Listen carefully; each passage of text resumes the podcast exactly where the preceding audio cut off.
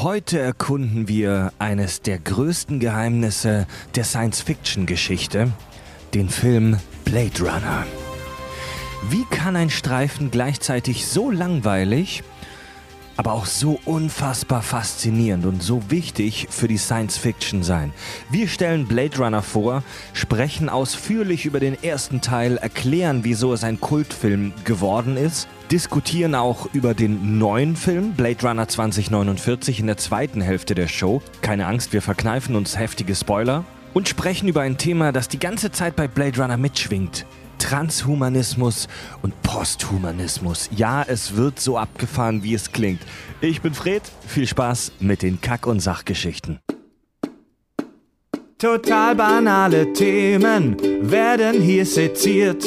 Scheißegal wie albern, hart analysiert. Darüber wird man in tausend Jahren noch berichten. Das sind die Kack- und Sachgeschichten.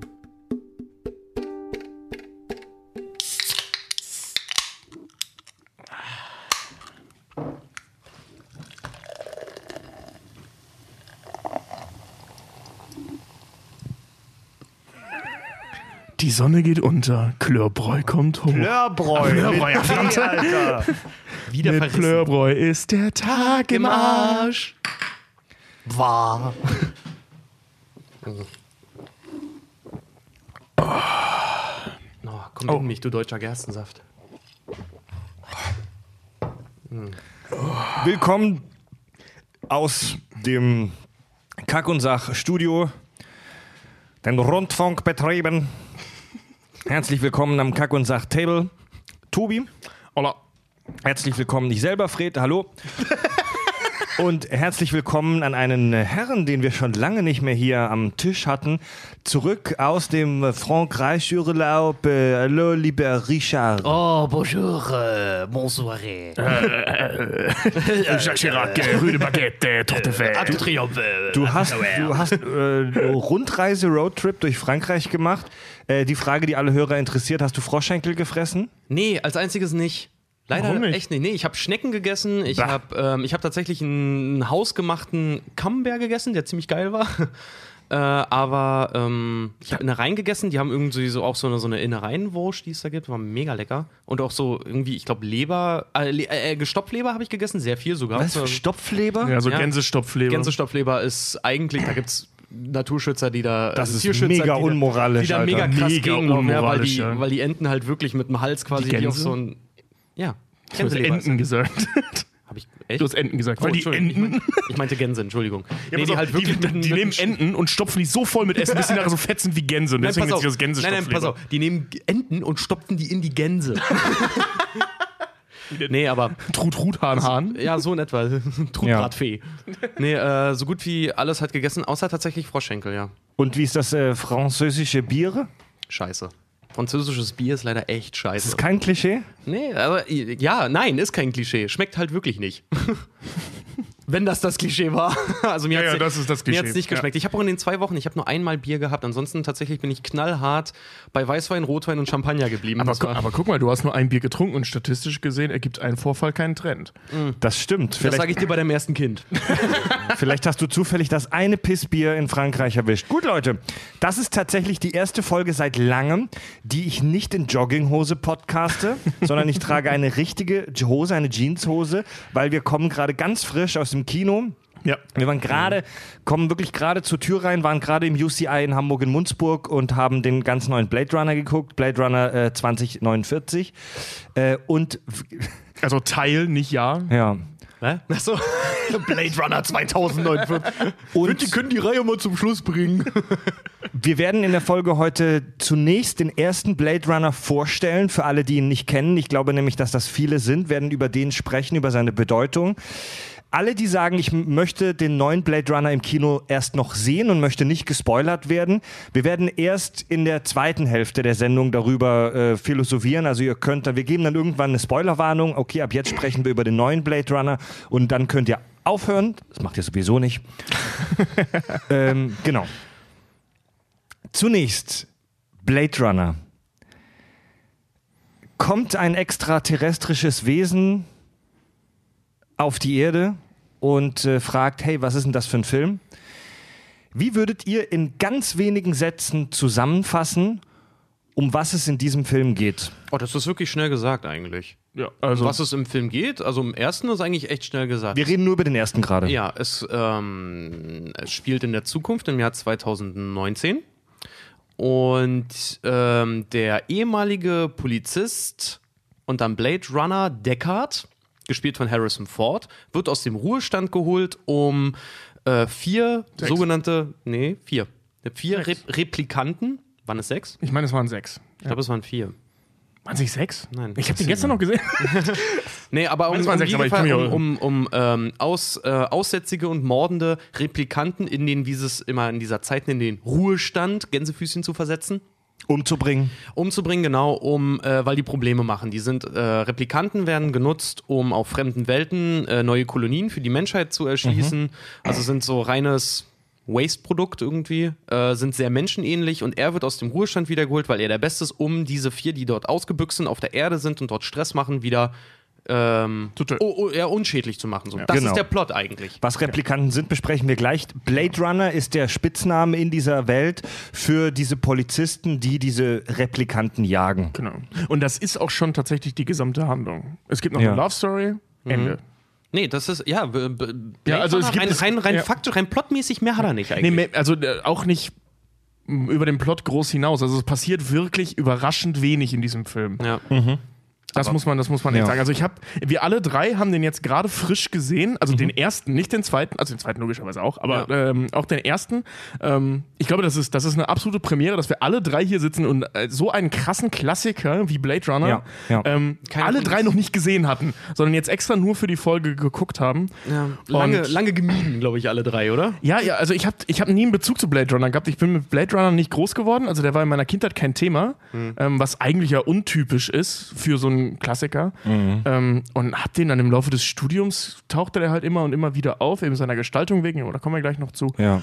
Ähm, und hab dann einfach keinen Bock gehabt. Es, so Bla Blade. Runner ist ein wirklich interessanter Film, weil jeder hat den Namen schon mal gehört. Ja. Jeder und nicht nur Menschen, die wie wir sich für Science Fiction interessieren, kennt diesen Namen und weiß, dass es diesen Film gab.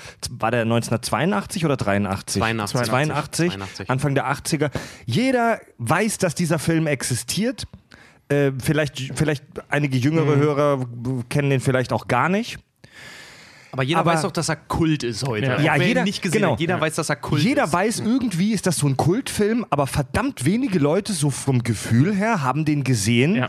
und können dir wirklich was darüber erzählen. Es ist ein geheimnisvoller Film. Ja, also ich habe wirklich bis vorgestern, als ich zum ersten Mal was über diesen Film dann, also mich tatsächlich mal mit dem auseinandergesetzt habe und den dann gestern geschaut habe, Mhm. ähm, hätte ich, also ich hätte ja vorgestern nicht sagen können, worum es in dem Film überhaupt geht. Ich wusste Nee. nur, es geht um Harrison Ford und der hat geile Bilder. Mhm. Mehr wusste ich über den. Ich kannte auch viele Bilder, sehr viele. Als ich den Film dann gesehen habe, ist mir aufgefallen, wie viele von diesen Bildern ich Ja. schon gesehen habe in meinem Leben. Ja. Aber ich hatte keinen Schimmer, worum es geht. Ich wusste nicht mal, dass es um Replikanten geht. Ich wusste Ah, Doch, diesen nichts. Grundplot mit den Replikanten, den, den kannte ich, aber wie gesagt, auch bei mir, ähm, ich hatte wirklich, ich hatte den Film nie gesehen. Nee, ich habe Ja. auch Blade Runner nie gesehen. Ich habe mir viele so, weiß ich nicht, es gibt ja auch ganz viele kultige Anspielungen aus dem Film. Ähm, aber so richtig, dass er einem wieder ins Gedächtnis gerufen wurde, war bei mir jetzt auch erst, als der zweite Teil kam, oder der Ja, Trailer ja. besser gesagt, und ich gesagt habe, boah, ich glaube, ich, ich glaub, den müssen wir mal Ja. gucken. Gen- Genau Ja. das habe ich auch gedacht, als der Trailer zum zweiten kam. Das war auch der Grund, wieso wir jetzt uns dazu relativ spontan tatsächlich entschlossen haben, diese Folge zu machen. Ja. Ja. Ja. Alle unbeleckt. Der, Ja, es ist krass, weil, weil so ungehypt halt, ne? Ja. Also wenn wir über Star Wars reden, ähm, es ist praktisch unmöglich, uns jetzt noch beizubringen, dass, dass die alten Filme schlecht sind und die Prequels gut. So, weil, weil, wir sind auch mit diesem Gedanken gut wach, äh, aufgewachsen. Nicht nur, also selbst wenn es nicht so wäre, ähm, wären wir mit diesem Gedanken gut aufgewachsen. Bei Blade Runner sind wir alle völlig unbedarft, was echt cool ist. Und vor allen Dingen auch so bei Blade Runner muss ich auch sagen, den habe ich auch lange nicht geguckt, weil ich dachte immer, ich habe den zu lange nicht gesehen. Ich dachte, der wäre so krass über den, Z- über den Zenit, dass ich ihn äh, quasi so, so du probierst ihn und schmeckst eigentlich gar nicht mehr, wie gut er ist. Mhm. Ach so, ja, ich dachte, ja, einfach, ja, ja, ich dachte der wäre schon zu alt. Das, das gibt's ja, ne? Also ich kenne viele Leute, die das zum Beispiel mit Indiana, äh, Indiana Jones haben. Ja, Space die Indiana Odyssey Jones auch. heute zum ersten Mal sehen und den Kacke finden. Ja, Space Odyssey zum Beispiel auch so. Also, ich finde, den- äh, okay, ich mich- Space Odyssey finde ich eh kacke. Ja, habe ich mich auch, habe ich mich durchgequält und dann auch sagen, okay, zu der Zeit muss der mega geil gewesen sein. Heute Easy Rider. So, ja, Genau. Ist genau. auch so ein Beispiel. Kann ich überhaupt nichts mit anfangen. Nee. Ich, ha- den gibt es leider nicht kostenlos zu gucken, bei, weder bei Netflix noch bei Amazon Video gerade. Gab es eine Zeit lang, gibt's aber leider. Ja. Der lief auch letzte Woche Sonntag noch auf Arte. Echt? Ja. Mhm. Ich Richtig hab- ärgerlich. Ich habe das Montagmorgen gelesen. Ich habe ihn mir bei, bei Amazon Video gekauft für 5 Euro ein paar zerquetschte und habe Tobi meinen Account ausgeliehen, damit er ihn sich auch angucken kann. Und ich weiß noch, das war Mittwochabend. ähm, da hab, da, da hab ich, haben äh, Tobi und ich uns darüber unterhalten. Und dann habe ich zu Tobi gesagt, so sinngemäß, guck ihn dir an. Aber ich warne dich vor, der ist sau langweilig, aber sieht mega geil aus. Ja. Ich hätte mir fast in Frankreich in der französischen Version als DVD gekauft. Le, le, le Replicant, Le Blade Runner. Avec fromage. Harrison Ford. ja Die- Sie ist replikant. diese, diese, diese Warnung ähm, habe ich halt sehr ernst genommen. Ich habe Ja. diesen Film dann angeschmissen, mein Handy in die Hand genommen, hatte mit meiner Freundin ausgemacht, komm, wir zocken ein bisschen äh, am Handy rum und lassen den Film so im Hintergrund laufen. Oh, nicht dein Ernst. Ja, weil das ist, ähm, weil Fred mich halt so gewarnt hatte, ne? Ja. Und er meinte so, achte am Anfang drauf, der Anfang ist cool und dann wird er halt echt langweilig. Ähm, ich, das war auch echt der Plan. Ich saß da, Ramona hat eh mit ihrem Handy rumgespielt, weil das überhaupt nicht ihr Typ Film ist. Und ähm, selbst sie war nachher völlig gefesselt. Wir saßen völlig gefesselt vor diesem Fernseher und Echt? guckten uns zwei Stunden lang einen Film an, in dem praktisch nichts passiert. Aber dieses, also der Anfang war ja cool, ne, mit diesem Test und so, das, das war Kommen echt wir noch spannend. zu sprechen, ja? Genau, und, und dann wurde er halt wirklich echt extrem langweilig, da ist nichts passiert, aber die, ähm, die Atmosphäre, also mich hat's voll gecatcht und ich bin da echt nicht leicht zu catchen, was at reine Atmosphäre, ich bin eher so der Dialogmensch und die, die Dialoge sind eine Katastrophe in Danke. diesem Film, also wirklich eine Danke. wahnsinnige, sowohl im Englischen als auch im Deutschen kannst du gar nicht gucken, ähm, das ist wirklich richtig grauenhaft, diese Dialoge, aber diese, diese, dieses Sounddesign und diese, diese, diese Atmosphäre, diese bildliche Atmosphäre hat mich so gecatcht, dass ich unbedingt so einfach audiovisuell dranbleiben wollte. Nicht an der Handlung, weil man kann nicht an der Handlung dranbleiben. Die ist echt in fünf Minuten erzählt, sondern so die, diese Welt ist so Ja. faszinierend. Und ich finde auch, ähm, also ich hatte während des Guckens das Gefühl, vielleicht nehme ich da jetzt schon was vorweg, aber ähm, dass, dass diese ganze Welt, äh, nee, dass, da, ähm, dass die Handlung zu beschissen ist für die Geilheit dieser Welt, die sie aufgebaut haben. Man könnte viel coolere Geschichten in dieser Welt erzählen. Dann fiel mir aber ein, ja, im Prinzip ist das Dread, also dieser Comic Dread, der spielt im Prinzip in dieser Welt nur abgedrehter.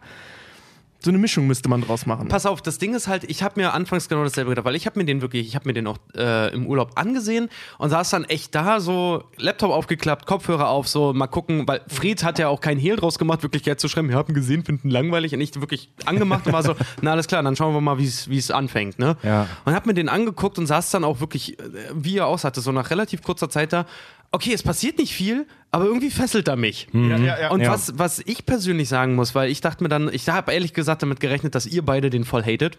Habe ich wirklich gedacht, so als ich ihn gesehen habe. Und saß dann da so, okay, aber was er bei mir persönlich zum Beispiel triggert, ist so dieses, diese. Weißt du, wenn du so ein Großstadtträumer bist, ne? Ja, und das triggert der perfekt, dieses alleine irgendwie in dieser riesen, mega überbevölkerten Welt zu sein. und ich sag mir, einsam. und ich muss dir auch ganz ehrlich sagen, ich fand den Plot dahingehend halt auch ziemlich geil umgesetzt in dieser Welt, weil was der Deckard macht, ist im Prinzip sein Job. Und Mhm. diese ganze Welt wirkt so trist, dass dieser Plot eigentlich auch so trist dann äh, gezeigt wird mit dem, was, wie diese Welt halt eigentlich ist. Weil im Prinzip entdeckt er seine eigene Umgebung immer wieder auch neu, auch wenn es ihm Mhm. bekannt vorkommt. Ja. Und das fand ich super geil umgesetzt. Und das war dann irgendwann ratterte das im Hinterkopf alles so. Ich habe, es war ein bisschen wie Buchlesen, wie als wenn dir ganz viel von der Umgebung, Umgebung erzählt wird. Und ich bin auch so ein Mensch, wenn ich ein Buch lese, ich ziehe am meisten aus Dialogen. Und irgendwann saß ich auch da bei den Dialogen, wenn die mal wirklich einen Wortwechsel von zehn Wörtern irgendwie hatten, dachte mir, oh Gott sei Dank, endlich mal ein bisschen erzählen. Ganz ehrlich, nach dem dritten Dialog war ich froh, wenn die Dialoge zu Ende waren, weil die wirklich so Mhm. scheiße waren. Also ich, vielleicht bin ich auch der Einzige, der sich da so brutal drüber aufregt, aber ich fand Nee, die du- Dialoge die- wirklich so hart schlecht. Jedes Mal, wenn die fertig waren mit dem Reden, habe ich, hab ich ein imaginäres Kreuzzeichen gemacht, damit ich jetzt endlich wieder gucken kann, weil, weil Harrison Ford ist jetzt auch gerade in seinen Anfangsjahren nicht die Ikone der Schauspielerei gewesen. Er war eher mehr so der Charisma-Typ als Ja. wirklich ein guter Schauspieler. Und das gepaart mit schlecht geschriebenen Dialogen ist wirklich eine Zumutung. Ich, mö ich möchte gleich auch noch ausführlich über den Weltenbau, das Worldbuilding, das du, Richard, jetzt gerade angerissen hast, sprechen, weil das super spannend ist. Zuerst mal zur Produktion. Der Film war ein Flop. Ja. Kritisch als auch, als auch an, an, an der Der Kasse. insgesamt Film, scheiße der gewesen, Film ja. hat nur einen Teil seiner Produktionskosten damals Anfang der 80er eingespielt. Der ist wirklich grandios. Also nicht, jetzt nicht mit wehenden Fahnen, aber der ist gefloppt. Und wurde von vielen Kritikern damals negativ auf, aufgenommen. Ich habe mir ein paar Kritiken durchgelesen und ein Satz, den finde ich super. Ein Kritiker schrieb, der formale Stil des Films äh, ist deutlich über den Handlungen und den Figuren. Ja. Ja, Von er der ist- Bedeutung her. Ja, deswegen Das sei er heißt- sehr bedeutungsschwanger im ersten Moment, wenn du es siehst, weil du könntest wirklich ihn anmachen und denken so, äh, echt? relativ langweilige Figuren. Die Handlung kannst du wirklich in zwei Sätzen zusammenfassen. da passiert kaum was. Du kannst, wenn du die Handlung straffst, könntest du den Film in fünf Minuten auserzählen. Wirklich, also Ja. unübertrieben, mit Action-Szenen. Ja. Also wenn das ein schneller Actionfilm ist, wäre der nach einer halben Stunde wirklich durch. Ja. Formaler Stil, was meinen Filmtheoretiker damit? Im Prinzip alles andere. Also Kamera, Licht, Ton, die, Ja, es die Sets, also alles, was man im Hintergrund Set, sieht. Genau, es wurde, es wurde mehr, es wurde mehr auf, auf das, die Erscheinung gelegt. Also, das ist Ja. wie, wenn du auf einer Party bist und da kommt eine super tolle Alte auf dich zu. Die ist wirklich Bombe, sieht wirklich aus wie aus dem Ei gepellt, pass auf. Und dann macht die den Mund auf und dann hörst du nur Scheiße. Ja, aber langweilige Scheiße. Ja, langweilige also Scheiße, Die ist, ganz die ist genau. dann nicht dumm, sondern Nee. so, ah ja, Mann, immer so, ich bin ein Riesenfan von. Und du hast Und dann keine- ist sie fertig mit ihrer Geschichte. Äh, genau, und du hast keine Lust mehr zuzuhören. Das ist dann so Genau, eine, genau, ja, äh, ja. mir ist auch mal was Witziges passiert. Ich habe den Kühlschrank aufgemacht und mir ein Bier rausgeholt und als ich die Tür zugemacht habe, klemmt es. Aha. Genau, und dann sitzt du da und dann und die restlichen eine, Stunde, eine Stunde 40 guckst du sie halt an. Ich bin Willst begeistert. du sie, ja, willst sie nur angucken, weil sie super schön aussieht, aber so ist dann dieses so, nein, nein, nee, nee, sch- nicht, nicht, mach's nicht kaputt. Ich bin beeindruckt von eurer Menschenkenntnis. also es ist halt, ähm, der Film hat halt relativ wenig Substanz, aber der Style, aber der Style ist der verfickte Hammer. Ja, wirklich, Deswegen, wirklich also liebe, liebe Hörer, wenn ihr den Film halt auch guckt, nochmal jetzt äh, nochmal nachgucken wollt oder das erste Mal gucken wollt, guckt den in einer guten Qualität auf einem schönen großen Fernseher. aber passt auf, welche Version ihr guckt. Ja, guck den Final Cut, Ja. weil in der ersten Version habe ich nur gelesen, habe ich nicht gesehen. Ähm, da gibt es sogar noch so eine mega lustlose Voice-Over-Nummer von Harrison Ford, Ja. wie er das Ende erklärt und so. Also guckt euch den, der heißt auch Final Cut. Das ist der, den man bei Amazon Video kaufen Der, der kann. auch. Director's Cut von 2007 oder so ist das. Ich kann, ja. den, ich kann den Film echt empfehlen. Überraschung, ich kann Blade Runner empfehlen. ähm, guckt ihn euch an. Er ist wirklich mit heutigen Sehgewohnheiten schwer zu gucken. Ja. Ähm, weil eben auch nichts passiert. Also es ist nicht so Sehr wie, langsam. Ja, nicht wie, wie James Cameron, der da technisch was ausprobiert und eine sichere Handlung reinbaut, sondern er probiert technisch was aus und hat praktisch keine Handlung. aber Ähm, es gibt Busen und Blut. es gibt Busen und Blut und ja, Ja. so, ja geil, so 80er Jahre äh, äh, Dauerwellen, ja. Spitztitten. es ist, ich muss immer daran denken, dass meine Mom zu der Zeitpunkt genau so ausgesehen hat. Die ist genau so alt wie ich die dachte mir das auch immer, immer diese Schönheitsideale von damals, auch wenn die die, die, die, die Tangas oder was auch immer, die Schlüpper, die sie dann haben, immer so über die Hüften dann noch Ja, ja, überziehen ja, und dir immer oh. denkst so, oh, heute sitzt du da so, wenn Mädel das immer tragen, ich denke auch immer dann so, oh meine Güte, Frauen, warum tragt ihr sowas? Eure Ärsche sehen immer aus, als würden die mich anweinen. Also es gibt von dem jedenfalls, äh, ich war noch nicht fertig. Ja. Ich weiß gar nicht mehr, wo ich stehen geblieben war. Genau, guckt euch den Film an. Ich fand ihn super fesselnd, obwohl er praktisch keine Handlung hat. Und das einfach wirklich nur der Machart wegen. Und ihr werdet feststellen, so ziemlich jeder Sci-Fi-Film danach, der eine, also jeder Dystopie-Sci-Fi-Film hat bei diesem Film geklaut. Ja, Selbst Star Wars. Also äh, Coruscant ist im Prinzip dasselbe Setting. Nur in hell. Wie, wie, äh, äh, nur in hell, wie, bei, wie bei Blade Runner. auch wie bei, ähm, hier, wie hieß er denn mit Arnold Schwarzenegger und später mit Total Recall. Total Recall, Total ja genau. Recall ja, ja. so sehr, sehr schön umgesetzt hat das zum Beispiel auch der neue Total Recall rein Set-Design-mäßig. Ja, der war mit- aber mit- scheiße. Ja, der Guckt war scheiße, aber so, aber so rein vom Worldbuilding her kommt er dem im Schönen halt irgendwie Ja, nah. ja, Ja. ja. Aber halt so der, der Film ist halt, der Film ist was für Filmliebhaber, Ja. muss ich das ist sagen. genau wie, Ja. wie, wie, wie eben bei Dread und so, ne? So diese Megacities. Wenn Ja. du so diese Megacity-Dystopie hast, das sieht alles genauso aus wie bei Blade Runner. Ja. Also das, du kommst an diesem Design praktisch gar nicht mehr. Auch mit diesen komischen Pyramiden, die nicht mal Sinn machen. Du hast immer in, in, in, in dieser, ich glaube, 15 Millionen Stadt oder sowas ist da LA, irgendwie sowas um den Dreh, ähm, hast du Pyramidengebäude mittendrin. So, keine Ahnung warum, aber die sieht man auch seitdem in, wirklich ständig in, in, so, in so Megacities, diese Pyramidengebäude. Ich weiß nicht wieso, weil eine Pyramide ist echt nicht so praktisch. Das ist auch in, in Dystopien. Ist aber es total sieht geil. einfach cool aus. In solchen riesigen Molochs, in so riesigen utopischen Welten ist es auch immer total geil. dystopischen Welten. dystopischen Welten. Überall siehst du halt immer so, also ähm, pass auf, die, die, die untergegangene oder die unpersönliche Welt der 80er sieht immer so aus, dass es immer sehr, sehr dunkel ist. Es wehen immer irgendwo Zeitungen. Es ist überladen mit Werbung. Es regnet von viel. Es regnet viel. Es kommt von hinten immer Licht. Leute, wir wollten über. Pass auf, und, Ja, ja, und der Gullideckel dampft immer. Ja, stimmt, stimmt. Ja, der stimmt. dampfende Gullideckel ist ganz und, wichtig. Und, und alle sehen aus wie richtig schlechte äh, äh, Comicfiguren. Ja, Mann. Okay. Äh, bevor wir gleich jetzt wirklich, ich, ich merke schon, ihr schart mit den Hufen, bevor wir, Ja, ja, be be bevor wir zum Worldbuilding kommen, eine kurze Sache. Du hast es gerade schon angerissen, es gibt irgendwie gefühlt 20.000 Versionen von dem Film und äh, Cuts, die rumgeistern, also verschiedene Schnitte. ich glaube, sieben oder so sind Der, es Ich meine auch Zahl. sieben. der Film wurde genau zehn Jahre nach seiner ursprünglichen Veröffentlichung 1992 nochmal in, ins, ins Kino gelauncht mit dem Director's Cut, der, obwohl nur minimale Änderungen vorgenommen wurden, von den Kritikern deutlich positiver aufgenommen wurde. Das ist auch so, Ridley Scott hat auch mal gesagt, er ist bis heute eigentlich immer noch nicht so richtig zufrieden mit dem Film. Weil er keine Handlung hat. Ja, und das, das, das Ding ist aber, ähm, er hat ja dann auch gesagt, wenn man ihn sich angucken sollte, dann sein Cut, sein, sein Director's Cut, der eigentlich auch erst vom Studio abgelehnt wurde. Genau. Das war Ridley Scott, der ja auch den ursprünglichen Alien-Film gemacht hat.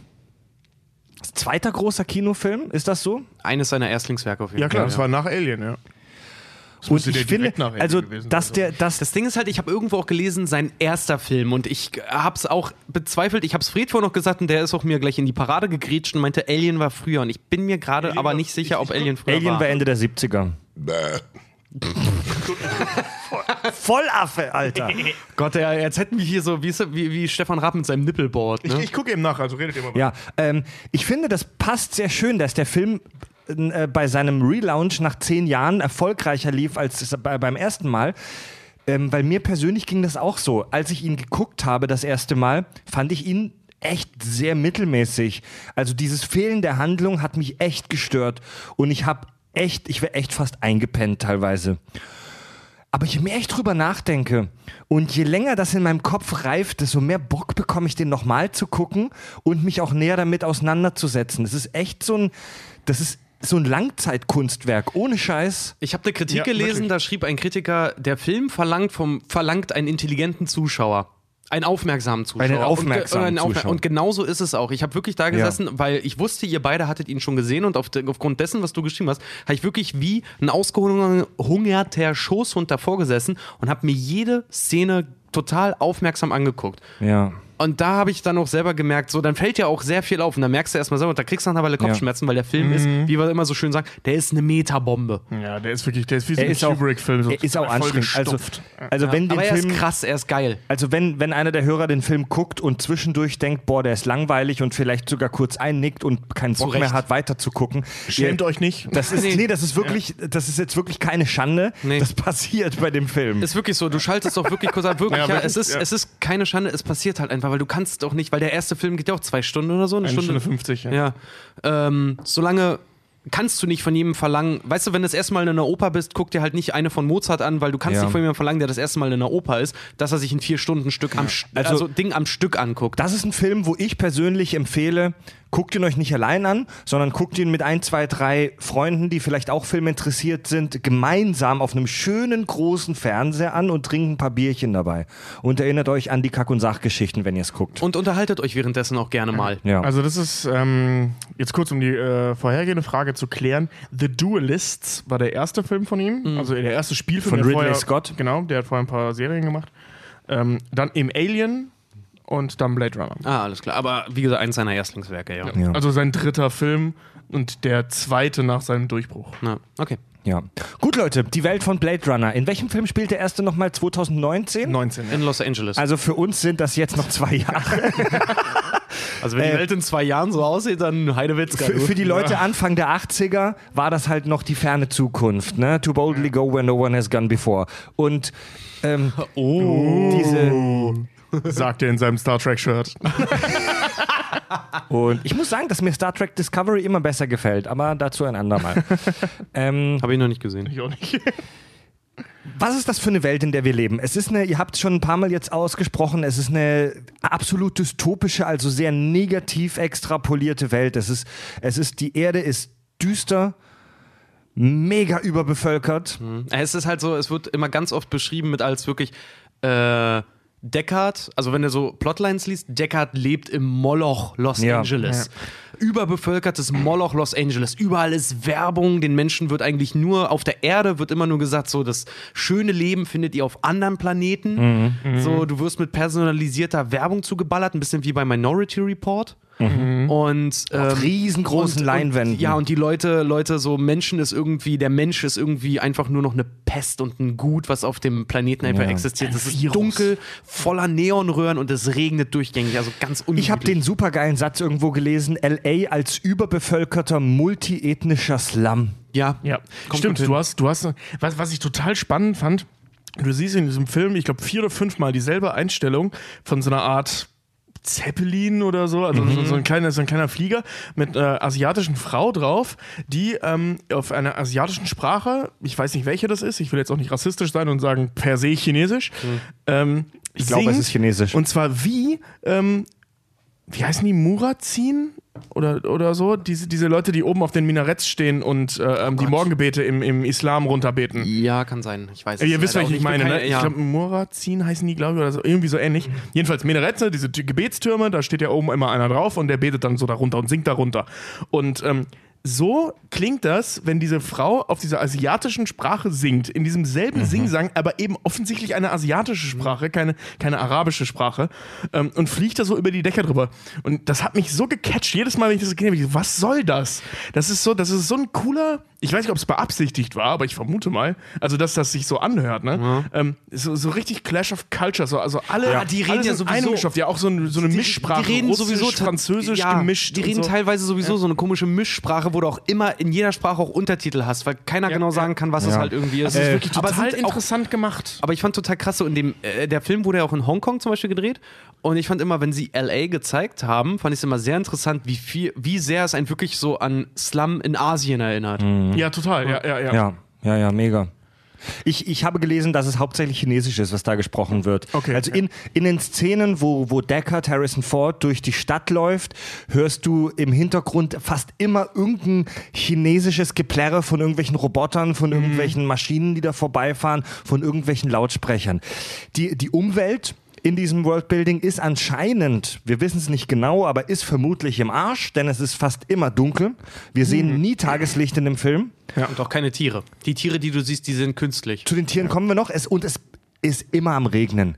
In jeder verfickten Außenszene beim ersten Blade Runner ist es am Schiffen. Und es ist wirklich, also die Luft sieht auch echt nicht gut aus. Also du hast immer so einen Dunst in der Luft. Ja. Ob es jetzt Abgase sind oder, ja wahrscheinlich. Hast du Ja, einfach einen. Dauersmog. Stein, Steindschungel. Du hast doch nirgendwo, du siehst doch, wie eng die Leute auch Ja, und kein Grün. so. Also nirgendwo grün. Es Ja. ist nicht eine Grünanlage irgendwo. ja, wirklich so Betondschungel.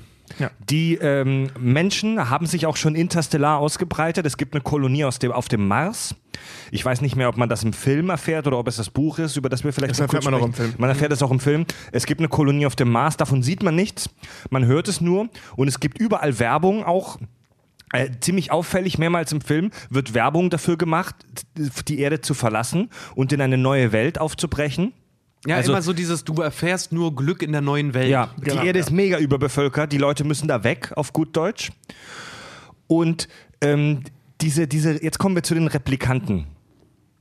Diese Replikanten, es, jeder, der äh, auf den Mars fliegt oder jede Gruppe von Siedlern bekommt irgendwie ein oder mehrere Replikanten mit auf den Weg. Also ursprünglich waren die gedacht als äh, wirklich Sklaven. Genau. Das, Das ist genetisch, androidische, humanitäre Ja, das, Figuren. das, ist, das ist im Film ein bisschen, ich glaube, das, ich, also du, du hast dich ja mit dem Buch auch auseinandergesetzt. Ja, aber nur Das sehr wird, kurz. Ja, das wird im Film leider sehr, sehr dürftig nur erklärt. Also du hast halt, es gibt diese Replikanten, das sind halt künstlich erschaffene Menschen und die wurden mit denen halt mitgeschickt, wie du gerade schon gesagt hast, ähm, als Sklaven. Ende. Mehr, mehr erfährst du da Ja. eigentlich nicht. Und später also, wurden sie dann genutzt, also sie sind von der Tyrell Corporation. Sie Ja, genau, wurden, ja. sie wurden So, so ein ähm, riesiges, monolithisches, äh, monolithische, wie sagt man, Unternehmen, wie man das aus diesen Sci-Fi-Dystopien kennt. Ja, ja. Die Welt wird von einer riesen gesichtslosen Firma bestimmt. Ja, ich würde sagen, gesichtslosen Motherfucker, die irgendwie alles bestimmen. Umbrella Corporation, Ja, so in etwa. Fate Ja. Corporation. Und ähm, die haben diese Replikanten gemacht, eben für die neue Welt. Be Besiedelung dann quasi immer. Und die Replikanten wurden dann später fürs Militär halt genutzt. Also wurden für alles genommen, was die Menschen irgendwie nicht mehr machen wollten. So eine Sklavenrasse. Ja, genau, Waren, so, waren so, sind aber Androiden und. und, und Nee, nee, und, nee, das sind schon. Die Kommen wir gleich Die dazu. sind schon Ja, biologisch. ja. Ja. Ja, also biologische Androiden irgendwie so. Also sie sind auf jeden Fall, sie sind intelligenter als wir und sie sind stärker als wir. Und um dem entgegenzuwirken, dass die uns irgendwann mal überrennen, haben die im ersten Blade Runner äh, eine Lebenserwartung von, also es ist ein Vier Sicherheitsprotokoll eingebaut, die haben Lebenserwartung von vier Jahren Ganz maximal. wichtig, ja. Das, also es wird nicht so genau auserzählt, aber ich habe das so verstanden, dass das biologische Androiden sind. Also dass die, wir Menschen haben diese Replikanten erschaffen mit genetisch, ähm, mit, mit Genetik. Äh, da ist aber keine Technologie. Genau, das, das Also, meine ich. Aber da ist- Androiden die sind- bedeutet doch, das ist so ein Misch, oder? Androiden? Ja. Weil, weil die sind, die sind äh, in keinem Fall irgendwie mechanisch. Nein, nein, genau. Also Genau, es ist kein biologisch. Es ist kein Metall, keine Elektrik Das, in das denen sind drin. praktisch Klondinger, also so Ja, die Klonwesen. sind, die sind auch nicht geklont. Also die sind naja, wirklich. klar, also Klon, Klon heißt ja nicht verdoppeln. Klon heißt ja, also, also korrigiert mich, aber ich habe Klon so verstanden, dass Klon jetzt nicht äh, äh, ne, ein du, also nicht duplizieren bedeutet, sondern eben äh, ähm, aus Genmaterial Naja, sie- neu herstellen, oder? Nee, was, was in dem Klon, glaube ich, Klon, glaube ich, heißt wirklich duplizieren, weil du, ähm, sie machen im Prinzip, was sie machen, ist wie künstliche Befruchtung, nur dass sie am Genmaterial rumpfuschen. Das heißt, sie, sie, sie erschaffen Ja. Menschen und pfuschen aber so an denen rum, dass die ja ähm, zum Beispiel keine Emotionen empfinden können, dass die, ähm, deswegen machen Empathie, Emotionen Empa schon, ja. Empathie, naja, Emotionen auch nicht so viel, weil deswegen machen sie ja diesen Iris-Test und stellen ihnen ja diese Fragen. doch. Spring, springt noch Mit nicht dem zu Test weit. kommen wir nachher zu, weil die Emotionen können die empfinden. Springt noch nicht Ja. zu weit vor. Also das mit dem, das mit dem Klonen wissen wir nicht genau, aber es, wir wissen, dass es keine Kopien sind von irgendwelchen Menschen, Genau, es sind die es keine schon gab. Kopien, ja. Die wurden designt. Die wurden genetisch designt und hergestellt, rein biologisch. Das sind, das sind biologische, biologisch erschaffene Androiden. Genau, das, das, sehen, das sehen wir ja hier, ähm, diesen, diesen, wie hieß der, J, äh, CF Sebastian oder so. Mhm. Ähm, der ja auch, der ist ja so ein Hobbybastler, der da in seiner komischen Bude sitzt und sich irgendwelche. Eine Nebenfigur, ja. Genau, so eine Nebenfigur, der sich irgendwelche komischen kleinen Monster halt züchtet. Achso, ja. diese- Also der meint ja, der ist, oh, welchen Begriff benutzt der nochmal? Der ist irgendwie Biomechaniker. Ich glaube, Biomechaniker sagen die immer, ne? Ja, irgendwie Oder sowas so. in der Art, ja. Irgendwie so, auf jeden Fall sind diese Viecher halt wirklich so, so, so über Proteinsynthesen und Sequenzen und Co. sind die halt äh, vollkommen, wie kann man sagen, Mensch, also zu 90% menschgleich. Die letzten 10% fehlen halt. Also ich habe das so verstanden, dass die, dass die tatsächlich komplett, also ja, schwierig, können wir nicht sagen. Das sind, die kannst du optisch nicht von Menschen unterscheiden und du kannst, äh, du kannst sie auch nicht erkennen, wenn du sie aufschneidest, weil die wirklich biologisch erschaffen wurden. Genau. Nee, du kannst sie nur anhand äh, dieses, dieses Retina-Tests, kannst, kannst du sie, kannst du das, sie ist ja, das, ist, das ist ja nicht zwingend, also das ist nicht direkt ein Retina-Test, also die checken ja nicht die Iris, sondern, also und scannen die, sondern ähm, die Das ist ein ja. psychologischer Test. Das ist psychologischer Test, genau. Ob die Also die- stabil sind. Ach genau, Ja, das war's. ja, ja, die Repli- Replikanten sind immer stabil und deswegen testen die sie, weil sie dann nämlich einen Ausschlag Ja. haben. Ja, also die, die, genau, die testen, also die scannen das Auge, weil ein Auge, ähm, also Augen lügen nicht, die, diesen Spruch gibt's ja, ne? Also, und das ist wirklich wahr, bis zu einem gewissen Teil, weil es un, unfassbar schwierig ist, ähm, Augen dazu zu bringen, also oder Augen bewusst zu steuern, Augenbewegungen bewusst zu steuern. Ich glaube, das ist sogar gar nicht möglich. Bis zu, bis zu einem gewissen Grad ist das möglich. Das ist das, was wirklich richtig gute Schauspieler ausmacht. Ähm, aber eben nicht vollends. Und wenn du wirklich nur die Iris und die Augenbewegungen scannst, ähm, das, das kannst du nicht faken.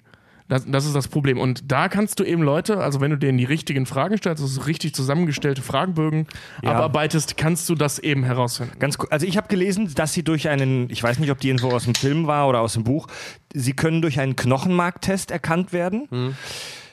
Was, in der, was im Alltag relativ schwierig ist, das mal auf die Stelle zu machen. Und es gibt in, die, äh, in dieser Welt gibt es den sogenannten Void-Kampf-Test. Äh, wird im Englischen auch genauso ausgesprochen. Das ist ein erfundener Test, also der basiert auf nichts, was man jetzt irgendwie in der Realität kennt. Ähm, und das ist ein psychologischer Test. Die, diese, diese Kontrolle der, der Augen, der Retina, ist nur zusätzlich zu diesem Test. Also das, woran man die äh, Replikanten erkennt, ist dieser Test. Ähm, das ist so eine Art Fragebogen. Und damit wird ähm, Empathievermögen getestet. Die kriegen dann so Fragen wie, Ja, ein Junge zeigt dir seine Schmetterlingssammlung inklusive Tötungsglas. Wie reagierst du? Genau, wie reagierst du? Oder Du, du hast eine Wespe auf dem Arm, was tust du? Ja. Nee, einfach nur, es wird nur gesagt, du hast eine Wespe auf dem Arm. Und die müssen halt, weil es wird am Anfang des Films, siehst du, wie so ein Test durchgeführt wird und da wird auch immer gesagt, schnell antworten, weil Reaktion ist genau. ein Teil des, dieses Tests. Ja. Oder ähm, du findest eine, du, du findest vor dir eine Schildkröte, die auf dem Rücken liegt und verzweifelt mit ihren Beinen darum kämpft, wieder auf den Bauch In- in zu der kommen. Wüste. In der Wüste. Ja. Was tust du? Solche Fragen halt. Also die wirken ein bisschen wirr in ihrer Gesamtheit, Ja. dienen aber eben auch in der Geschwindigkeit, in der sie gestellt werden, wenn ich das richtig verstanden habe, äh, eben auch dazu, da eine Lösung zu finden. Also dass die Leute wirklich gezwungen sind, intuitiv zu antworten Ja. und sie eben auch völlig aus der Fasson zu bringen, weil die von Hühnerhort springen, diese Fragen. Na, vor allen Dingen, die das sind, die funktioniert sind beim halt, ersten ja auch. Äh, Dingen, sie sind alle auf ihre eigene Art und Weise empathisch. Immer. Nein, nein, nee, nee, nee, nee, nee, nee, eben nicht. Genau, genau das ist ja der Punkt. Ja. Ähm, die, die sind in der Lage, Emotionen zu empfinden Zu, vor, Ähm, vorzutäuschen. oder vorzutäuschen. Ja, weiß ich nicht. Weiß man nicht so Empfinden- hundertprozentig. Weiß man nicht zu 100%, ob sie die vortäuschen oder empfinden, aber eben Empathie ist das, was denen fehlt, also tatsächliche Empathie. Ähm, aber die sind ja, wie gesagt, klüger als Menschen. Also wenn die zum Beispiel eine Frage gestellt bekommen, würdest du einer Schildkröte helfen, sagen die selbstverständlich ja. Hm. Und deswegen eben auch dieser Retina-Scan, weil du damit eine Lüge entlarven könntest. Dieser, Warte mal, sie No- können, sie können, ähm, sie, deswegen haben die diesen Vier-Jahres-Rhythmus, sie können nach einer Weile, können sie Gefühle wirklich selber auch empfinden und, und Genau, Träume und so eine ja. Scheiße, genau. Und deswegen Stimmt, haben ja. die diese. Sicherheitsbremse da drin, dass sie nach vier Jahren verrecken, weil wenn die zu lange da sind, dann ähm, kann man die wirklich von Menschen nicht Ja. mehr unterscheiden. Und deswegen, sie behandeln sie ja als Ware. Deswegen sagen die ja auch nicht, wir so, schicken jetzt einen Blade Runner, um die zu töten, weil was anderes macht er nicht, sondern um sie in den Ruhestand zu versetzen. man, man sieht ganz am Anfang des Films, wie dieser Void-Kampftest gemacht wird bei einem der äh, Replikanten, die auf die Erde zurückgekommen sind. Es ist für die Replikanten ja verboten, auf die Erde zurückzukehren. Und bei dem sieht man das sehr schön, der kommt auf den Test nicht klar. Also der, der stellt total merkwürdige Gegenfragen Ja. und äh, Rastet auch, sobald es um seine Mutter geht. Genau, und rastet dann noch irgendwann aus, der kommt auf diesen Test nicht klar, der versteht diese Fragen nicht oder stellt wirre Gegenfragen. Also ich glaube, das Problem ist eben da, ähm, Der, der wirkt halt wirklich eher, der erste Replikant, den man sieht, der wirkt wie so ein Arbeitsgerät. Genau. Mhm, genau. Aber eben auch, also es wird ja gesagt, dass sie klüger sind als Menschen. Und ich glaube, und da, aber eher in programmierter Form als in tatsächlich. Ja, klüger, stärker, Kombinierender schneller Form. als Menschen. Und ähm, dass der, also dass die Fragen eben auch so konzipiert sind, auch die Reihenfolge der Fragen so konzipiert sind, dass die halt diese Rechenmaschine durcheinander bringen. Ja, ich meine, genau. das ist eine biologische Rechenmaschine, aber trotzdem sind die erstmal, weil die werden ja als erwachsene Menschen geboren und ein Verstand wird denen vorher schon eingeflößt. Genau, und die haben ja Das heißt, der ist im. Prinzip, genau, der ist im Prinzip ist der programmiert. Ähm, und noch viel zu jung, um wirklich Kombinatorik entwickelt zu haben. Das heißt, wenn du den ganz schnell hintereinander total verwirrende Fragen stellst zu einem Thema, also zum Thema Empathie, ähm, womit er gar nichts anfangen kann, also sprich, dass alles künstlich herleiten müsste, bringt den das halt logischerweise völlig aus der Fasson. Das überfordert die, die, die, die, Leistung, die Rechenleistung des Gehirns. So ein bisschen, so ein bisschen das äh, empathische Äquivalent zur Pinocchio-Frage, ne? Das ist die Pinocchio-Frage. Das, Äh, wenn das Pinocchio- Pinocchio-Paradoxon. Pinocchio-Paradoxon, wenn Pinocchio sagt, meine Nase wächst jetzt, lügt er oder sagt er die Wahrheit? Ach so, na gut, an der Stelle lügt Ja, er, weil, der, der, weil die Nase nur wächst, wenn er lügt. Mir gefällt nicht, wenn er die der- Wahrheit sagt. Der kann ja nicht steuern, ob sie wächst oder Mir nicht. gefällt Ja, der eben. Vergleich nicht so ganz, weil diese Fragen, die die Leute ge ge- gestellt bekommen, das sind jetzt keine paradoxen Fragen und das sind auch keine komplizierten Fragen. Aber es Das sind sind, nicht mal konkrete Fragen. es sind Nee. nicht mal konkrete Fragen, aber es sind halt wie das mit der Schildkröte oder mit der Wespe. Ähm, das sind Fragen, die du halt wirklich nur, das klingt jetzt blöd, aber als Mensch richtig beantworten kannst. Eine Frage war auch irgendwie sowas von Geil, wegen, ein Test, dein, der die dein Menschlichkeit Sohn, testet. dein, ja, genau. dein Sohn bringt dir ein Heft mit nackten Frauen drin oder so. Irgendwie Mit sowas. einem nackten Mädchen. Mit einem nackten Mädchen drin. Wie reagierst du? Ja, Es und, und, und dein Mann möchte das, äh, also die nächste Frage ist, dein Mann möchte das gerne im Schlafzimmer aufhängen. Wie reagierst du? Ganz genau. Genau, Es, ist, also es ist eine super einfache und simple Frage. Für einen Menschen, jeder hat dazu eine Meinung.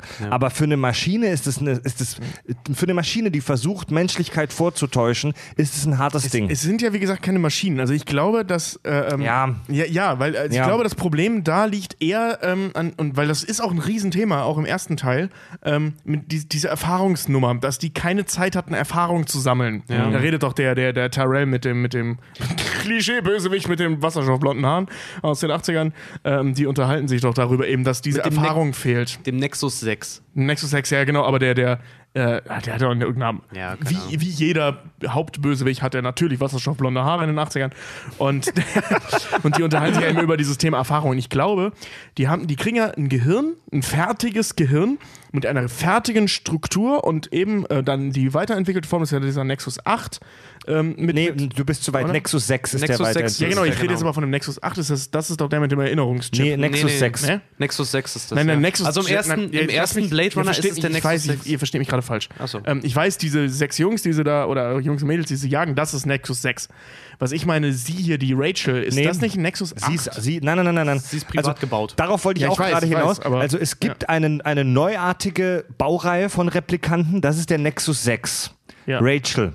Die, Ach so, das ist der Nexus 6. Genau. Und die anderen? die, das ist die Frau mit der geilen 80er-Figur. Die anderen waren, weiß ich nicht mehr, was die waren.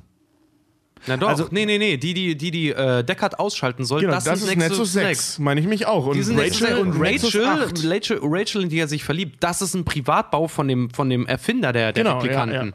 Deswegen sagt er ja auch, er macht ja mit ihr auch den Test. Er macht ja mit ihr auch den Test und stellt ja erst nach ein paar hundert Fragen, Ja, noch über 100 Fragen. nach über 100 Fragen, stellt er erst fest, dass sie ein Replikant ist. Und er noch und, zu ihr und sagt, sie das nicht weiß. Genau, und sie das ja, ja. genau, sie hatten, sie hatten, ähm, äh, sie hatten eigenes Bewusstsein, weil er ihr in Erinnerung eingepflanzt Genau. hat. Ja, ja, ihr habt, ihr habt recht. Nexus 6, das sind die vier Halligalli. Äh, Ram- vier Das sind oder die, sechs? ich glaube, es waren vier Rambo-Typen, die da auf die Erde zurückkommen. Rachel, die weibliche, in Anführungszeichen, Hauptfigur, in die sich äh, ähm, Harrison Ford dann auch verliebt später. Da, die ist Nexus 7, neuartiges Modell. Und das Besondere an den Nexus 7 Modellen ist, dass sie ähm, implantierte Erinnerungen haben. Die haben eine äh, simulierte Kindheit, Vorerfahrung, die die in ihr Gehirn reinbekommen Das, sagen, haben. das, das- sagt ja der Erfinder auch, ne? Wir mussten, wir müssen ihnen einen, Background geben als Mhm. ja. Damit sie nicht halt zurückkommen oder ausrasten, weil sie sich dann auch wie echte Menschen fühlen, die Genau. die neue Welt besiedeln, weil sie einen Ja, Hintergrund das, haben. das ist eben äh, ähm, genau das, was ja bei dem ersten Replikant passiert ist, den wir sehen. Sobald es um die Mutter geht, rastet er aus. Weil er kann keine Fragen über seine Mutter beantworten. Er hat keine Ahnung. Also der weiß, dass er keine Mutter hat Ja. und hat eben auch keine künstlichen Erinnerungen dazu. Also der muss da und, und keine Empathiefähigkeit. Also er kann sich nicht mal vorstellen, wie es ist, eine Mutter zu haben. Hab ich das- das, das bringt sehr viele Fragen auch schon auf diese Ja, ganze ja. Replikantengeschichte, weil im Prinzip, wenn das Menschen sind, die, die quasi gezüchtet werden, ne, ist halt immer dieses dann so. Haben die eine, ne, weil die werden ja wie, Maschi wie, wie Gegenstände behandelt. So. Und die, das ist ja auch das, was die Replikanten ja, die Nexus 6 ja auch einfach. Sie wollen ja eine Daseinsberechtigung haben da. Ne, ja, genau, genau. Das ist im Prinzip wie Bonobo-Affen, die äh, Menschenrechte kriegen sollen. Wenn, wenn ich das richtig verstanden oh, habe, bin ich, ja, es gibt's ja, ne? War vor ein paar Jahren ein Riesenthema. Bin ich übrigens voll für. Aber egal. wenn ich das verstanden habe, dann, dann weiß äh, haben wir. R- Rachel Nexus 7, wenn ich das richtig verstanden habe, dann weiß sie am Anfang auch gar nicht, Genau. dass sie selbst ein Replikant ist. Genau. Das ist das, was Deckard feststellt. Der, also der, der, Und der der, Tyrell kommt äh, ähm, zu ihm an und sagt, hör mal, sie haben über 100 Fragen gebraucht, dauert immer so lange. Er sagte so, ja, bla bla, sie ist ein Replikant und sie weiß das nicht. Genau. Er sagt dir das noch, weil er fragt ja noch, wie, wie viele Fragen brauchen Sie normalerweise? Warum fragen Sie? Nur aus Interesse. Wie viele brauchen Sie sonst? Also 30, um die, 40, Ja, um, ja. sie- nee, 20, 30. Also 20, um, die, um, die 30. 20, um die 20, 30. Sie haben jetzt über 100 Fragen gestellt Mhm. und Sie können sicher sagen, Sie ist ein Replikant. Ja, das kann ich, weil ne, ne, ne, Mhm. ne. Und sie weiß es nicht. Und sie weiß es nicht. Und er ist ja dann noch total, total baff, wenn er sie dann fragt, so erzähl mir was aus deiner Vergangenheit. Und sie ja ihm explizit erzählen kann, was sie erlebt hat mit, Mhm. ihrer, mit ihrer Mutter oder was auch immer das war. Und er nur da ist wirklich total baff, so Erinnerungschips. Das ist nicht echt. So im Prinzip so, er macht so voll die Truman-Show-Nummer. er spoilert sie halt mega. Wie es der aufmerksame Zuschauer bereits in dem ersten Drittel des Films vermutet, verliebt sich Harrison Ford, der Blade Runner, in Rachel, diesen super krassen, neuartigen Replikant. Klar, das neue Modell. Ne?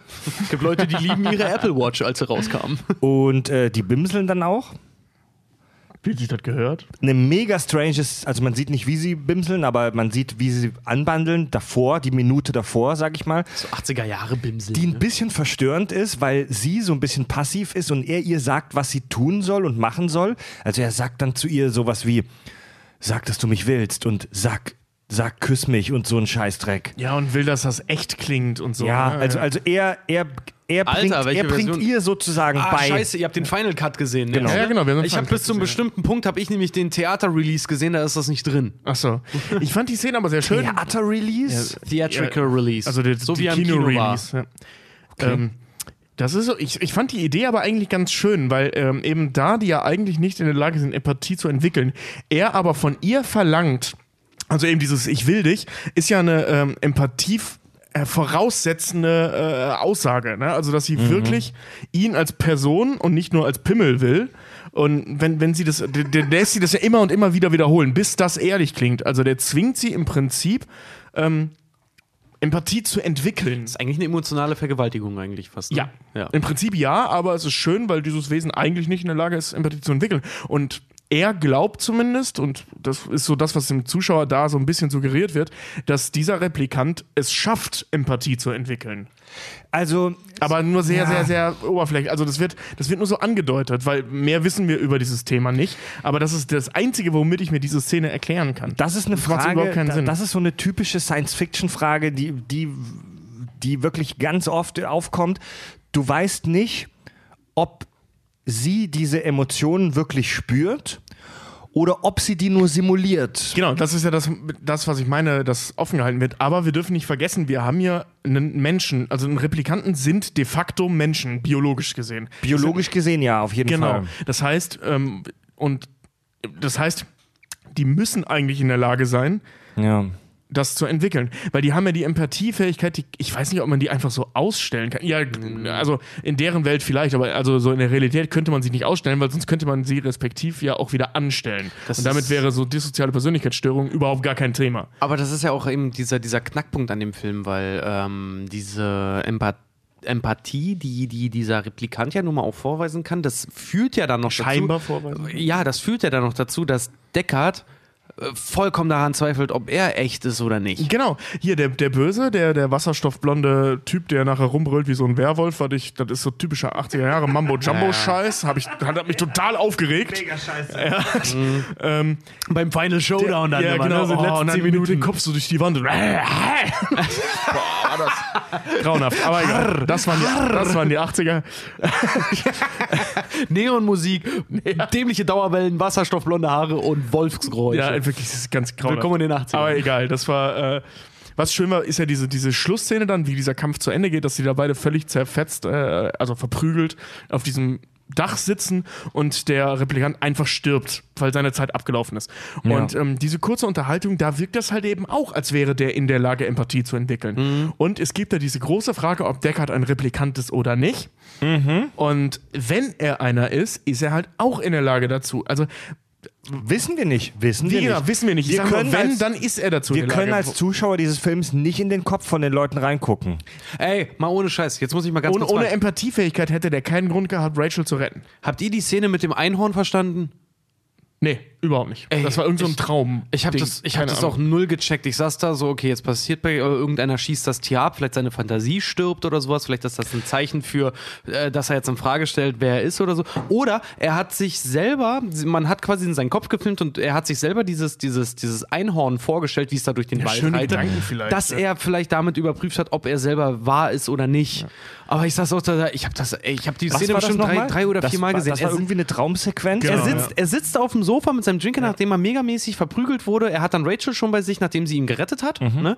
Und er sitzt dann da und er stellt sich ein Einhorn, also ein weißes Einhorn, wie es aus dem Nebel, aus dem Wald, auf die In Kamera so- so, so, auf ihn zugelaufen kommt und seine Mähne halt irgendwie noch schüttelt. Und ich saß davor, ich so, boah, das verstehe ich gerade null. Das könnte mit dieser ganzen Thematik der Tiere zusammenhängen. Darauf wollte ich nämlich auch noch mal hinaus. Also das, der Film basiert ja auf einem äh, Ich bin mit dieser Empathie-Nummer noch nicht fertig. Ich komme jetzt Nee? noch nicht zum nächsten Nee, Punkt. ich, ich finde das auch noch. Nee, ich springt gerade. Nee, ich finde das auch noch. Ich wollte euch nur fragen, ob ihr diese Sache verstanden habt, weil für mich war das, als ich das Ich gesehen habe da war gleich eine das- Theorie. Ich habe da gleich für eine mich, Theorie. Für mich war das ein Anhaltspunkt, dass er selber überprüft, ob er weiß, was wahr ist und was nicht.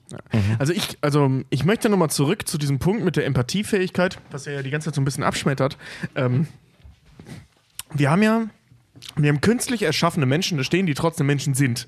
Das, das wissen wir ja. Die, du hattest vorhin mal gesagt, äh, 90 Prozent. Ich glaube, es sind sogar mehr 95 Prozent, weil die haben nur noch ein bisschen dran rumgedoktort. Ähm, also was die ja gemacht haben, ist eben die gefügiger gemacht, sie besser gemacht. Nee, gefügiger ist gar nicht wahr, ne? Sie haben sie nur Nee. besser gemacht und sie haben sie sterblicher gemacht. Und die kommen fertig auf die Welt. Das ist ja im Prinzip das, was die genetisch umgebaut haben. Alles andere ist ja ganz normal menschlich. Wir- also sprich, ja. Empathiefähigkeit, eben genau wie Emotionen und so weiter, die, das haben die ja nicht drauf. Das ist ja das, womit du Mhm. die wiedererkennst. Ähm, Nur wie auch in, in vier Jahren. Also du, du, bist, du bist in vier Jahren, frag mal ein Baby mit vier Jahren, Empathiefähigkeit, ja, die kannst du da checken, ob, sie, ob ein Kind das hat oder nicht. Ja. Aber emotionale Reife, die haben Leute mit 30 noch nicht. Ich kann mir aber auch, das wissen wir nicht, darüber können wir nur, nur spekulieren, aber ich kann mir gut vorstellen, dass die Tyrell Corporation, die diese Replikanten herstellt, denen genetisch die Empathie ausgeknipst hat. Also dass Kann denen ich mir diese, nicht vorstellen, dass das geht. Wie bei einer Kastration oder was? Ja, dass denen ab, also diese, diese, die, die, die Replikanten waren ja wirklich als Werkzeuge gedacht. Und ich kann mir gut vorstellen, dass denen Gefühle und Empathie absichtlich weggezüchtet wurden. Nee, nee, dann, dann würde ja der Sterblichkeitschip oder diese Sterblichkeitsnummer Nee, keinen Sinn das- machen. ich Weil das würd machen das- die ja. Das, das, machen, das machen die ja, damit die eben nicht anfangen, Emotionen oder ernsthafte Emotionen zu entwickeln. Ich also die sagen- sterben ja nach vier Jahren, Ja. damit, sie, damit das nicht passiert. Das heißt, es kann passieren. Oder es wird passieren. Das Ding ist halt, sogar. Fred, ich glaube nicht, sie haben es ihnen weggezüchtet, sondern ich glaube eher, sie sind nicht in der Lage, es hervorzubringen, weil sonst würde es den Nexus Ja. 7 nicht geben, der das plötzlich kann, weil er ist ja eine Erweiterung. Ja, weißt du, warum der das kann? Weil der einen gefaked, zwar gefakten, aber der hat einen Erfahrungswert. Ja, der genau, Erfahrung. Du genau. kannst- Und das ist, das ist halt das Ding. Das ist halt wieder so das, das, das Plus, was sie ihm eingebaut haben, quasi. Weil ich glaube, deswegen gibt es ja auch diese Szene, wo er dann sagt: so, ey, es muss eine Möglichkeit geben, dass ich länger leben kann. Also, nein, wir haben euch so perfekt gemacht, wie es geht. Und ähm, wenn wir quasi weiter an der Schraube drehen, was wir getan haben, sterbt ihr. Und zwar in vier Jahren. Das können wir nicht rückgängig machen. Ja, genau, die können dieses Sterblichkeitsding nicht rücken. Das muss bei der Geburt, also vor der Geburt noch gemacht werden. Ich finde ich finde die These von Tobi sehr gut, dass die also dass die dass, dass die die Fähigkeit äh, vermutlich haben, aber dass vier Jahre einfach eine viel zu kurze Zeit sind, um Genau, das sowas Ding- zu es gibt- entwickeln. Es Das gab doch dieses, diesen Versuch, 100, 200 Jahre her, weiß ich nicht genau, ich, ich komme jetzt nicht drauf, ich finde es auch gerade. Entschuldigung, vielleicht kennt ihr den Begriff dazu. Ähm, da hat irgendwer, also als die Psychologie noch sehr in den Anfangsschuhen steckte, vor allem Als die- man noch Därme gesch- abgeschnitten Genau. hat. Ja. Und ähm, als auch noch vieles legal war, was heute nicht mehr legal ist. Und zwar folgendes Beispiel. Es gab doch super viele Kinderversuche. Ähm. Ich weiß nicht, ob ihr das kennt. Also Kaspar Hauser oder so nennt sich Ja. das irgendwie so. Ähm, ähm, das sind so Versuche gemacht worden, wie mit was passiert mit Kindern, wenn. Machst du, mal, meinst du, du meinst aber nicht Münchhausen, ne? Nee, nee, Münchhausen ist so ein Buch. Kaspar Hauser ist eine literarische Figur. Ah, scheiße. Ja. Ja. aber irgendwie so heißt das. Ich, ich, ich komme gerade nicht drauf. Vielleicht. Jedenfalls, ähm, eins von diesen Versuchen war, die haben ein Kind, also ein Säugling, direkt nach der Geburt von der Mutter getrennt. Oder ich glaube, das war eh, also Mutter gestorben, irgend so sowas, oder ein Waisenkind oder so. Jedenfalls ist das vollkommen ohne Liebe groß geworden. Genau. Äh, das ist, glaube ich, zwei Jahre alt geworden oder so und ist dann gestorben. Ähm, und die haben eben auch solche Sachen, weil, weil also wirklich, biologisch ging es dem super. Aber also die haben den halt. gefüttert, und, aber der ist nie gedrückt worden, nie irgendwas, ist verreckt. Ähm, und sowas, also die haben eben auch gemacht, was mit Isolation passiert. Also wenn du Kinder komplett von der Außenwelt isolierst und Mhm. dann praktisch äh, äh, resozialisierst, was dann passiert. Und das ist eben auch ein Riesenproblem gewesen. Du kannst Leute, die nach ihrer Geburt nie soziale Kontakte gehabt haben, nicht einfach so in, in, in, in in ein soziales Umfeld schmeißen. Das ist wie und das jemand, der kein Immunsystem hat, in eine Petrischale zu schmeißen. ja, genau. Und, und die. Äh, ähm, Oder in mein Badezimmer. Ja, kommt eine Petrischale gleich. Und das, das ist ja im Prinzip das, was mit den Replikanten passiert. Du hast ein voll ausgebildetes Gehirn, also sprich groß geworden in einem isolierten Raum, ist ja im Prinzip das Gleiche, ob du jetzt 20 Jahre davor im Nichts gelebt hast oder gar nicht gelebt hast, ist ja im Prinzip egal. Ja. Und von jetzt auf gleich bist du Teil einer Gesellschaft, die dich scheiße findet. Ja. Und dementsprechend ist das Gehirn natürlich super instabil. Na, vor allem, was kommt halt zutage? Äh, Überlebensinstinkt. Genau, ja, genau. Dein, dein Überlebensinstinkt, deine plus Urinstinkte. plus die halt nie gelernt, wie man sowas sinnvoll umsetzen Genau, könnte. in deinem genetischen Material halt alles verankert, ne? Aber das, das, das, das, das, ich glaube, es gibt doch die Szene in dem Film, wo sie sich darüber unterhalten, so, äh, wie alt bist du? Und einer sagt Ja, irgendwie ja, 25. Siehst du, ich bin zwei. Ja. Oder ich bin, ich bin drei oder so. Wa- Warum, warum erwartest du von mir, dass ich das und das verstehe? Oder Das ist was mit diesem ja. Sebastian, der so alt aussieht. Der meinte, ich bin 25 und habe das so und so Syndrom, ich alter schneller. Genau. Also genau das Gegenteil wie die, ne? Also Ja. das fand ich Stimmt, da diese, diese Nebenfigur, der Sebastian Dingsbums, hat das Methusalem-Syndrom, Methusalem. Methusalem. dass er sehr schnell altert. Genau. Ja. Also seine Zellen sehr schnell altern. Benjamin Button quasi vorwärts. Tiere, wichtiges Thema. Im Film nur am Rande, im Buch ein großes Thema. Also der Film basiert auf dem Roman Träumen Androiden von elektrischen Schafen, Do Androids Dream of Electric Sheep von, wie heißt der Kerl, Philip K. Dick? Ist übrigens, ähm, ja, ja, dick.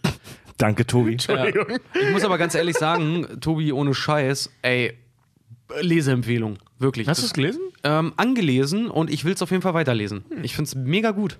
Also das, das Buch, ich habe es nicht gelesen, ich habe nur darüber äh, gelesen. Das Buch soll in seinem Ton insgesamt weniger melancholisch sein als der Film und viel sarkastischer. Also auch so ein bisschen äh, lustig vielleicht zwischendurch. Und ähm, da spielen Tiere eine ganz wichtige Rolle. In dieser Welt, in der wir hier sind, wurden echte Tiere tatsächlich fast komplett ausgerottet. Es gibt fast keine echten Tiere mehr. Echte Tiere sind was unfassbar Wertvolles. Nur die absolut reichesten Menschen können sich da Haustiere leisten, weil es keine mehr gibt. Es gibt aber replizierte, also Replikantentiere, die deutlich günstiger sind. Im Film zum Beispiel gibt es diese Tänzerin, die eine Schlange hat. Ja. Und dann fragt irgendwie. Ist das eine, echte Schlange? Könnt, würde ich hier arbeiten, würde ich mir eine echte Schlange leisten können. Ganz genau. Die Oder er kommt auch zu dem, zu dem, zu dem Replikanten Vater, sieht eine Eule und fragt auch, ist sie echt? Nein, repliziert. Ganz genau. Also es gibt da solche Tierrepliken, solche Tierkopien. In dem Buch ist Deckard davon besessen, von dem Gedanken, sich ein Haustier zu kaufen, ein Schaf. Und er schafft das dann auch am Ende des Films, dass er tatsächlich ein Schaf hat. Ein, Am Ende des ein Buchs. Repli äh, des Buchs. Ein Replikantenschaf, das er sich auf dem Balkon hält.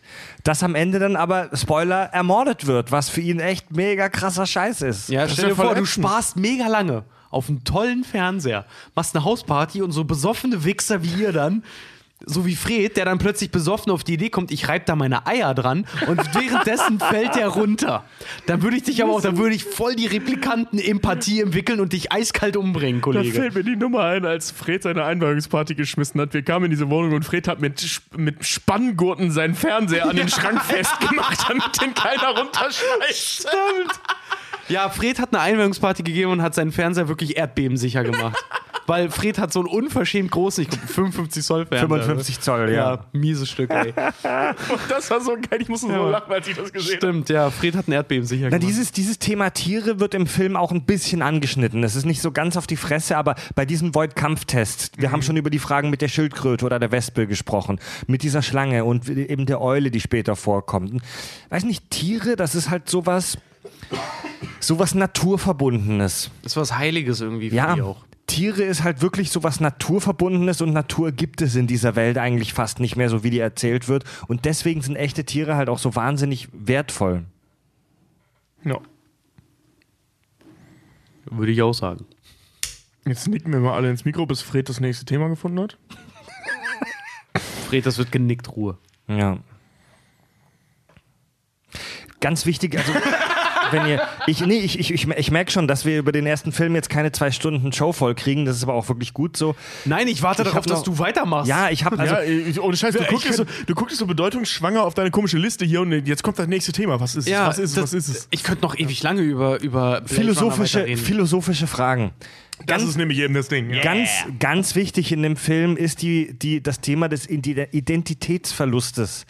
Wer ist Mensch? Wer ist Replikant und wo liegt die Scheißgrenze? Das Ding ist halt, die Menschen verlieren halt auch viel von ihrer Menschlichkeit aufgrund dessen, wie sie leben auf der, auf der Erde.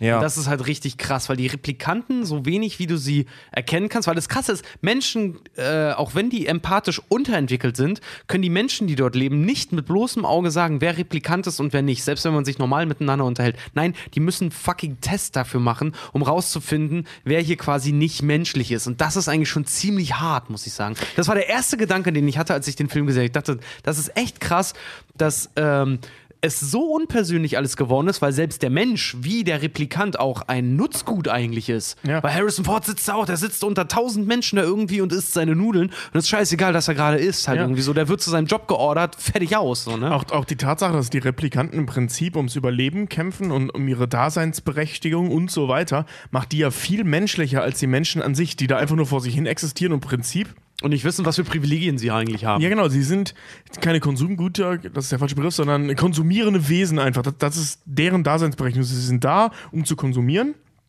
Ende.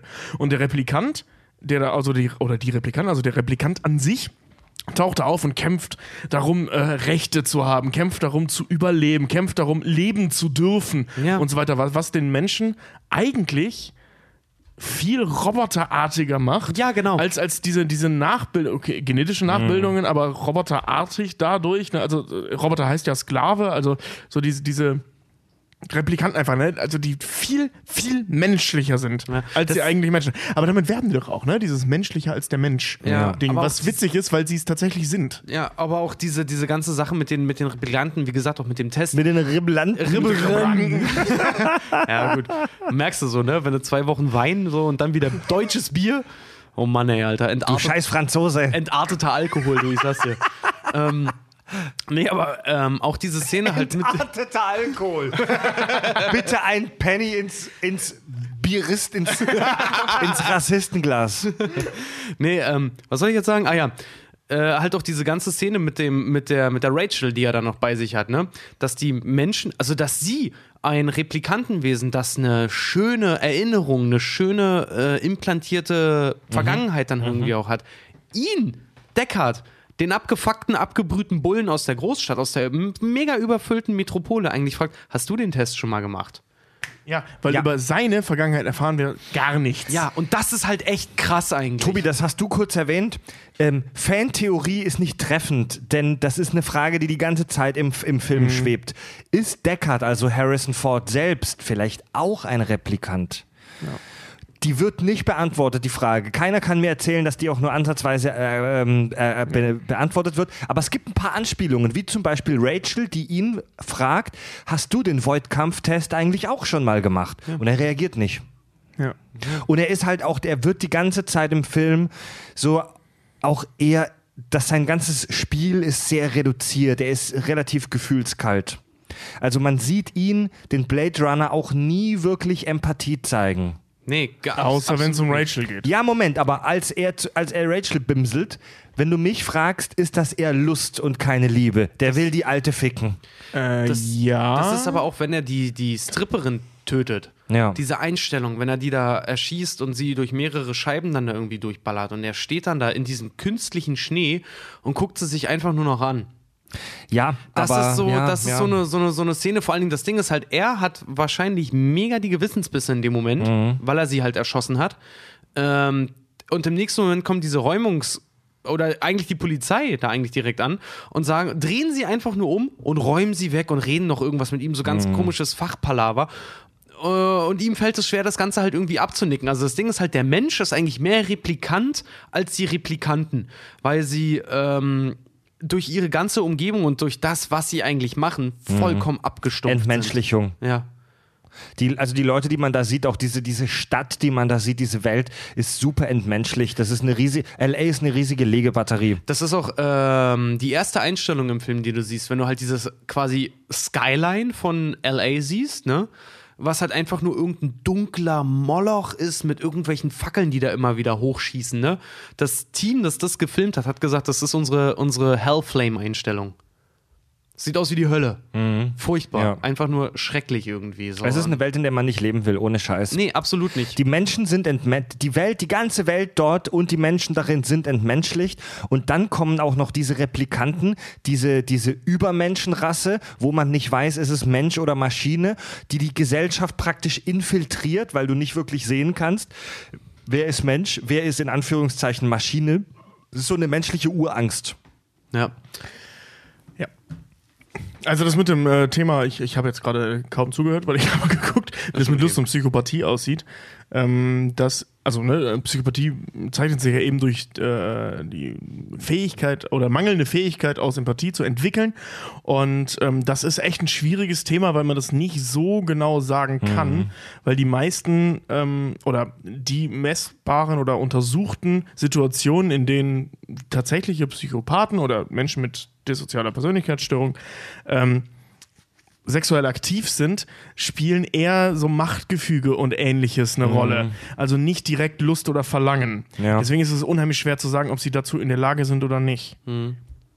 Was uns jetzt gerade in der Diskussion voll in die Karten spielt, weil man kann es nicht sagen. Schwierig popierig. echt, ein, echt eine, eine ethische, ethische, wirklich ethische, moralische Zwickmühle, dieser ganze Film auch, ne? Na, im Prinzip haben die Replikanten recht.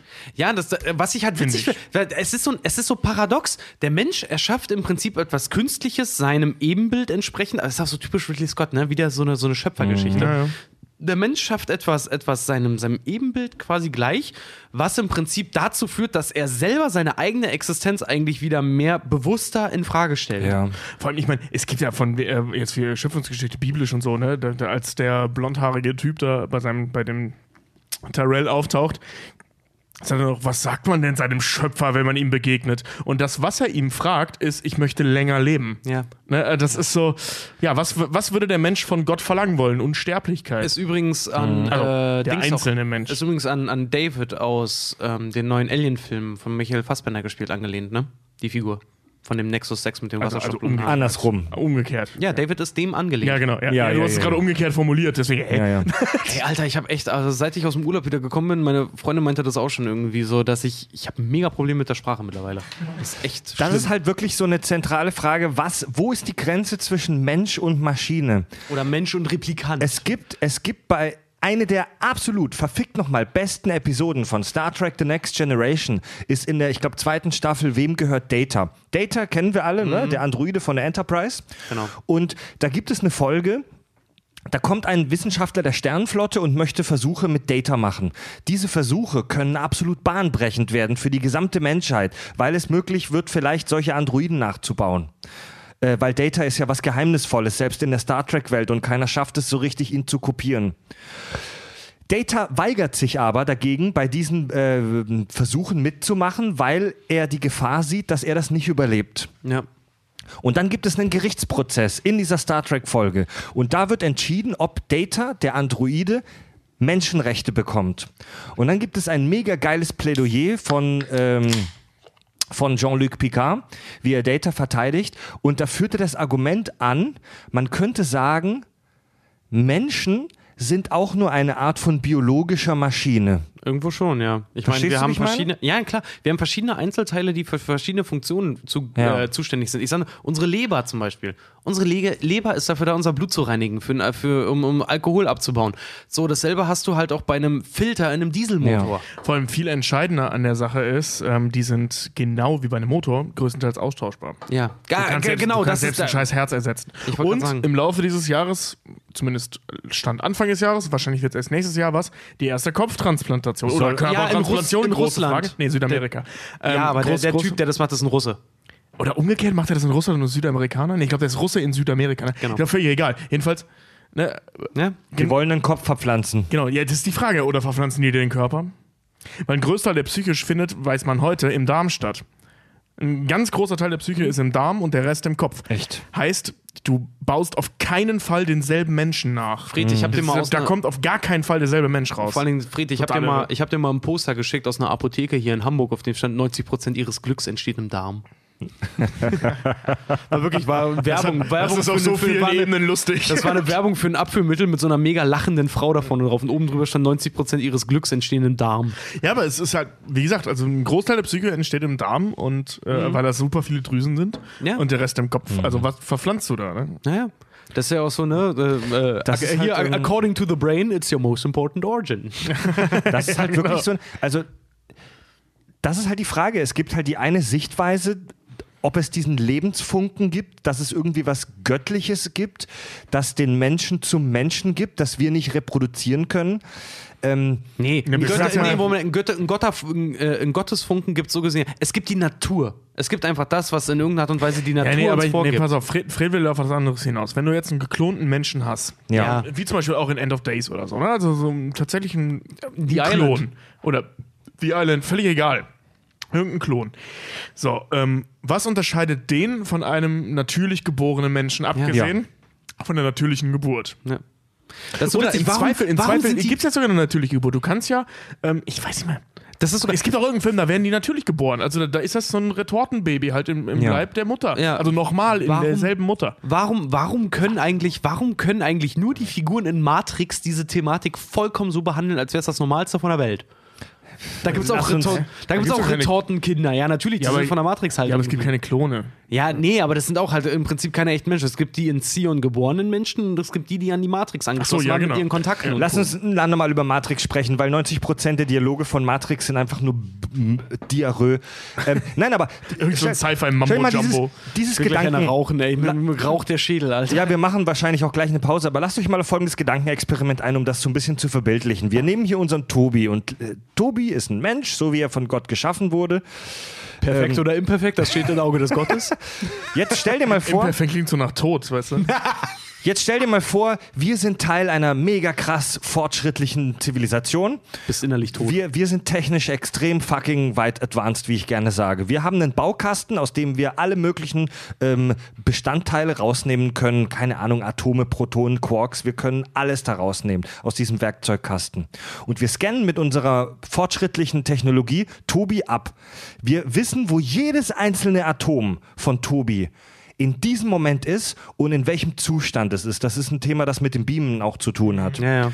Und dann gehen wir zu unserem Baukasten und wir bauen, also wirklich jetzt mal bildlich mit einer Pinzette, Wir bauen den Tobi um nach. wirklich nur Bild, das, so ein Bild zu machen. Wir, wir nehmen mit einer Pinzette aus dem Baukasten jedes verfickte Teilchen raus, um Tobi genauso, wie wir ihn jetzt gerade gescannt haben, aufzubauen.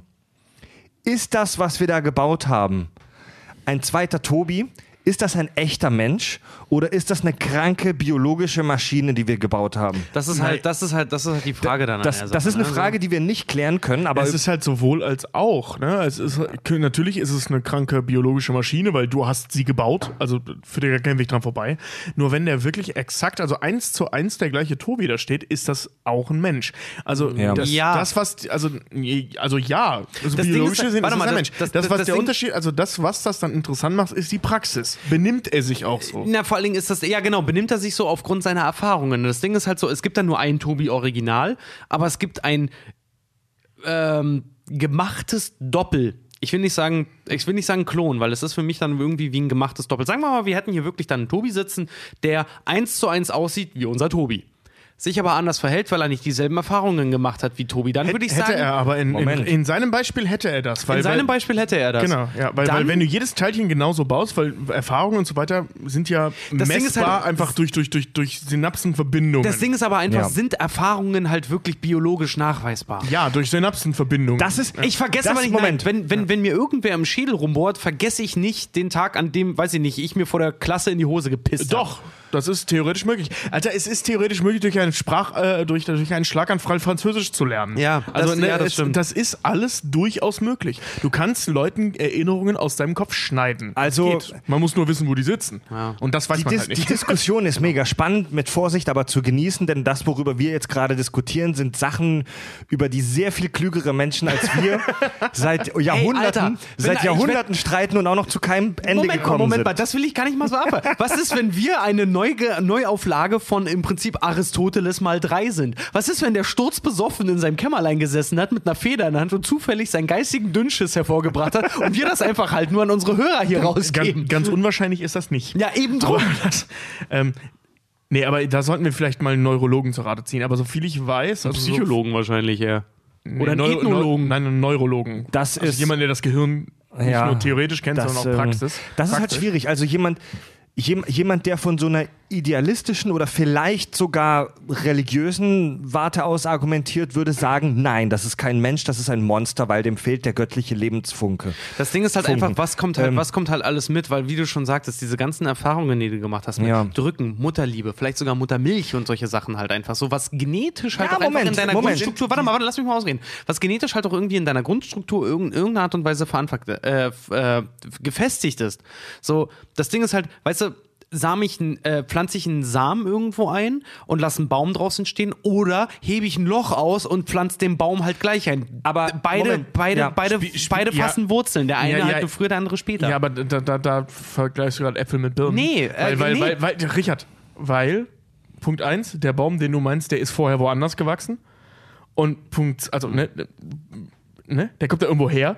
Und Punkt zwei, in Freds Beispiel Stimmt, ist recht. nach wie vor so, dass meine Erfahrungen mit meinem Klon oder mit meinem Doppelgänger genau die gleichen sind, weil ich ja eins zu eins nachgebaut bin. Ja. Und da man eben Erfahrungen und ähnliches über Synapsenverbindungen und ähnlich, ich weiß nicht genau, wie es funktioniert, ich weiß nur, ich kenne nur den Begriff Synapsenverbindungen, ähm, eben nachbau theoretisch nachbaubar sind, hat er genau die gleichen Erfahrungen, genau die gleichen Erinnerungen wie ich. Okay, also pass auf. wirklich eins zu eins dieselbe Person hier. Okay, Also pass auf, dann Pragmatismus. Ich fände es nicht gut, den anderen Tobi umzubringen, aber mein Tobi wäre dann immer noch Tobi Nummer 1.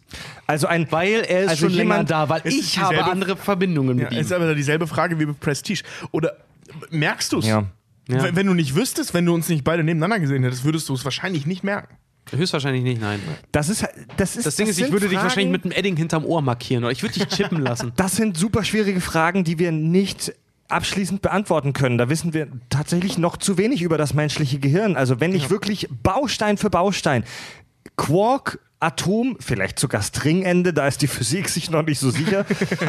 für, für Teilchen für Teilchen. Schleifchen für Schleifchen. Wenn ich Schleifchen für Schleifchen Tobis Gehirn nachbaue, müsste es so rein als, als Material. Also ich, ich bin eher ein Materialist von meiner philosophischen Strömung her. Klingt mega geschwollen. Ähm, ich bin eher ein Materialist. Also ich glaube, wenn du wirklich jedes infinitesimal klein, würde Fabio jetzt sagen, Teilchen im Gehirn von Tobi genau nachbauen könntest. Dann wäre das, dann wär das Tobi. Ja, Weil dann, auch, ja. dann könnte er mir genau die gleichen Sachen aus seiner Zeit aus, auf seinem äh, Internat erzählen, genau die gleichen Geschichten, die er als Kind erlebt hat, weil das halt äh, Strukturen in seinem Gehirn sind. Genau. das Witzige ist dann immer. Ich, ich, ich, sag, ich sage nicht, ich, ich sag, Moment, ich sag, ich sag nicht, dass ich damit, dass ich glaube, dass ich, dass ich fest. Ich sag nicht, dass es jetzt so ist und dass ich recht habe. Das wissen wir einfach noch nicht. Ich vermute aber, so ist es. Naja, aber also weißt wenn- du, was dann interessant wäre? Warte mal kurz. Weißt du, was dann mega interessant wäre? Dann wäre es witzig sein, weil wenn wir zwei Tobis, zwei gleiche Tobis zum selben Zeitpunkt haben, dann entscheidet sich nur noch, welchen Tobi du eigentlich möchtest, aufgrund dessen, welche Entscheidungen beide Tobis so nacheinander treffen. Weil, was da, Ja. weil dann haben wir Moment Null. Wenn beide plötzlich auf gleicher ja. Ebene da sind, haben wir Moment Null. Was danach passiert, definiert einen Charakter von den jeweils anderen Tobis. Ja, genau, also Und ich glaube, Charakter- dein Replikant Tobi, der würde sich, der würde wahrscheinlich, vielleicht auch, weil er, vielleicht weiß, wenn wir ihm sagen, so, hey, du bist ein Replikant Tobi, du bist eins zu eins genau Mhm. der da, der vielleicht sagen würde, wisst ihr was, fickt euch, ich mache jetzt was ganz anderes, nimmt einen Rasierer und macht sich die Augenbrauen weg. Ja, also das ist durchaus möglich, wenn er das dann weiß, dass, dass er eine Replikation ist, ähm, dann wird er sich mit Sicherheit nicht donnerstags hier hinsetzen und, und äh, Kack- und Sackgeschichten aufnehmen. Ja. A, weil ich hier bin. Ja. Und Weil er es komisch findet? nee, weil, weil äh, auch so trotz Reaktion. Also ich kenne mich ja auch selber ganz gut und ich hätte da überhaupt keinen Bock drauf dann. Also halt weißt du, da macht der andere schon, da mach ich das halt nicht. Ne? Geh jetzt zocken. Ich, ich geh jetzt zocken. Nee, da macht Tobi auch. Dann gehe ich jetzt halt Sport machen oder so. Weißt du, so. Ne? Also das ist, Es wird immer kranker, Leute. aber Ich glaube, weißt, mein Replikant würde mich nach und nach versuchen auszuschalten. ja, oder fett werden. Nee, meiner würde mich versuchen auszuschalten, weil ich, ich könnte damit nicht um, wenn es mich noch Ich würde voll gern mal mit mir selbst ein Bier trinken. Ich glaube, das ist voll witzig. Nee, jetzt bin ich voll nicht voll. Weil- weil ich- das ist doch voll scheiße, wenn du jemanden gegenüber von dir, zu- der genau deine Geheimnisse, deine dunkelsten Ja. Eigenschaften und Ja. Gedanken halt irgendwie Also ich, kennt. ich, ich liebe das ja auch mit, meinem, mit meinen Brüdern Bier zu trinken. Und gerade Timo, ähm, der ist im Prinzip ich ihn größer. Also wir sind wirklich extrem ähnlich und zusammen Bier zu trinken ist immer, als würde ich mit mir selbst Bier trinken. Bei Thomas ist ein bisschen was anderes, so, okay. anders. Jetzt lasse ich mal deine Freundin mit dir und mit Timo schlafen und dann frage ich mal, wo ist der Wie Unterschied? gesagt, äh, kenn, kennst du diesen Move mit dem Daumen und dem Ja, Zeigefinger? ja, ja, Timo ist halt genau. größer als ich. Das, was sich, das, was mit was sich Blade Runner 1 äh, beschäftigt, auch der zweite, zu dem wir gleich nach der Pause kommen, das, mit was sich Blade Runner beschäftigt, ähm, das geht so in die posthumanistische Richtung. Ja. Hast du schon mal gehört vom Transhumanismus Ja. und vom Posthumanismus? Was macht den Mensch zum Menschen Ja. und wie werden wir in Zukunft Menschen? Also die, die, das ist eine philosophische Denkrichtung, die nennt sich Transhumanismus, die beschäftigt sich damit, die Grenzen der Menschlichkeit und des Menschenmöglichen zu erweitern. Wir sprechen hier zum Beispiel von Kybernetik, von ähm, Prothesen und so weiter. Ist ein Mensch, der eine Prothese hat, noch ein, ein, ein echter Mensch? Also wir reden jetzt nicht von sowas wie einem, einem Titanbein. Fred, du hast kein Gaumenzäpfchen, für mich bist du jetzt schon nicht mehr Mensch. Ob, äh, ja, mir wurde vor ein paar Jahren mein Gaubenzäpfchen gekürzt. Ich habe hab noch all meine Körperteile, sind alle für mich keine Menschen. Vor allem wurde- ge ge gekürzt, äh, ihm wurde der, der ist halt entfernt. Gut, ich habe einen künstlichen Knorpel im Knie. ja, guck Echt? mal, aber du, hast, hast du noch deinen Blinddarm? Ja, Hast du noch deine äh, Mandeln? ja. Na guck mal, da bist du fast so perfekt wie ich. Ich habe nur meine Weisheitszähne unten. ja, die Also- ich, selbst die habe ich noch. Die Ich, passen. ich bin auch augmentiert. Mir wurde vor ein paar Jahren mein Daumenzäpfchen leicht gekürzt und ich habe meine Nasenscheidewand gerade lassen machen Sag lassen, nicht leicht gekürzt. Das klingt, als hätten die nur einen Millimeter abgeschnitten. Deins ist weg. damit ich besser atmen kann. Oh, das mit der Nase muss ich auch unbedingt machen. Seither atme ich mega gut. Also jeder, jeder der irgendwie eine schiefe Nasenscheidewand hat, lass die Scheiße gerade machen, ohne Scheiß. Äh, ein paar, ist ein paar Tage scheiße und eklig, aber hält ein Leben lang.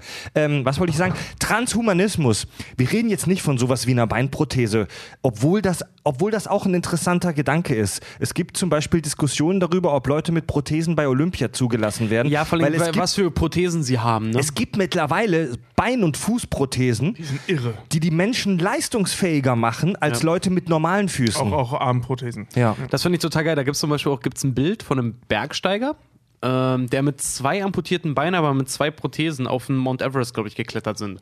Und da drüber gibt's, steht drüber, äh, What is your excuse? Und darunter, das war bei Facebook, darunter hatte einer, das fand ich mega geil, hatte einer kommentiert, Well, my legs can hurt. Ja.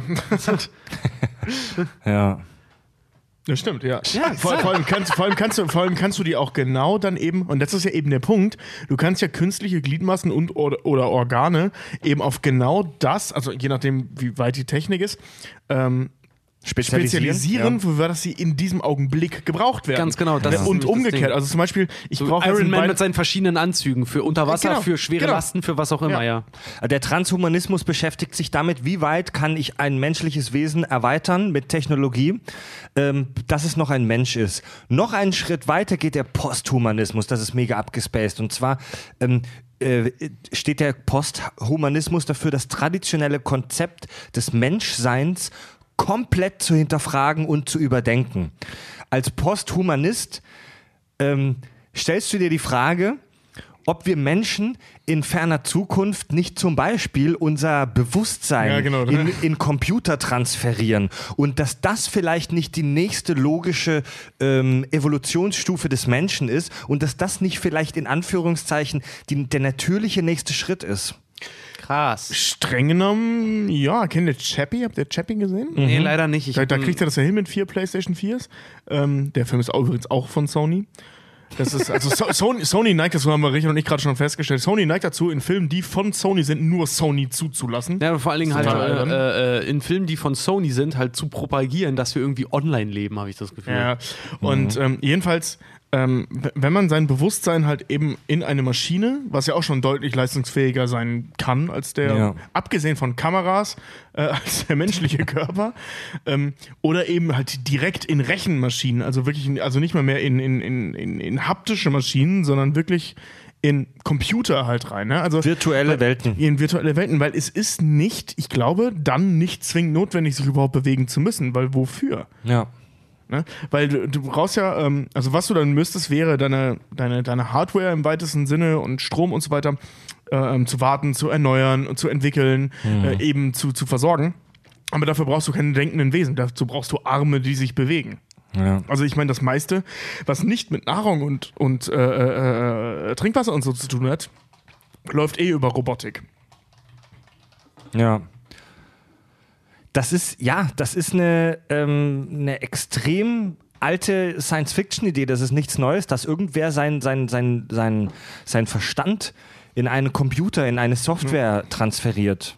Es gibt von Isaac Asimov, dem Schöpfer der, der äh, Robotergesetze, eine super abgefahrene Kurzgeschichte, die heißt The Last Question, die letzte Frage oder auch wenn die Sterne verlöschen. Und da ähm, erzählt er die Geschichte der Menschheit im, alle paar Millionen Jahre, dass wir in ein paar Millionen Jahren dann die Menschheit ihren Verstand komplett in eine virtuelle Entität übertragen hat. Also dass es die Menschheit, wie wir sie heute kennen, gar nicht mehr gibt, sondern dass wir alle in so einem, in einem virtuellen Kollektiv praktisch Du leben. meinst, dass wir wahrhaftig der Übermensch werden oder so, oder was? Das ist der. Oh, toller Übergang wieder, Wow, Richard. ja, das hast du doch in meinen Notizen gelesen, du Arschloch. Ist, die, ist der Replikant in Blade Runner Stimmt, das vielleicht Ach, da, nie. Nietzsche Übermensch. Ist der Replikant in Blade Runner der Nietzsche-Übermensch? Wir haben in der Watchmen-Folge, eine unserer allerersten Folge, ja schon mal über den Nietzschen Übermenschen gesprochen. Nietzsche, einer der größten und auch einer der krankesten Philosophen der Weltgeschichte. hat ja den, den Übermenschen erdacht. Das Ne? Über ich. Nee, das, war Freud. Nee, nee, das war Das war Das war Freud. Freud. Ähm, nee, aber den Übermenschen. Was, was oft, war, er wird oft mit, Na das haben wir in der Watchmen-Folge schon gehabt, der Nietzsche-Übermensch wird oft mit Nazis in Verbindung gebracht. Ich meine, das Ding ist halt so, in, in Blade Was- Runner 1 wird es auch Warte, warte sehr, kurz, sehr warte, deutlich. warte. Da, da sind wir noch gar Warte, nicht. der, nur, nur ganz kurz, der Nietzsche-Übermensch wird oft mit der Nazi-Ideologie in Verbindung gebracht, was faktisch fa fa falsch ist. Es hat nichts, das hat nichts mit der Nazi-Ideologie zu tun. Das, Kriegst, kriegst du den noch kurz zusammengefasst? ja, der, also der Nietzsche-Übermensch hat nichts damit zu tun, dass dass wie in der Nazi-Ideologie Nazi eine bestimmte Rasse oder ein Volk besser ist als ein anderes, sondern Nietzsche hatte die Idee, dass der Mensch sich irgendwann als gesamte Spezies weiterentwickelt zu so einem, wie gesagt, Übermenschen. Und Quintessenz davon ist, Emotionen sind scheiße und gehören ausgerottet. Und Vor, allem, vor allem Religion, Metaphysik, Glauben, Genau. Aberglauben, dieser ganze Scheiß. Also, nie, wir sagen? Alles sehr deutsch. also Nie, Nie, Nietzsche wollte halt wirklich, um das mal echt ganz blöd und plastisch runterzubrechen, Nietzsche wollte, dass der Mensch sich weiterentwickelt zu einem Vulkanier. Ja, der emo Ja, genau. die, die Ja, genau. un Ja. unemotionale, logische Kampfmaschine, ja. Genau, ja. Ja. Ganz genau. Als, und das als einer der poetischsten äh, äh, oder poetisch angehauchtesten Philosophen, die es so gibt. Ja, Also er war der nicht in selbst, seine Schwester verliebt und so? ja, und der hat auch äh, äh, kurz bevor er gestorben ist, hat er in, in einer Klapse gewohnt und in seine das Stiefel gekackt. Also Der hat- so, der hat war wirklich genau, total, der, total der Mesogyn auch. Ne? Der hat viel Party gemacht. Der hat viel Party war, gemacht. war ein ziemlich kaputter Typ. Also der wirklich genau das Gegenteil von dem, was er als Übermensch gesehen hat. Aber wahrscheinlich kam das auch daher. Ne? Also er Ziemlich. wusste ja selbst um seine Fehler, denke ich mal. Ziemlich abartiges Nichts halt irgendwie. So, Der war ein ne? übler Typ. Ja, Mann. Ja. Aber der hat geil geschrieben, der hat richtig geil formuliert. Also es macht echt Spaß, das zu lesen, wie der Dinge Echt? ausgedrückt hat. Ja, so, Ich habe immer nur über Nietzsche gelesen. Ich habe nie eins seiner, eines seiner Bücher lies, gelesen. lies es mal, ist ganz Ja. spannend. Also wenn er zum Beispiel die Metaphysik, also die, die, die Religion, wenn du so willst, und alles, was, also alles, was Ja, über der Physik steht, zusammenfasst als die Metaphysik ist nur noch eine rostige Hülle, ist- äh, für die es keinen Hammer braucht, sondern nur eine Stimmgabel, um sie zu zertrümmern. Und also so redet der. Er ist- ich bin Dynamit, ist so ein ist- mega be äh, bekanntes Zitat von ihm. Wenn du es wenn du's mal, wenn du's mal liest, er ist sehr totalitär in seinen Ausführungen. Also der, der springt wirklich immer in den Superlativ irgendwie auch Ja, immer gleich total. rein. Also es ist total heftig mit Also dem. totalitär weiß ich, ob da auf jeden Fall extrem. Ja, na halt einfach, er ist so, er ist so ab, egal. Nietzsche ist für mich persönlich, wenn ich, als ich den gelesen habe, sehr abschließend immer. So was er sagt, ist irgendwie so Wort und Gesetz irgendwie immer gleich. Es ist So, so, so extrem, einfach so was bam, so. es gibt ja Hörer, die irgendwann eine Nietzsche-Special-Folge wollen. Nietzsche ist echt ein Rockstar der Philosophie, weil er hat halt so unfassbar geile, krasse, heftige Sachen gesagt. Er wirkt echt in einem Moment wie ein fucking Rockstar und wie ein unfassbar cooler Typ. ja, und dann im nächsten Moment Aber- hat er halt Briefe an seine Schwester geschrieben, an die er sie äh, halt quasi wirklich Arsch ficken möchte. Ja. So, der Typ war voll Und im, der ganz üble genau. Kunde. Und, und im nächsten Völlig Moment wirkt er halt wie jemand, mit dem du echt nicht zusammen aufs Pissoir gehen willst. Ja, wie so ein Verschwörungstheoretiker auf der Arbeit. Ja, ohne Scheiß. Aber, mit- aber mit einer guten Bildung in Sachen Sprache. Ja, Also mein Gott. übler Typ, übler Typ. Gut, Pause. Bis gleich. Kack- und Sachgeschichten. Was wir gar nicht besprochen haben jetzt in der ersten Hälfte, dass Blade Runner im Prinzip die Erfindung eines neuen Subgenres war. Das, äh, k- äh, ich weiß nicht, Film Noir, sagt das den Hörern was? Der Mesanthropenfilm. Also Film, Fi- Film Noir, diese, diese typischen alten Uralt-Schinken in Schwarz-Weiß mit irgendwelchen Detektiven, die immer bedeutungsschwanger irgendwo hingucken und ein Glas äh, Whisky in der Hand haben. Und rauchen, Also mal ganz, vor allem aber rauchen. mal, mal ganz kurz, wer es kennt, Hände hoch. Alles klar. Und dann Der, der ganz, coole Typ von hinten wieder. ganz wichtig, die femme fatale, diese geheimnisvolle, leicht erotische Frau. Und Blade Runner ist genau das im Science-Fiction-Setting. Das wird oft als Elektro-Noir oder Future-Noir bezeichnet. Steam, äh, äh, Future Steampunk auch, ne?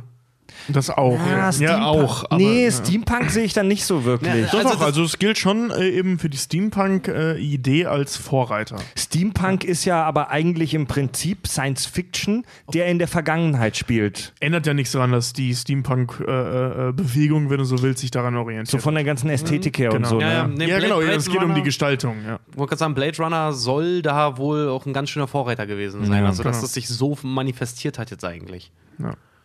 Aber Gut, Leute. Angaben ohne Gewehr. Was, was, was, was so ein Punkt ist, den ich nur ansprechen wollte zu unserer äh, Diskussion vorhin mit dem Leben und so und ob die, ob die wirklich Mensch sind.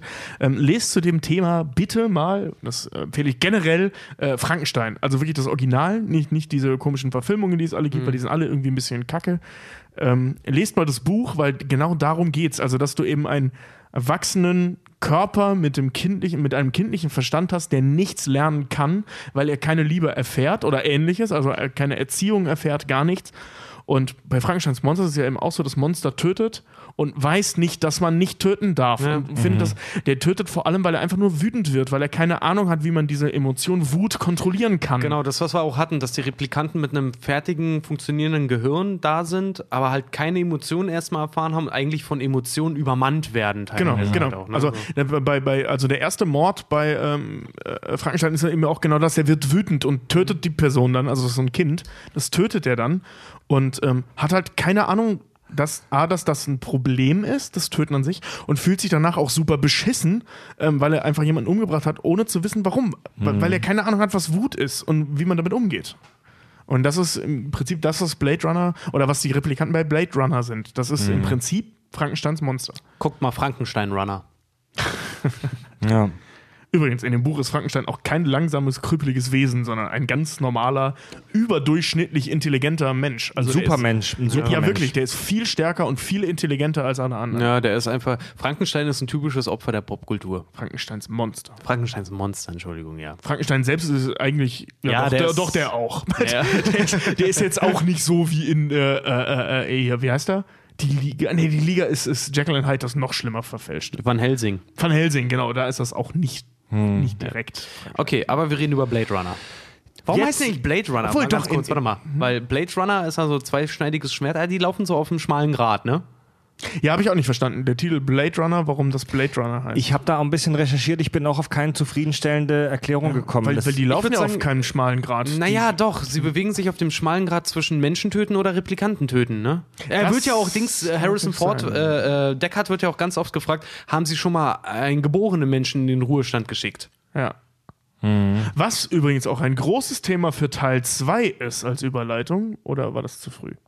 Das ist was, äh, genau das gehen wir mal an die. Fangruppe ab. Das können die mal, das können die mal in ihren, in ihren Kommentarfunktionen da irgendwie mal auseinanderklamüsern. Jetzt kommt der Punkt der Show, wo wir sagen, wir haben über den ersten ausführlich gesprochen. Wir gehen jetzt wirklich zum neuen Film, Blade Runner 2049, der jetzt gerade ganz frisch vor ein paar Tagen erst in die Kinos gekommen ist. Dem Rhein Goschlin. Wer sagt, ich möchte nicht gespoilert werden für den neuen, der darf jetzt gerne ausschalten oder direkt zum Ende, zum Hörerfeedback springen. Wie immer machen wir das ja in der letzten Viertelstunde. Aber ich sag mal, bleibt einfach dran. Äh, ihr werdet an dem Film trotzdem Spaß haben, auch wenn ihr unsere Diskussionen jetzt hört. Und wir versuchen einen großen Plot-Twist einfach rauszuholen. Genau, wir werden, also wir werden den Major-Spoiler, der gegen Ende des Films kommt, nicht besprechen. Lasst uns den mal weglassen. Ein paar kleine Spoiler der Handlung müssen wir besprechen. Die versauen euch aber nicht den Film, versprochen. Genau. Ne. Also, äh, vielleicht ein Spoiler vorweg. Wer ihn gucken möchte wegen Jared Leto, er ist ungefähr genauso viel drin wie in Suicide Squad. Ja. Oder Harrison Ford. Ja. Ja. Also warum der auf dem Plakat ist, weiß ich ehrlich gesagt nicht. Ridley, Ridley Scott war im neuen Blade Runner nur ausführender Produzent, also auf gut Deutsch, er hat da Kohle reingesteckt. Äh, gemacht hat den Film in Form von Regie, Regie hat geführt äh, Dennis, Dennis Villeneuve. Dennis Villeneuve, der, der sehr geile Filme in den letzten Jahren gemacht Ja, hat. Mann, zum, ja, Beispiel, Allerdings. zum Beispiel Prisoners, Super ähm, geiler Super Film. geiler Film. Kommt Oder- auch nochmal auf die Liste, weil Prisoners finde ich auch super gut. Sicario hat er gemacht, Auch, äh, auch ziemlich cool. Arrival hat er gemacht Auch als ziemlich letztes. geil. Sehr cool. Und jetzt eben, wie gesagt, 2017 Blade Runner 2049. Ich habe vorhin im Kino noch gedacht, so Mensch, äh, hier äh, Blade Runner 2, boah, das ist mal wieder so ein richtig hardcore, ernster Science-Fiction-Film. Wie lange hast du schon keinen ernsten, also wirklich vollkommen ernsten Science-Fiction-Film gesehen? Dann fiel mir ein, ja stimmt, Arrival war auch mega ernst. Und dann, ah, selber Regisseur. Aber ich muss so sagen, Also wirklich, weil die, die gibt es ja mittlerweile sehr, sehr selten. Gerade wegen dieser Comic-Überlastung ähm, ist das Genre des wirklich ernsten äh, Science-Fiction-Films eine sehr Eher untervertreten. ja, eine Seltenheit Bla geworden. Blade Runner ist aber auch ähm, aufgeführt als Sci-Fi-Drama. ja, genau. Ja, so. das Aber finde ich auch, trifft trifft sehr, sehr gut. Also auch wirklich, wer, wer noch nicht, also wer noch nicht weiß, ob er sich den neuen Blade Runner antun sollte, weil er vielleicht Angst hat, dass sie den versaut hätten, nein, haben sie nicht. Er Finde ist, ich auch, Er ja. ist wirklich, er ist extrem nah am Original dran, extrem nah. Und wirklich so das Original nur noch mal in neu und in extrem schön. Wirklich, kann man nicht anders sagen. Wie ich finde, hat er da, äh, dies, dieses Ganze ähm, aus dem ersten Teil halt schon sehr deutlich, also diesen Stil übernommen. Ich habe ja erst gedacht, als ich den Trailer gesehen habe, okay, das wird mehr so ein Sci-Fi-Action-Film, gerade im, im Vergleich zum ersten, Ja, dachte ich der auch echt erst. kein Actionfilm ist. Nee. Ähm, ist er aber nicht. Also er ist wirklich sehr nah, was die Stimmung angeht. Es ist ein sehr langsamer Film. Es ist ein Film, der sich an sehr vielen Stellen sehr viel Zeit nimmt für die Atmosphäre Bedeutungsschwanger. sehr bedeutungsschwanger auch wieder. Ähm, der Vorteil vom zweiten Teil gegenüber des ersten Teils ist es, die Dialoge funktionieren Ja. und sind nicht peinlich. Ja. Das war gut. Das mochte ich sehr gerne. Du musst nicht so viel rausinterpretieren. Es wird dir teilweise auch für den ungeübten Zuschauer wird dir zum Glück relativ vieles, nicht ganz eindeutig, aber auch serviert. Ja, aber ist das aber, angenehm. aber trotzdem bei einem sehr oder verhältnismäßig für die heutigen Sehgewohnheiten geringen Anzahl an Dialogen. Also Mhm. es wird nicht so viel geredet. Ähm, aber das, was geredet wird, Mhm. hat Hand und Fuß und nicht, ist nicht so ein peinlicher 80er-Jahre-Schwachsinn. Ähm, wobei ich jetzt nicht alle 80er-Jahre-Filme peinlich Nee, äh, schlecht machen will, aber ihr wisst, was ich meine, Ja, ja. wenn ich das sage. Und ähm, ja, was mich allerdings gestört hat, wenn ich, darf, darf ich das schon sagen? Ähm, dann ist es ähm, der Look. Also der Look war im ersten fantastisch, im zweiten ist er im Prinzip genau gleich, nur dass er sehr, sehr viel tagsüber spielt. Und Blade Runner Mhm. 1 spielt faktisch nur nachts, es ist immer dunkel, die machen auch nie das Licht an, Fand, wenn die ich aber, irgendwo drin fand sind. ich aber ganz cool. Fand ich aber auch ganz geil, muss ich wirklich Ja, sagen. also da, da fehlte mir das vom ersten. Ich fand das beim ersten so beeindruckend, dass der, selbst wenn es tags ist, immer dunkel ist. Es ist immer dunkel. ich und da nicht. Also da war es fast immer hell. Ich fand beim zweiten zum Beispiel total geil, dass du dann halt zum Beispiel, du hast ein mega dunkles Bild. Mega dunkel. Du kannst kaum was sehen. Du siehst nur so im Ansatz irgendwelche Umrisse und da steht dann, kommt dann nur ein Text so, ähm, Tyrell Corporation oder halt hier, hier der, wie heißt der, der neue nochmal? Ähm, jetzt habe ich seinen Namen schon wieder vergessen. so die neue Firma Wallace. Also Wallace, genau. Wallace. Also, also Tyrell Corporation gibt es in dem zweiten Teil nicht mehr so ganz. Noch nicht so in die Details springen. Ja, pass auf. Aber es gibt diesen Wallace und du siehst halt, wie gesagt, dieses riesen Hauptquartier, was er hat. Und du siehst es eigentlich gar nicht richtig. So, das, das fand ich zum Beispiel immer mega geil. Es ist immer so, du siehst, was, der, was, was auch die Leute dort sehen. Alles ist so leicht diesig halt auch wieder. Nur in geil halt irgendwie. Es sieht sehr bedrohlich alles aus. Ja, aber genau das ist das, was ich meine, was mir in, insgesamt im zweiten Teil so ein bisschen gefehlt hat, weil im ersten Teil war das immer so, grundsätzlich. Und im zweiten Teil war das sehr nuanciert eingesetzt, was auch schön war, gar keine Frage. Aber eben ähm, bisschen wegging. Um also nochmal weg kurz, vom Noir. um noch mal zum Allgemeinen zurückzugehen, der, der, der neue Blade Runner hat eins gemeinsam mit dem ersten. Vom finanziellen her eher unter den Erwartungen.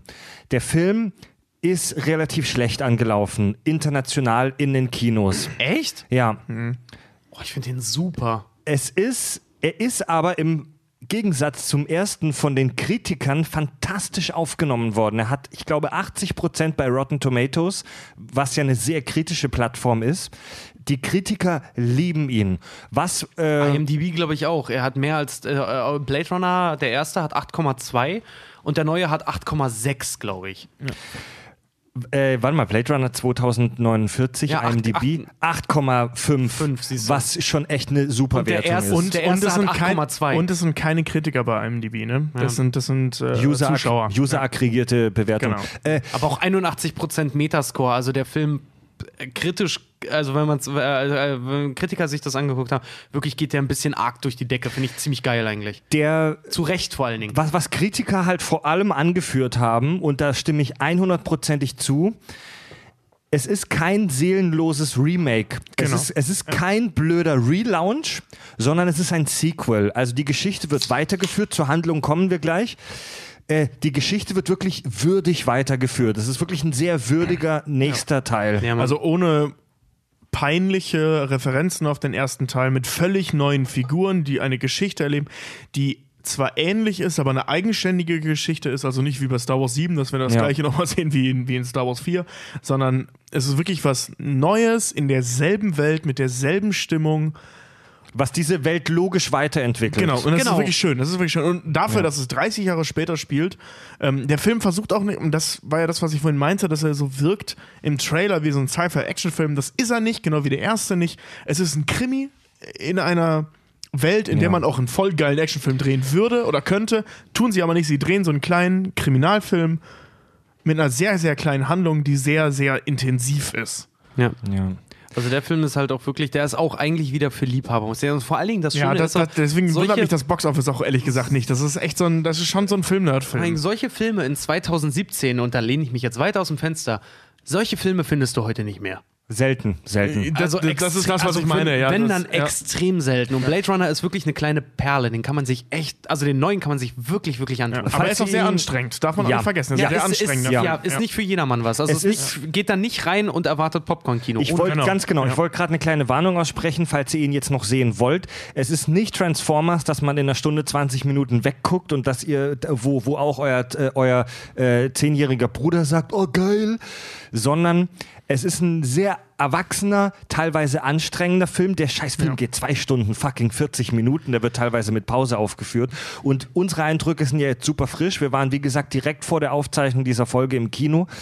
Und ähm, wir haben, glaube ich, alle drei kurz mal während des Films zwei, drei Mal die Augen zugemacht. ja, wenigstens kurz mal Gedanken schweifen lassen, mal abschalten. Ganz kurz. genau. Und wir sind danach auch echt relativ lange, was für, ihr kennt uns, liebe Hörer, wir wa waren relativ lange ungewöhnlich ruhig, weil man das erstmal verdauen muss. Ja. Das ist echt ein Batzen, den man da hingeknallt kriegt. Aber du hast in der Bahn auch schon gemerkt, so auch im Hinblick auf, wir nehmen jetzt die Folge noch auf, so alle hummeln im Arsch. Alle wollten Ja, mal eigentlich ja. drüber reden. Fred sagte direkt nach dem Film, also noch im Saal, meinte so, boah Jungs, eigentlich müssen wir jetzt noch eine Woche warten, weil ich weiß noch nicht, ich brauche jetzt eine Woche, um zu entscheiden, ob ich den Film gut fand oder nicht. Ja. Ähm, Also ich kann jetzt sagen, nachdem wir über den ersten Blade Runner nochmal so eigentlich sehr positiv auch geredet haben, äh, der zweite ist, er ist ein kleines Meisterwerk. ja, schon, Er ist ein toll, kleines ja. Meisterwerk, wirklich. Kann Er ist schon ziemlich sagen. geil, ohne Ja. Scheiß. Also er ist, er ist, was die Handlung angeht, auf jeden Fall, ich sag mal, vollwertiger, blödes Wort. Mir fällt gerade ein Ja, besseres die Handlung Wort ist ein. besser als im ersten Teil. Es gibt, ja. auf jeden, es gibt auf jeden Fall mehr Handlung und mehr, wie du gesagt hast, Tobi, gute Dialoge als im ersten Teil. Es ist Die Handlung ist auch besser, das kann man schon so Ja, sagen. Vor allem, Auf jeden die ist Fall. halt wirklich den Sehgewohnheiten angepasst, die ist sehr komplex. Die ist Du komplex, sie ist also, spannend, du- obwohl das war der erste auch, aber, aber du- trotzdem, die ist spannend, sie aber ist du modern, musst- sie ist Du musst, wie auch, je, wie auch beim ersten Teil, du musst äh, dranbleiben. Du musst dranbleiben. Du musst wirklich aufmerksam gucken. Du musst wirklich, Ja. wirklich aufmerksam bleiben, weil sonst Weil es wird du nichts bei der. Handlung, bei der Handlung kannst du sehr schnell, wenn du kurz an den falschen Momenten abschaltest, kannst du sehr schnell äh, den Faden verlieren. Genau. Es gibt ein paar Sätze, die nicht gefallen sind, was ich sehr, sehr geil fand. Ähm, da würde würd ich jetzt aber in den Spoiler gehen, ähm, wo ich die ganze Zeit dachte, so, okay, ich mache das jetzt mal oberflächlich, damit ihr das Gefühl versteht, was ich äh, äh, hatte. So, okay. Da wird was angeteased, sie sprechen es aber nicht aus. Sie sprechen sich aus, wieso sagt es keiner? Und dann irgendwann, okay, das ist eigentlich ziemlich cool, dass sie es sagen, die zeigen es nur. Und dann irgendwann, ach Moment, das ist auch gar nicht so. Wow, cool gemacht, Vor coole Idee. So, ne, Also das ist, die, die Okay. gehen sehr, sehr sinnvoll und sehr bedacht mit Dialogen um. Wie gesagt, es gibt auch nicht so viele, wie, wie man es sonst so kennt heutzutage. Und die, die da sind, sind wirklich sehr durchdacht. Die sind sehr auf den Punkt, aber viel, viel schöner eben geschrieben einfach. Also viel lebendiger geschrieben, viel moderner geschrieben. Vor allen Dingen Ähm, baut er auch so super gut. Ich würde mich mal jetzt auch weiter aus dem Fenster lehnen und das ist wahrscheinlich auch schon ein kleiner Spoiler irgendwie, aber ich glaube, er baut einen dritten Teil auf. Und zwar, wie er es macht, Ja. ziemlich gut. Es ja, gut, die Handlung bietet immer einen dritten oder einen nächsten es Teil ist, auf. Es das ist, ist das kein, Ding. es ja. ist kein Cliffhanger am Ende. Es, Nee. kein, es ist, der dritte Teil ist nicht zwingend, Oh aber ja, nicht das ist schön. Das ist eine abgeschlossene Geschichte vor allen Dingen auch. Ja. Das war der erste ja auch. Ne? Also diese Welt bietet halt so unendlich viele Möglichkeiten für Geschichten. Ähm, deswegen es kann durchaus sein, dass es nochmal ein Blade Runner Extinct oder so rauskommt, wo dann eine völlig andere Handlung mit einer Blade Runner Revolution. ja, ja, irgendwie sowas, ne? Wo es dann nicht mehr um, ja, es nicht mehr um Blade Runner geht, sondern nur noch um irgendwas, was in dieser Welt passiert. Um, Blade Runner Origins. Also, kurz Vor allem Handlung. das Geile ist, wenn er wirklich wieder 30 Jahre später dann rauskommt, ne? Oder länger. Immer noch mit Ja, Harrison Ford. dann ist er halt irgendwie Kur, 120. kur, kurz zur Handlung, wie man das heute gerne macht. Der Film kommt äh, 30 Jahre nach dem ersten Film äh, in die Kinos ungefähr und spielt auch 30 Jahre nach dem in, in, in, innerhalb der Welt, 30 war Jahre exakt, später. ja. Also wir sind im Jahr 2049. Die Welt ist immer noch ein überbevölkertes Stück Scheiße. Ist sogar schlimmer geworden Es, eigentlich. man hat sogar optisch das Gefühl, es ist schlimmer. Da sieht man, wie, das, wie, wie, wie, wie dieser Gleiter über die Stadt fliegt und du erkennst gar du erkennst gar nicht, dass es eine Stadt ist, bis so eine kleine Spalte aufgeht. Du fliegst über so eine ganz kleine Spalte, wo Licht von den Reklametafeln kommt. Also die Städte sind noch dichter gepackt. Es gibt, äh, die haben in, in die Handlung, also es ist jetzt nicht so die Haupthandlung, sondern so die Backstory zu der Handlung, was in der Handlung äh, aufkommt. Es gab einen gewissen Blackout. Ähm, das war so eine Art, wenn ich das richtig verstanden habe, so eine Art riesiger Stromausfall. Ja, wie plus so eine Art- wie eine so eine Art- Hungersnot. Wie so eine Art Säuberung eigentlich, auch mit den, mit den, äh, um den Replikanten Herr zu werden irgendwie auch. Nee, nee, nee, Gefühl. darum ging es gar nicht, sondern genau, das war, das war ein Unfall oder sowas. Das war so eine Art riesiger Strom. Also ich habe hier, hier stehen, egal. Ähm, so eine Art riesiger Stromausfall. Es war also de facto ein Stromausfall plus noch mehrere Sachen. Und auch eine Hungersnot, also eine Nahrungsknappheit, die dann gelöst wurde von diesem Wallace, den wir vorhin schon mal angesprochen wurden, weswegen der so ein krasser Typ wurde. Und ähm, die- de die- dementsprechend sieht die Welt natürlich noch beschissener aus, weil es den Leuten noch schlechter geht. Die haben einen kompletten Systemabsturz hinter sich vor 20 Jahren, also spielt 2021 war, glaube ich, dieser, dieser, dieser Blackout. Systemabsturz, ja. Oder 23, irgendwie Nee, sowas. 21. Oder 21 ähm, war dieser Systemabsturz. Und ähm, das heißt, die hatten 20 Jahre Zeit, eine völlig übertechnologisierte und völlig überbevölkerte äh, Welt wieder ans Laufen zu kriegen. Und du siehst in diesem Film, das hat immer noch nicht, also 20 Jahre haben logischerweise nicht gereicht, um das wieder aufzufangen, was da passiert ist. Also die Welt ist noch abgefuckter als vorher. Was ich aber sehr geil fand, die sieht im Prinzip noch genauso aus, nur ein bisschen verfallener. Ja. Also die haben das Setting nicht verändert, das gibt es ja mittlerweile auch oft. Äh, Allein wenn man sich Star Wars anguckt, wir haben jetzt drei äh, Star Wars-Perioden gesehen. Ähm, in allen drei äh, äh, sieht das irgendwie anders aus, diese Star Wars-Welt. Und wir reden da auch nur von 40, nee, 70 Jahren dann insgesamt. Second-Hand-Universum, ja. Von, Ja, genau, aber immer so von ein der bisschen strahlenden. Republik zu der Diktatur, die dann im Prinzip Ja, alles, genau, alle und jetzt Ressourcen zu dem danach und so, aber weißt du, das sieht alles immer ein bisschen so stilistisch ein bisschen anders aus. Wo sieben jetzt sich mehr an den alten orientiert, aber Ja. trotzdem sieht es anders aus. Und da ist es so, da sieht es genau gleich aus, man merkt nur den Zahn der Zeit. Etwas verfeinert, ja. genau. Okay, Also es gibt die. Wollen wir, wollen wir weiterreden? die, genau, die, die Replikanten wurden nicht ausgerottet, sondern ganz im Gegenteil, sie wurden weiterentwickelt. Mittlerweile gibt Nach es dem Blackout. Genau, Ja. es Nach gibt- dem Blackout, ja. Es gibt mittlerweile Replikanten, die keine Lebensverkürzung mehr haben. Also die sind nicht mehr auf vier Jahre reduziert, sondern die können theoretisch unendlich lange leben. Und es gibt aber jetzt den Nexus 8, und zwar die Replikanten, die gehorsam sind. Es, die, die Gesellschaft ist durchzogen von Replikanten. Sie sind überall. Man sieht zum Beispiel Replikantenprostituierte, die äh, auch thematisiert werden. Und die Hauptfigur, Ryan Gosling, Officer K. Officer K, ist ein Replikant. Das, ist, mega geil das eigentlich. ist kein großer Spoiler, das erfährt man, glaube ich, in den ersten 10, 15 Minuten des Films. nach, nach der ersten, nee, in Ja. der ersten Szene. in der ersten ne? Szene gleich, ja. Da wird er, er soll Ja. einen Replikanten, einen Nexus 8 ausschalten. Genau. Äh, und der beschimpft ihn noch als, äh, ihr neuen Modelle macht die Drecksarbeit. Genau, ja. Weil ihr niemand ein Wunder erlebt habt. Ja.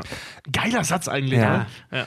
Also der und, und die Hauptfigur, durch des, deren Augen wir den ganzen Film sehen, ist ein Replikant. Und diese neuen Replikanten sind nicht wie die alten, dass sie theoretisch in der Lage sind, das alles zu entwickeln, ähm, sondern die sind deutlich programmierter, sag ich mal. Also zumindest vermeintlich. Wollen jetzt nicht Ja. spoilern, aber vermeintlich äh, äh, programmierter als die anderen. Ähm, sie sind, und zwar in einem Punkt, sie sind gehorsamer. Da steht auch direkt, der Film geht los mit so einem Text, genau wie der erste. Und da wird dann auch gesagt, die neue Generation der Replikanten, die eben von Wallace, der, also Wallace ist so ein Mogul und der hat eine Firma, die äh, ähm, künstlich äh, künstliche Agrarwirtschaft äh, ähm, erfunden hat, dadurch halt diesen Blackout aufgefangen hat. Ähm, Und die Der Menschen hat- vom Hungertod bewahrt hat genau. dadurch. Hm. Und der hat, äh, ähm, äh, äh, wie hieß die alte jetzt? Ich das schon wieder vergessen. Ist egal. Die alte Firma eben, Tyrell. die? Tyrell, Tyrell, genau. Tyrell Corporation. Der die Tyrell Corporation aufgekauft, die Reste davon, die waren praktisch pleite, nachdem äh, ähm, Replikanten nach dem ersten Teil wirklich komplett verboten wurden, hat der die aufge das steht da in diesem Text, ähm, aufgekauft und Replikanten wiederbelebt. Also, dass es die wieder gibt, hat sie aber deutlich klüger programmiert. Also, die sind noch besser, noch schneller, noch stärker, noch klüger, aber absolut gehorsam. Ryan Gosling, die Hauptfigur, Agent K, arbeitet für das LA Police Department. Was geil ist, er, er ist Replikant und Blade Runner Genau, eigentlich. er ist Blade Runner, jagt andere Replikanten, die aus Alte Replikanten. alte Replikanten. Genau. Hm, Worauf wollte ich jetzt nochmal hinaus? Ähm, Ach so, genau wie, wie Nexus 7, über das wir vorhin gesprochen haben, hat er auch implantierte Erinnerungen. Und da, da, da müssen wir jetzt nicht so ins Detail gehen, aber der Film spielt auch damit, dass er nicht weiß und herausfinden möchte, ob bestimmte Erinnerungen, die er hat, wirklich so passiert sind oder ihm einfach nur Und das, implantiert das, wurden. großer ist halt, warte Unterschied mal, das, das ist halt doch total geil. Genau, da, es ist im Prinzip dieses äh, Ding wie in den ersten Robocop-Filmen. Du hast im Prinzip äh, jemand Künstliches, der im Film, den Film über versucht herauszufinden, ob er menschlich ist. Genau, und Ja. ähm, was, was ein großer Unterschied zum Nexus 7 halt ist, ähm, also Rachel ist halt eben, äh, ihm ist vollkommen bewusst, dass er ein Replikant ist. Er wird doch, er wird doch er ist auch mehr so ein Ausgestoßener. Also ähm, Wer nach kurz der raus ist, Ra Rachel war die mit den implantierten Erinnerungen aus dem ersten Genau. Teil, in die sich Harrison Ford Ja, verliebt. und ähm, also man sieht halt, wie gesagt, wie er mit dem Nexus 7 da oder Nexus 6, Das ist ein 8. keine Ahnung, Nexus 8, 8 aus der ersten Szene. Und was ist er? Ein Nee, wird Quatsch, nicht ist ein gesagt, Nexus glaub ich. 7, aber er ist ein, er ist ein Nexus 8, der, genau, der er ist Ryan Nexus Gosling. 8, ne? Und Okay. der andere, wie auch immer. Jedenfalls, der kämpft gegen einen älteren, was wir gerade meinten, mit äh, das Problem bei euren neuen Modellen ist, ihr macht nur die Drecksarbeit. Ähm, danach sehen wir ihn, wie er in das Police Department kommt und irgendwer an ihm vorbeiläuft, äh, scheiß Skinner, verpiss dich! Also diese, dieser, diese, Sch- dieses Schimpfwort für, für ähm, Replikanten Skinner. Äh, in, dem, in der deutschen Version von Blade Runner 1 sagen sie Hautjob. Hautjobs, im Englischen heißt es auch Skinjobs. Genau. Ähm, also das wird da jetzt halt abgekürzt als Skinner halt angefeindet wird. Also er ist in einer Welt, die Leute wie ihn hassen, weil er eben einfach ein Replikant ist. Und ihm ist es vollkommen bewusst. Er weiß auch, dass er Erinnerungen hat, die künstlich sind. Also er weiß, dass er sie hat, logischerweise, damit er funktionieren kann, weiß aber eben um den Umstand, dass er sie nur hat, damit er funktionieren Ja, kann. Dass genau. sie auch künstlich sind. Und kommt damit, er aber, kommt damit aber auch klar. Ja klar, weil, weil er kennt ja auch nichts anderes. Ne? Also Ja. da, das ist so sein Leben. Der kommt im Laufe der Geschichte eben auch mal zu einer Person, die so Erinnerungen baut und so. Also das ist wirklich eigentlich für ihn kein großes Thema. Das ist halt so. Ja. Und da so viel dann erstmal zu dieser Figur und zu seinem Auftreten, ne? Ähm, was den Plot dann in Gange bringt, ist, dass er aufgrund ähm, einer Untersuchung bei einem ehemaligen Replikanten Knochenüberreste findet und bei der Untersuchung festgestellt wird, dass ein Replikant, also eigentlich ein nichtmenschliches Wesen, schwanger war. Ja. Und ein Ja. Kaiserschnitt durchgeführt wurde. Ja. Und deswegen gehen die halt davon aus, fuck, dieses Kind muss noch existieren. Oder wird es geschafft haben. Und sein Job ist es halt herauszufinden, existiert dieses Kind noch und wenn ja, töte es und ansonsten vernichte alle Beweise auf dem Weg dahin. Genau, und Während eben die Wallace Corporation alles daran setzt, dieses Kind zu finden, weil genau das das Ziel von diesem Wallace ist. Ja. Also die nächste Evolutionsstufe der Replikanten ist, dass sie sich selber replizieren können. der total kranke, abgefuckte Wichser eigentlich, der Replikanten rausscheißt wie nix und aber eigentlich nix lieber hätte, als dass Replikanten äh, Kinder kriegen könnten, um sich, um im Prinzip die Menschheit zu ersetzen. Genau, ne? er nennt sie auch nicht Replikant, sondern Engel. Engel, ja. Er sagt Er- immer, ich habe einen Engel erschaffen. Das Köpflein raucht schon. Ja. Ja, aber Ähm, genau darum geht es im Blade Runner 2. Also die sind auf der Suche nach diesem Replikanten-Baby, was es offensichtlich gibt. Sehr, also im Prinzip wieder. Okay, ja. sehr, sehr interessant. Ähm, wir haben ja diese, diese biologisch hergestellten Menschen und der neue Blade Runner geht jetzt noch einen Schritt weiter. Denn Ryan Gosling, Agent K, hat in seinem abgefuckten kleinen Drecksapartment eine Freundin, die ist ein Hologramm. Das, das fand ich, das fand ist so so cool. krass, Ja. diese ganze Thematik darum, dass ein, ein unempathischer, mit künstlichen Erinnerungen gefütterter Organismus, menschlicher, ein menschlich erscheinender Organismus, äh, eine holographische, wirklich rein, also versteht mich nicht falsch. Jetzt- Rein holographisch, Rein holographisch. Es gibt ein Modul an der Decke, die projiziert die alte rein holographisch in seine Es Wohnung halt eine, rein. Es ist eine KI, also er hat Genau. eine, also in, in diese, diese Welt hat sich anscheinend so weiterentwickelt. Da gibt es dann auch Werbetafeln und so weiter, wo man diese Frau sieht, dass du dir eine künstliche Intelligenz, ein Computerprogramm kaufen kannst, das bei dir zu Hause mit so an der Decke so holographischen Emittern in deine Wohnung projiziert wird. Und sagt alles, was du hören willst. Sie sagt alles, was du hören willst.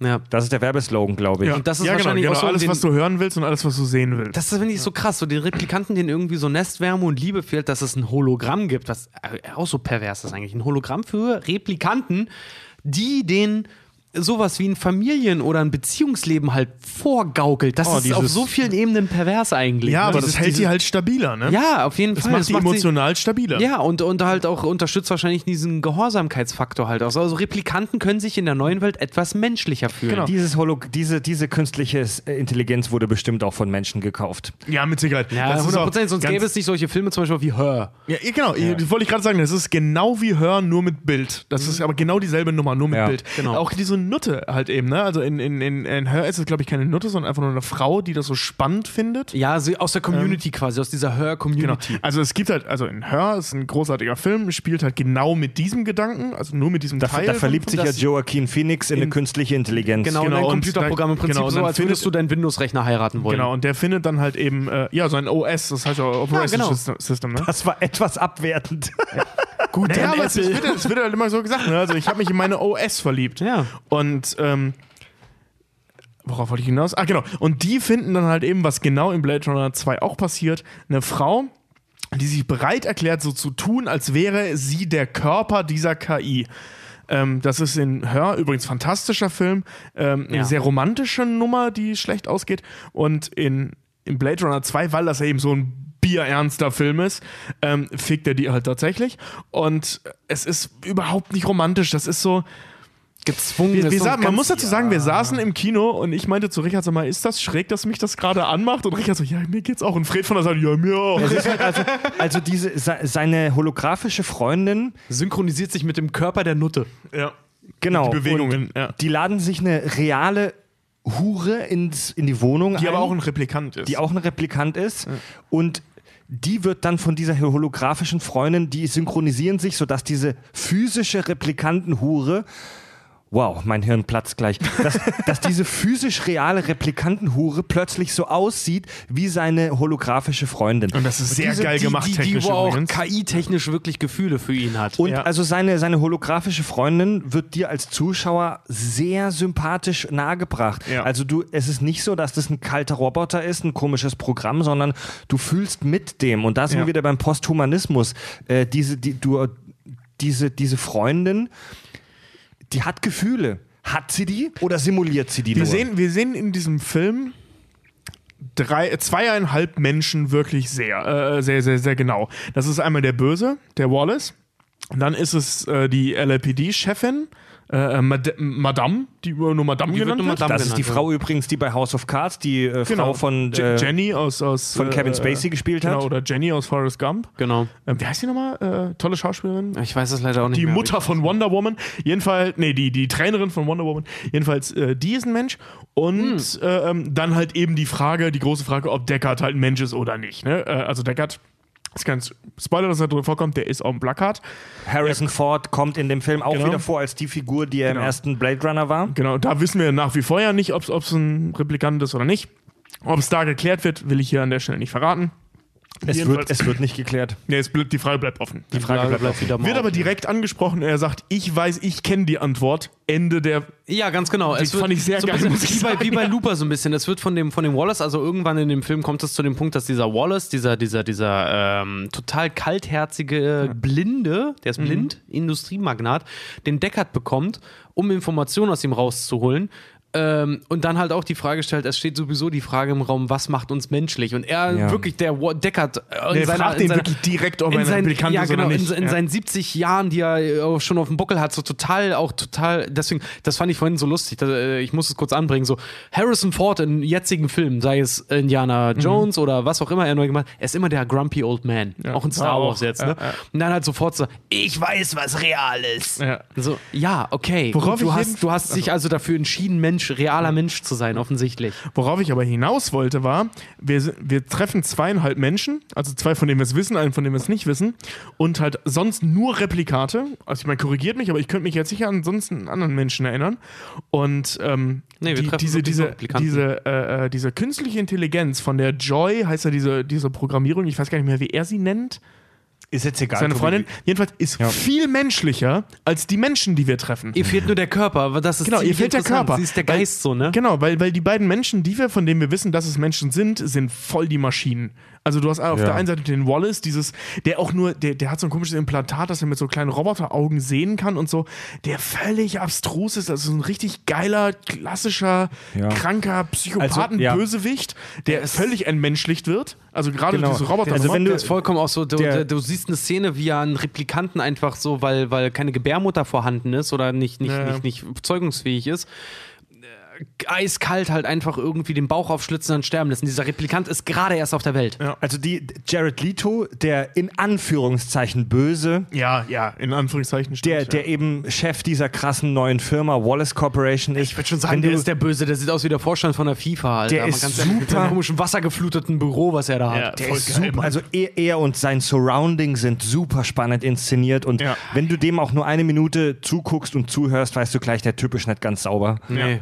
So, und dann, dann hast du auf der, Der anderen Typ ist Seite. halt nicht ganz sauber im Kopf. Nee, dann hast du auf der anderen Seite eben die Madame, also die Chefin vom LAPD, die ist halt auch so, schaff für mich, mach das für mich, du bist halt das. Ja. Ich weiß, dass du ein Replikant bist, deswegen, äh, du, deine Werte sind unter dem, wie es sonst sind. Also, die ist voll die Maschine. will halt- vollkommene, ja. vollkommene Entmenschlichung bei der Überprüfung von Menschlichkeit bei anderen Lebewesen Genau, genau, ne? ist sie ja. völlig entmenschlicht. Das heißt, die einzigen Ah. beiden Menschen, die wir sehen, also noch viel krasser als im ersten Teil, sind die unmenschlichsten Ja, Charaktere. ganz genau. Das stimmt. Während eigentlich die menschlichste Figur in diesem Film, Der Replikant ist. nein, nicht der Replikant, Nee. das Hologramm ist. Das Hologramm ist, ja. das genau. ist die menschlichste Ganz Figur genau. in diesem Na, Film. und die, die, äh, äh, äh, nee, wir haben noch einen dritten äh, Menschen, die, die die Erinnerungen fertigt.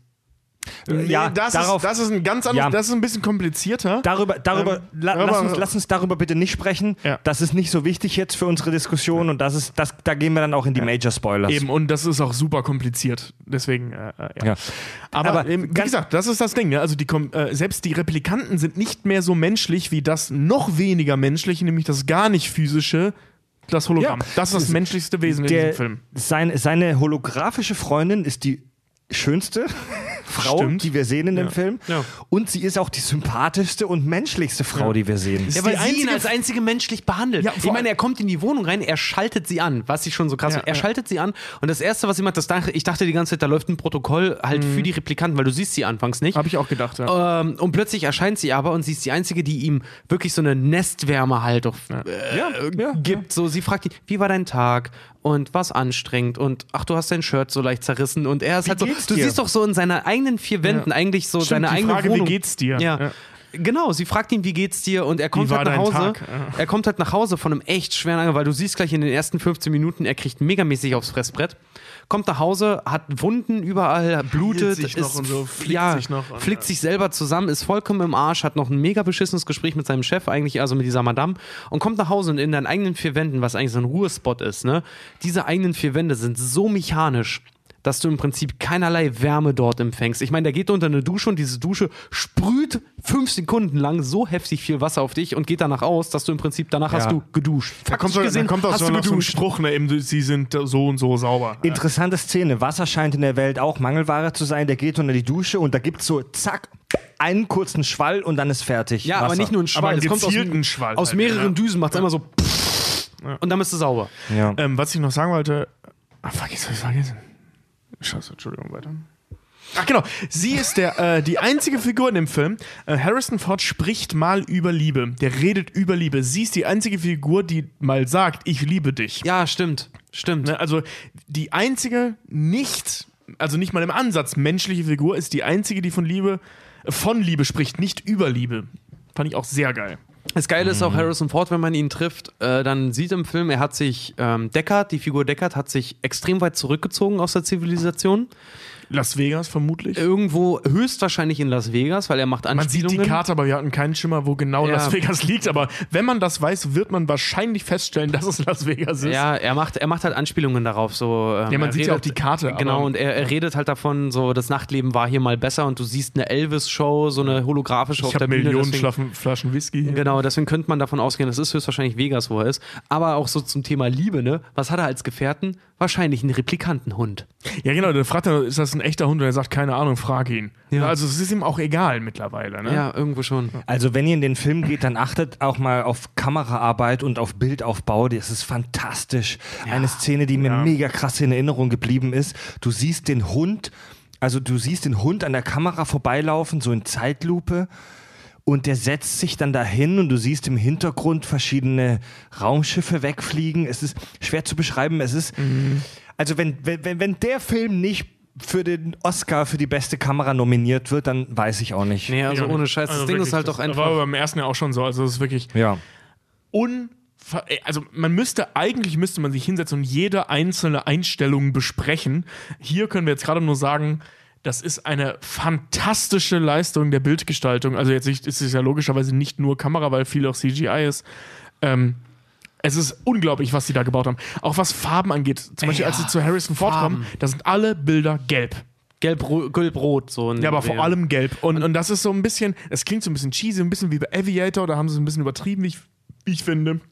Da ist es aber auch alles diegetisch, also in, der- die Handlung integriert, äh, äh, gebaut. Und auch wieder das ganz ist saugeil. Ganz, ganz krasses Spiel auch wieder mit Licht und Schatten, gerade was so in den Figuren halt Erkenntnis, Wissen Licht und und Unerkenntnis. Hab ich, was hab ich gesagt? Ja, Licht und Schatten. Licht Ja, und nee, Schatten, ich was so, wollt's- was ich so, ich wollt's nur betonen, ich wollt's nur betonen. Was so Erkenntnis und Unerkenntnis der Figuren halt ausbringt, weil man sagt immer so blöd, eine Figur, die sich im Schatten befindet, weiß gerade nichts. Und eine Figur, die halb im Licht ist, hat eine Ahnung, ist aber noch am Suchen. Deswegen auch Mhm. dieses, dieses Detek dieser Detektivcharakter.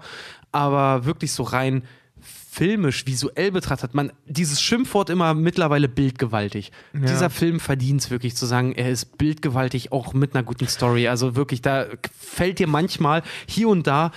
Wir haben ja mittlerweile so eine Regel, weil Fred und ich immer eigentlich so viel quatschen in Filmen, dass wir eigentlich die Fresse halten, wenn wir uns so dritten Film angucken. Aber hier und da ist mir wirklich fast die Kinnlade runtergefallen, was für schöne Bilder dieser Film halt auch Und, einfach und das nicht im Sinne bildgewaltig, wir sehen beeindruckende Bilder, sondern äh, weil, weil sie Geiles zeigen, sondern wir sehen beeindruckende Bilder, weil sie geil aufgebaut sind. hat. Und mit einer Bedeutung. Fast jedes, Genau. du findest kaum ein Bild ohne Bedeutung da drin. Eben, und wenn es ist, dass Sony eine geile Marke ist, Ja. darüber muss ich mal kurz, kurz meckern. Der erste war schon so vollgestopft im Product Placement. Es macht natürlich auch Sinn, Product Placement in diesem Film zu platzieren. In, diesen, in dieser Idee der überverbisierten äh, äh, äh, Gesellschaft Werbung zu Und was, was, Sinn. was, Wie was, was dem- Coca-Cola drin Ja, vorkam. aber ganz was, was Aber- bei dem neuen Blade Runner? Sony, Coca-Cola und Peugeot. ja, was, bei dem alten war es äh, und Atari. Und bei dem alten waren es Atari, Coca-Cola und, und noch ein paar andere Sachen.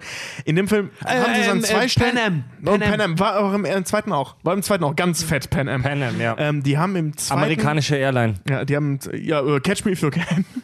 ähm, die haben in, äh, an zwei Stellen, finde ich, missgebaut in Sachen Product Placement. Das hätten sie weglassen sollen. Eben, dass der Wagen von ihm von Peugeot ist. Finde ich übertrieben, hätten sie weglassen sollen. Hätten Ja. sie besser als Werbung zeigen sollen. Unschön auffällig. Genau, ist wirklich unschön. Und ähm, der Plattenspieler am Ende, dass Ah, der von Sony. Sony ist. Dieser Holo- Jukebox. Ja, diese Holographen, Die die, Jukebox äh, die da, Holo äh, äh, Jukebox. Das fand ich sehr schade, dass da Sony Ja. drauf stand, weil das hat. Weil der Film ist von Sony. Warum sollten die noch mehr von. Es war so viel Sony-Werbung drin. Warum muss man an der Stelle, wo man was Altes, Schönes zeigen will, nochmal Sony draufschreiben? Aber das ist Bemängelt an der Stelle sehr stark, weil Sony war eh schon präsent ohne Ende. Und vor allem ist der Film von Sony. Ja, aber, das ist wirklich. halt so typisch Sony. Wie gesagt, bei den Spider-Man-Filmen mit Andrew Garfield haben sie es halt auch ohne Ende Ja. gemacht. Ich meine, der hat eine Sony-Kamera, der hat einen Sony Vario-Rechner, der aber hat das- Sony, da- der da- hätte da- wahrscheinlich Sony-Schuhe, wenn sie die hätten. Ja, ja, aber da, ja genau. Nee, weißt wei, nee, weißt du, wo der Unterschied zwischen Blade Runner und äh, äh, Dings ist? Wenn du das jetzt überträgst, hat Blade Runner Sony Schuhe, Mhm. weil dieser scheiß Jukebox, diese scheiß Jukebox Nummer musste nicht von Sony sein. Ja, genau. Das meine ich damit. Da hätte gar keine Marke Aber draufstehen sollen. das war zum Beispiel auch das Thema Product Placement in dem neuen Blade Runner, fand ich auch, da habe ich mich mit Tobi auch kurz drüber unterhalten, während wir uns den Film angeguckt haben.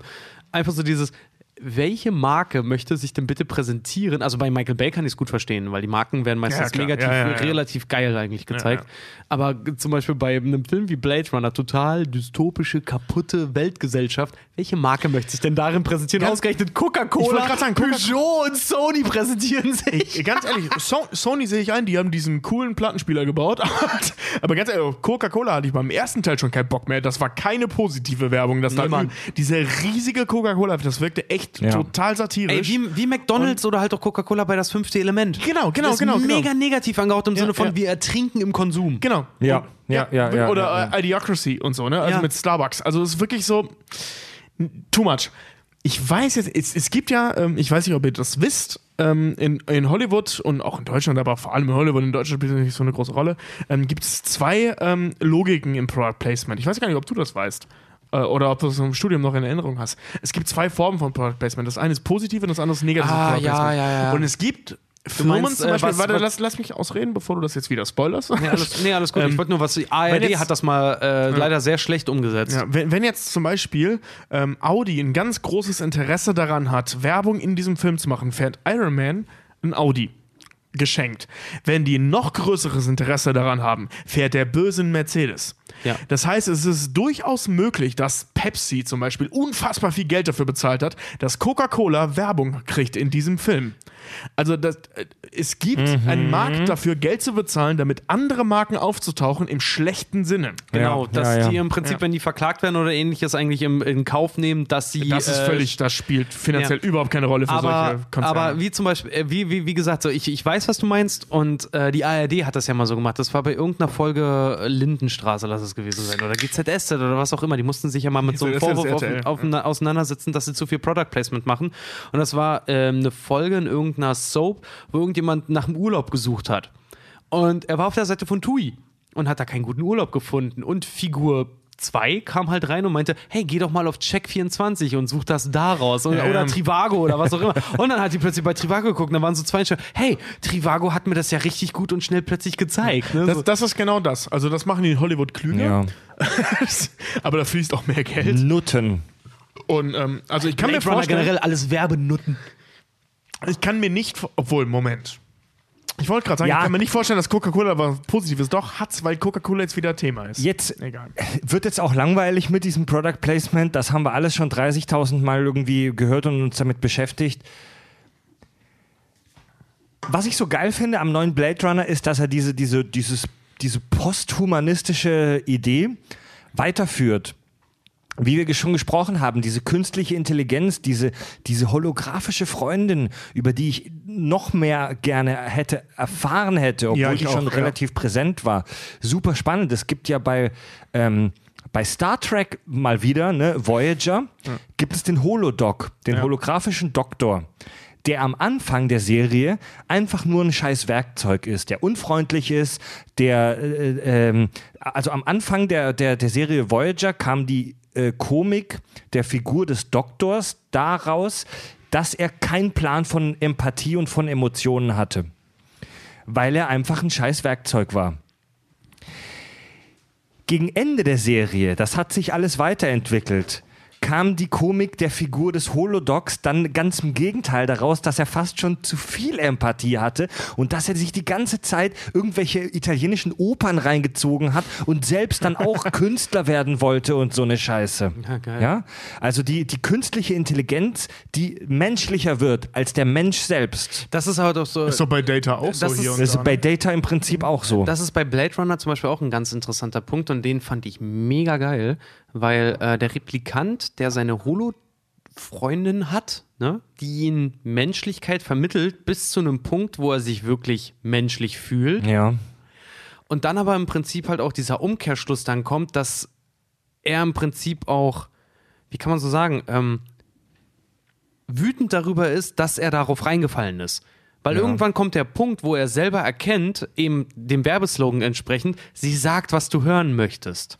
Oh, stimmt. Am Und Ende, das war eine, fand ich persönlich eine sehr, sehr geile Szene, wo der, wo der, der Replikant selber erkennt, dass er emotional manipuliert wurde. Ja, das stimmt. Aber ich, an der Stelle war ich mir nicht ganz sicher, weil man muss übrigens vorweg sagen, eigen, eigentlich vorweg sagen, Ryan Gosling hat das toll gespielt. Muss, muss man sagen. fand ich auch. Hat wirklich toll mega. gespielt. Also wirklich, In- wirklich super. in- Vor allem, Insgesamt in dem Film super schauspielerische Ja, alle, Leistung. alle. Ohne Ja. Scheiß. ja. alle Selbst du- Harrison Ford. Ja, durch, durch die Ähm, Bank weg. Ich muss auch sagen, super gecastet. Durch, durchweg. Sehr viele junge, unbekannte Schauspieler dabei, aber durchweg super geil gespielt. Alles. Achso, ich möchte übrigens an der Stelle sagen, weil es heute, glaube ich, so hinauskommt, äh, rauskommt, ich mag Harrison Ford sehr, sehr gerne. Ich habe jetzt trotzdem ein paar Mal über den gelästert. Ich mag ihn sehr, sehr gerne. Ich mag Harrison Nicht, Ford dass, auch. dass, dass, weil alle, jeder Filmfan mag Harrison Ford. Ich auch. ändert nichts daran, an dem, was ich bisher gesagt habe. Ich muss Jedenfalls, tatsächlich ähm, sagen, ich mag Ryan Gosling immer mehr. Weil ich habe, ich, ich weiß mochte nicht, Ryan Gosling eigentlich schon immer. Nee, ich mochte Ryan Gosling lange weil nicht, du weil aber zum auch Beispiel, Trends nicht magst. Ja, na, zum Beispiel, ich, ich fand zum Beispiel Drive äh, mit ihm, fand ich fantastisch. hasse ich wie die Pest. Echt? Ey, Der Drive ist ja hier von, von äh, wer ist da? Ähm, egal, ja. Ja, aber Drive finde ich, ja. f- finde ich einen vollkommen überbewerteten Scheißfilm. Ich mag ihn. Ähm, aber Ryan Gosling selber so, ich finde total geil, was für Rollen der mittlerweile halt auch annimmt, weil wenn du zum Hat Beispiel dir angeguckt gemacht. hast, jeder, der ihn zum Beispiel ähm, noch nicht gesehen hat, unbedingt angucken mit Russell Crowe und Ryan Gosling, The Nice Guys. Oh, den habe ich noch nicht gesehen. Der ist der Shit.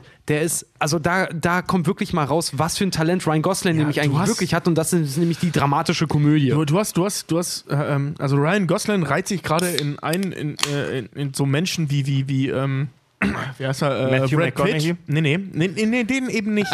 sondern äh, Brad Pitt, George Clooney und Scarlett Johansson. Ähm, die Der ist schön, ja, aber der macht lass, gute lass, Filme. Lass mich ausreden. Ähm, die wirklich, also eben als Sexsymbole und so weiter gelten, weil mega heiß. Die aber, ich nenne mir von diesen vier Leuten drei Filme, die diesem Klischee entsprechen. Ja, ganz genau. Weil Brad Pitt hat Rendezvous mit Joe Black gemacht. Interview mit einem Vampir. ist kein Klischeefilm in der, in der Richtung. Naja. Ich, ich rede von so Du willst die Liebesfilmen. Negativbeispiele aufzeigen. Nee, nee, ja, genau. Ich, ich will von, so, von so Frauen. An der Stelle bitte nicht mich als Sexist verstehen, sondern von, von so Womanizer-Filmen. Von, von, ne? Und Ryan Gosling hat Äh, Eat, Pray, Love. Eat, stimmt, Eat, Pray, Love. Ne, warte mal, hä? Na Nee. doch, wo, wo Crazy ist dann halt, Stupid Love. Ah, Crazy Stupid Love. Der- Genau, ja, hier, genau. wo er sein Crazy Hemd Stupid auszieht Love. und es dann Ja, heißt, aber- du siehst aus wie gefotoshoppt. Der Film, der Film ist, dazu muss man sagen, fantastisch. Das ist eine fantastisch inszenierte Liebeskomödie, Ja, aber es ist okay, eine darf ich mal ganz kurz sagen. Tobias Angeheist hat übrigens auch eine Vagina. Tobias Angenheister hat auch Twilight gelesen. Äh, ähm, Crazy Stupid Love ist ein toller Film. Kann man nicht für dich. Ich weiß. Ähm, also, ja, kommt drauf an. Also, ich stehe dazu. Äh, Jedenfalls, worauf ich hinaus will, dass äh, also diese vier Leute halt eben kaum was vorzuweisen haben, was ihrem äh, äh, Ruf entspricht. Was Ja. ich so interessant Ja, ja, ich finde. weiß, ne? was du meinst, Also, ja, ja. Äh, Matthew McConaughey hat 20 Jahre lang nur Dinge getan, die seinem Ruf entsprechen und dann Ja. sein Image gebrochen. Die hatten, haben dieses Image nur ihrer Optik wegen, nicht von ihrer Arbeit wegen. Genau. Scarlett Johansson ja genauso. Ja. Also, äh, Ricky Christina Barcelona oder so, das ist. Äh, Ja, super Ne? Schauspieler, die Ja. unter der Maske des äh, Sexy Boys und Sexy Genau. Girls Und Ryan Gosling leider. hat das eben auch. Also Ja. Ryan Gosling hat eigentlich fast nur geile Rollen gespielt. Ryan Gosling. Und der ist noch ein toller Schauspieler. ja. Ja. Also wie gesagt, Blade Ja. Runner Er ist 2009 besser als Harrison Ford. 2049. Ich glaube, mehr können wir, dürfen wir eigentlich gar nicht zu dem Film sagen. Ja, ich würde das Thema tatsächlich auch bald beenden. Ja, weil Ja, das Ding ist halt, also, Doch, man, vielleicht, eine Sache mal, noch, vielleicht, vielleicht können wir ja noch mal ein Part 2 machen. Nein, nein, wir müssen, wir müssen jetzt noch über. Nein, müssen wir gar nicht. Wir müssen über eine Sache noch reden, die ist kein Spoiler, weil es direkt von Anfang an darum geht. Das ist diese Frage des Babys, darüber haben wir noch gar nicht gesprochen. Ja. Äh, das haben wir nur angeteased.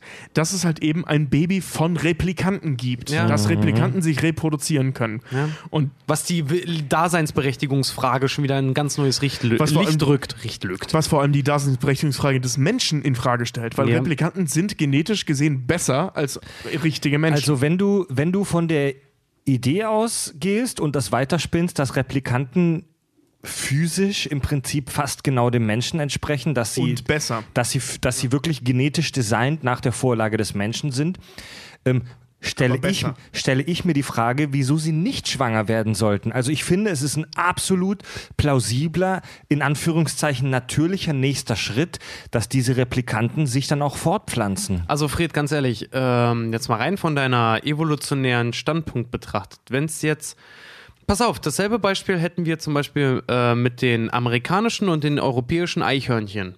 Diese roten und die, äh, roten und die braunen Eichhörnchen. Ne? Die aus Amerika töten unsere Eichhörnchen, weil sie unseren Eichhörnchen überlegen sind. Die Frage ist jetzt, wenn es dich quasi nochmal, sagen wir mal, du bist ein rotes Eichhörnchen, wenn es dich jetzt nochmal als braunes Eichhörnchen gibt und das aber wirklich dann besser ist als du und dich im Prinzip auslöschen könnte, würdest du dann selber, also im Prinzip die Rollen switchen. Replikanten werden plötzlich Menschen und Menschen werden zu den Replikanten. Also wir werden plötzlich die Geja der Jäger, der Gejagte, der Jäger wird zum Gejagten. Und das ist halt die also- also- Schwierigkeit daran. Und das versuchen die Menschen im Prinzip auszuschalten Ja, das oder das, unter Kontrolle zu bringen. Es, es gibt ja ähm, dieses Terminator, das ist ja so ein bisschen dieses Terminator-Problem. Die haben etwas geschaffen, oder Matrix, ne? Die haben etwas geschaffen, das besser ist als sie. Ja. In dem Fall ist das sogar genau das gleiche wie sie, nur besser. Mhm. Also die haben de facto den, den Nietzschen Übermenschen geschaffen. Die haben dasselbe nochmal nur klüger, besser und stärker haben erschaffen. Ihn, haben ihn versklavt und er wehrt und haben sich. ihn versklavt und, und, und den, den Handicaps eingebaut. So, die neueste Generation hat keine Handicaps mehr, spielt aber eine halb eine Rolle. Die größere Rolle ist, wenn die ein Kind zeugen, weil die sind ja vorher genetisch verändert worden, vor der Geburt. Was wird genetisch weitergegeben und was nicht? Ja. Das heißt, wer, weil, die, weil die, diese Sterbgrenze, ist sie vererbbar, ist sie nicht vererbbar?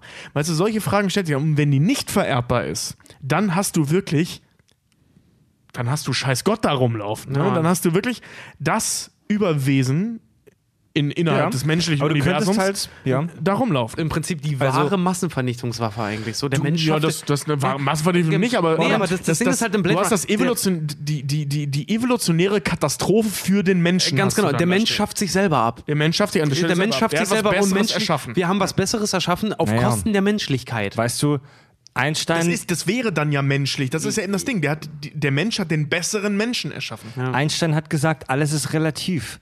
Genau. Und es kommt halt auf den Standpunkt an. Also vom, vom Stand- Moment, befinde also, wie lange ist eine Minute, ne? Also vom Standpunkt des Menschen aus ist das halt eine Katastrophe, weil wir halt eine neue Superrasse geschaffen haben, die uns überlegen ist. Genau. Aber wenn du jetzt vielleicht aus einer, wir haben schon drüber gesprochen, posthumanistischen Art oder vielleicht sogar einer übergeordneten, objektiven Art, äh, Art und Weise denkst, könntest du sagen, dass wir die nächste Form des Menschen geschaffen haben, Genau. dass wir einen also wie gesagt, wie, wie gesagt, in, ähm, ich, ich will das gar nicht bewerten, ob das gut oder schlecht ist, aber wir haben einen besseren Menschen geschaffen. Wir haben solche Replikanten, künstliche, das Wort künstlich ist super subjektiv. Ja, klar. Ja. Das Wort künstlich ist extrem subjektiv. generisch. Wir haben einfach einen neuen, nee, nee, generisch passt auch nicht. Wir, künst, künstlich ist das für uns, weil, weil, weil das nicht irgendwie aus der Natur entstanden ist, sondern weil wir das selbst gemacht haben. Aber um es jetzt, das klingt jetzt vielleicht esoterisch, aber dem Universum ist es scheißegal, ob etwas aus einer Jahr millionenlangen Evolution passiert oder ob wir es selbst erschaffen haben. ich meine, de facto Ähm, haben wir uns den Sinn der Menschheit damit erfüllt. Ganz genau. Ja, als, ich wollte gerade sagen, so diesen, diesen, diesen, nicht mehr der Überlebensfaktor, sondern äh, wir haben uns selber künstlich weiterentwickelt. Nein, Ganz nein, genau. nein, wir haben- Aufgrund unseres also Wissens ja, uns haben- weiterentwickelt, uns, da, uns, Genau. da, uns selber für obsolet erklärt. Das ist unser, und- und- Replikanten sind unsere Meteoriten. Na, ja, ne, nee, das Ding ist, ähm, bei, bei X-Men wird ja gesagt, alle ein paar Millionen Jahre macht die Evolution einen Schritt nach vorne. So, Ja. und an, an der Stelle haben wir diesen Schritt künstlich herbeigerufen. Ähm, das, wofür die Evolution Millionen von Jahren brauchen würde, Ja. haben wir innerhalb von zehn Jahren gemacht. Und sprich, damit ist der Homo sapiens oder der Homo sapiens sapiens obsolet, weil wir den Homo sapiens sapiens sapiens oder vielleicht endlich mal jemanden, der kreativer ist in Wortgebung, erschaffen haben. Homo superior. Zum Beispiel. oh, sehr schön. Ja, Okay. ist einer von ihnen. Also kann man dazu sagen, so, mh, alle, die die Kack- und Sachgeschichten hören, seid ihr Replikanten oder nicht, auf jeden Fall seid ihr Homo sapiens superior. Alle Man Kack- kann, man kann auf jeden Fall sagen, Blade Runner ist, geht nicht gut mit dem Menschen an sich um. Das ist wie, wie, wie Chappie und District 9 und Ja. so. Es gibt Regisseure und Drehbuchautoren, die Menschen einfach nicht mögen. misanthropisches Meisterwerk, kann man nicht anderes sagen. Alle Kack- und Sachhörer müssen den Void-Kampftest machen. Mit dem Anus. Ob sich der Anus verändert, wenn ihnen Fragen gestellt werden. Also, tolle Filme, guckt sie euch an. Ja. Auch der zweite Teil jetzt im Kino ähm, macht euch darauf gefasst, dass es anstrengende drei Stunden werden, die sich aber lohnen. Wenn Ja, ihr, wenn ja, ihr grundsätzlich Bock auf sowas habt. Plant den. Ohne Scheiß. Plant, Plant den mit den, ja. Freunden. Guckt euch den mit Freunden an und danach geht in die nächste Bar und quatscht darüber Ja, einfach das mal. ist echt nicht so, komm, wir gucken jetzt erstmal eine Runde Blade Runner an. Nee, Beide plan- nicht, beide plant, Teile nicht. Plant dafür wirklich einen Abend ein und, Ja. und empfiehlt ihn nicht, weiß ich nicht, eurer Freundin oder sowas, weil ihr sagt so, hey, Liebling, den Schatz, den müssen wir mal gucken. Wird nicht jedem gefallen. Vielleicht habt ihr ja auch noch eine sehr intelligente Freundin, die sich für Science Fiction und Ich ich menschheitsrelevante sagen, Fragen Richard, du, bist interessiert. schon wieder, du bist schon wieder so ein Sackgesicht, ne? Ich bin jetzt das Vielleicht Sackgesicht. ist es ja auch die Freundin, die den Film versteht und nicht Das der ist- Freund. das wär Vielleicht super toll. reden wir auch über, Auf jeden einen, Fall. äh, über ein homosexuelles Paar. Das wäre super. to- Oh, jetzt geht's los. Aber da gibt's auch Männlein und Weiblein, weil irgendwo muss der Penis ins Loch. Nee, aber. ja, aber ähm, das stimmt auch schon wieder nicht. Da bist du schon Okay, wieder da, sehr alt. gut, dann, Entschuldigung, Anne, dann gibt es aktiv und passiv. Worauf ich eigentlich hinaus will, man kann solche Aussagen nicht richtig machen. Nein. Weiter. Ja. Nee, aber das Ding ist halt auf jeden Fall, guckt ihn euch an, plant den und ey, ihr tut euch selber keinen Gefallen, wenn ihr nicht drüber redet. Ja. Gut. Und damit kommen wir zu den iTunes-Rezension. Oh, das macht so viel mehr Spaß mit dir als Oh, mit Alter. Claude. Claude hat das nicht drauf. Ja, ich hab's noch nicht gehört, leider. Was hat er gemacht? Claude, nee, der hat auch Bar gemacht, aber Claude hat das war nicht drauf. Das hat keinen Bums. Ja, Vier- mit Fred haben wir es ja auch mal Sven- probiert, das war Sven nicht hat's toll. gut gemacht. Ja, Sven hat's gut gemacht. ja. Vier neue iTunes-Rezensionen. Sehr schön. Naseweiß 13, vier Sterne.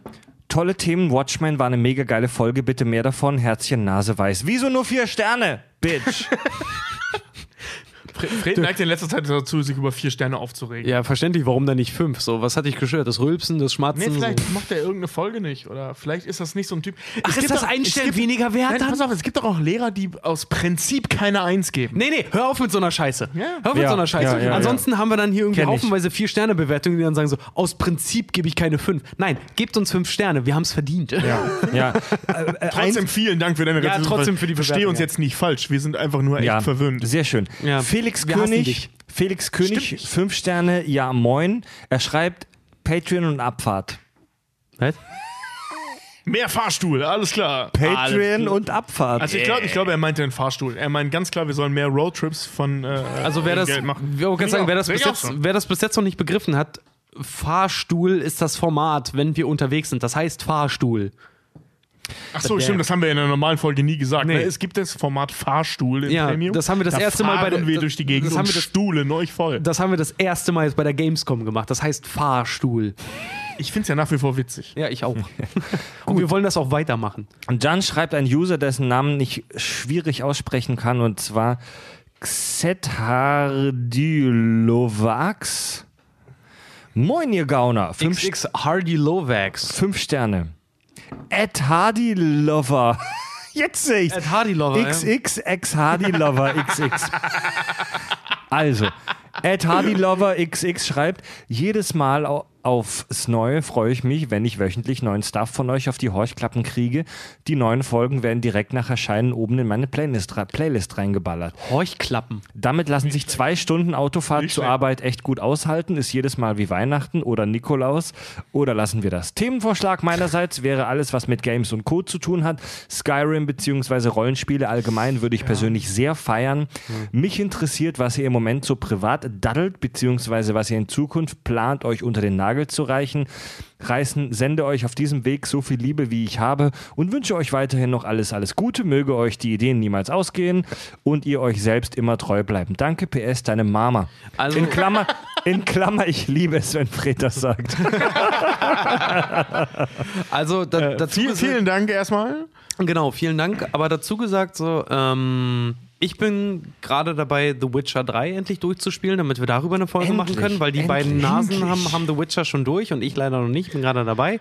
Fred, Fred und ich hängen ein bisschen auf Destiny 2 fest im Ja. Moment. Äh, Das wird wahrscheinlich auch noch ein bisschen gehen, weil das Add-on schon im naja, Dezember rauskommt Ja, und das- sehr viel Zeit in Anspruch nimmt. Also ich sag mal so, viel Zeit ich zum denke denk mal, das, das nächste Mal, wenn wir über ein Spiel reden, wird höchstwahrscheinlich Witcher sein und zwar genau dann, wenn ich endlich damit durch Wir, wir planen definitiv eine The Witcher 2, äh, Witcher- 3, Witcher 3. eine The Witcher 3 Folge. Richard, Richard schlägt uns witzigerweise immer vor, dass wir mal eine Destiny-Folge machen sollten, aber äh, Fred Nee. und ich sind uns einig, Destiny gibt einfach handlungstechnisch gar nichts her. Null, null. Auch wenn der zweite Teil jetzt endlich mal eine Handlung hat, ist sie trotzdem in 10 Minuten erzählt. Ich hätte trotzdem gesagt, Mit so, ihr, könnt, Analyse. ihr könntet halt rein spieletechnisch, ja, komm, was ist die Verhandlung von Far Cry Primal so, ne? Äh, Ey, das war, das war damals die Testfolge. ja. Aber ich, ich kann, pass auf, ich, ich mach dir eine Destiny 2 Folge. Kennst du Borderlands? ja, Kennst du Halo? ja. Stell dir deren Kind vor. Geil. Und das, und das, und das online.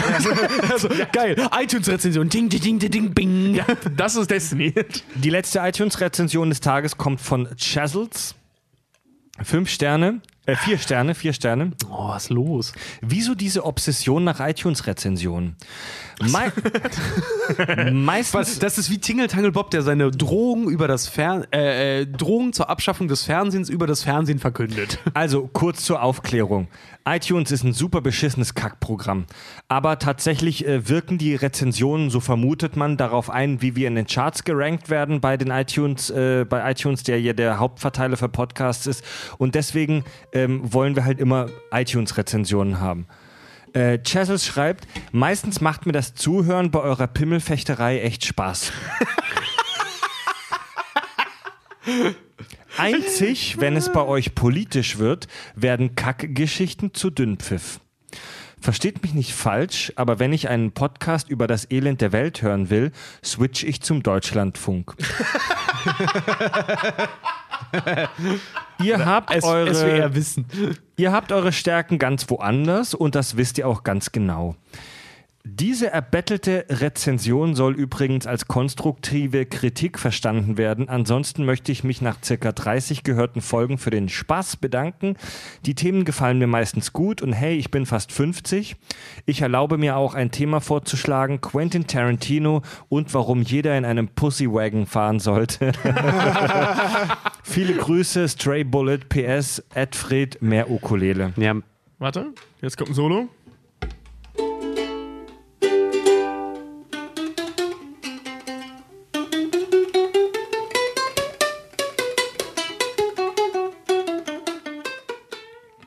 Bin gerade ehrlich gesagt ein bisschen beeindruckt.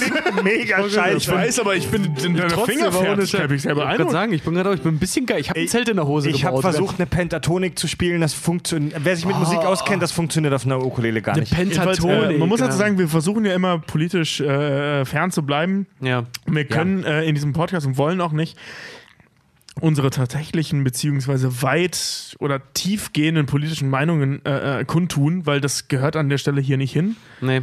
Das Ding ist auch, das einzige Mal, dass wir wirklich politisch geworden sind, war bei der Jubiläumsfolge. Wo Und wir auch uns da nur angekratzt, weil wir das echt nicht wollen. Ja, wo wir uns über viele Sachen dann noch geäußert haben, die einfach auch aus- aus der Community kamen. Aber im Großen und Ganzen können wir dich beruhigen. Keine Sorge, wir werden nicht politisch. Bis auf, dass wir hier und da vielleicht mal den USA-Präsidenten ein wenig bashen oder die AfD. Also, äh, ja, äh, also Chessels Zuschrift ist auf jeden Fall. Ähm, Sehr wertvoll mal. ja, nee, ohne Scheiß. Also, ich gebe dir da, lieber Chessel, auch absolut recht. Ähm, unsere Stärke liegt darin, fiktive Quatschwelten zu analysieren. ähm, ein, eine Sache noch zu, zu dieser ganzen iTunes-Rezession-Nummer. Das ist, es, es heißt so in der Legendenwelt des Podcasts, dass iTunes halt eben der, das Verteilerportal ist. Ja. Und gute iTunes-Rezessionen bringen uns halt eben in den Charts nach vorne, die äh, in den iTunes-Charts, die leider eben eine Verlinkung auf sehr viele andere Charts sind und dementsprechend eine größere Community, Community bieten. Das Ja. heißt, wenn ihr uns schreibt und uns geil findet oder scheiße findet, je nachdem, Ne? Also wenn wir, äh, äh, je mehr Rezessionen wir haben, egal welcher Meinung, tauchen wir in mehr Charts auf und erreichen somit mehr Leute. Genau, iTunes läuft unter dem Prinzip wirklich jede PR ist PR. Genau. Deswegen lesen wir auch jede iTunes-Rezension vor.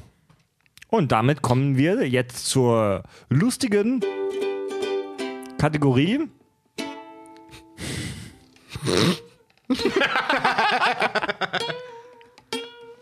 Hörerfeedback. Warte, wir machen mal wieder so. Komm, wir machen mal wieder ein verächtliches. Eins, zwei, drei. War.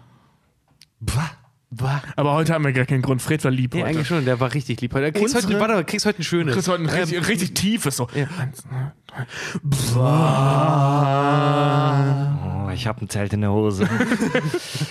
also, Hörerfeedback ist ja auch so ein bisschen Community Talk und unsere Community macht sich gerade ein bisschen selbstständig. nee, es ist wirklich so, unsere Community wird erwachsen. Es gibt das jetzt Das, das Werk wird dem Künstler aus der Hand gerissen, ja? es, Ja, gibt äh, jetzt, es gibt jetzt eine, eine, eine Facebook-Gruppe, habe ich schon angeteased, die heißt Kack- und Sach-Fans, die immer mehr Leute jetzt kriegt. Da gibt es sogar einen Discord-Channel von unseren Fans. Äh, den Link findet ihr in dieser Facebook-Gruppe. Und vielleicht erinnert ihr euch, in der letzten Kack- und Sach-Folge über die Sendung mit der Maus kam mein dunkles TV-Geheimnis raus, dass, ich, dass ich mal bei einer Scripted Reality-Show vor lange, langer Zeit mitgespielt habe. Und das Internet ist explodiert in, ich der, fand in so, der letzten Woche. Ich fand so lustig, weil ich war ja im Urlaub, als ich das gesehen habe, ne? Ich fand so mega witzig, wie die Leute darauf abgegangen sind. Ja, zu Recht, weil wir auch so darauf abgegangen sind. Erinnerst du dich noch? Ja, ja, auf Jetzt kam, jetzt kam in der letzten Woche echt gefühlt hundertmal die Frage, wo ist der Link zu diesem Video? Also, das Video hat Andreas Himmelspach für uns äh, gefunden.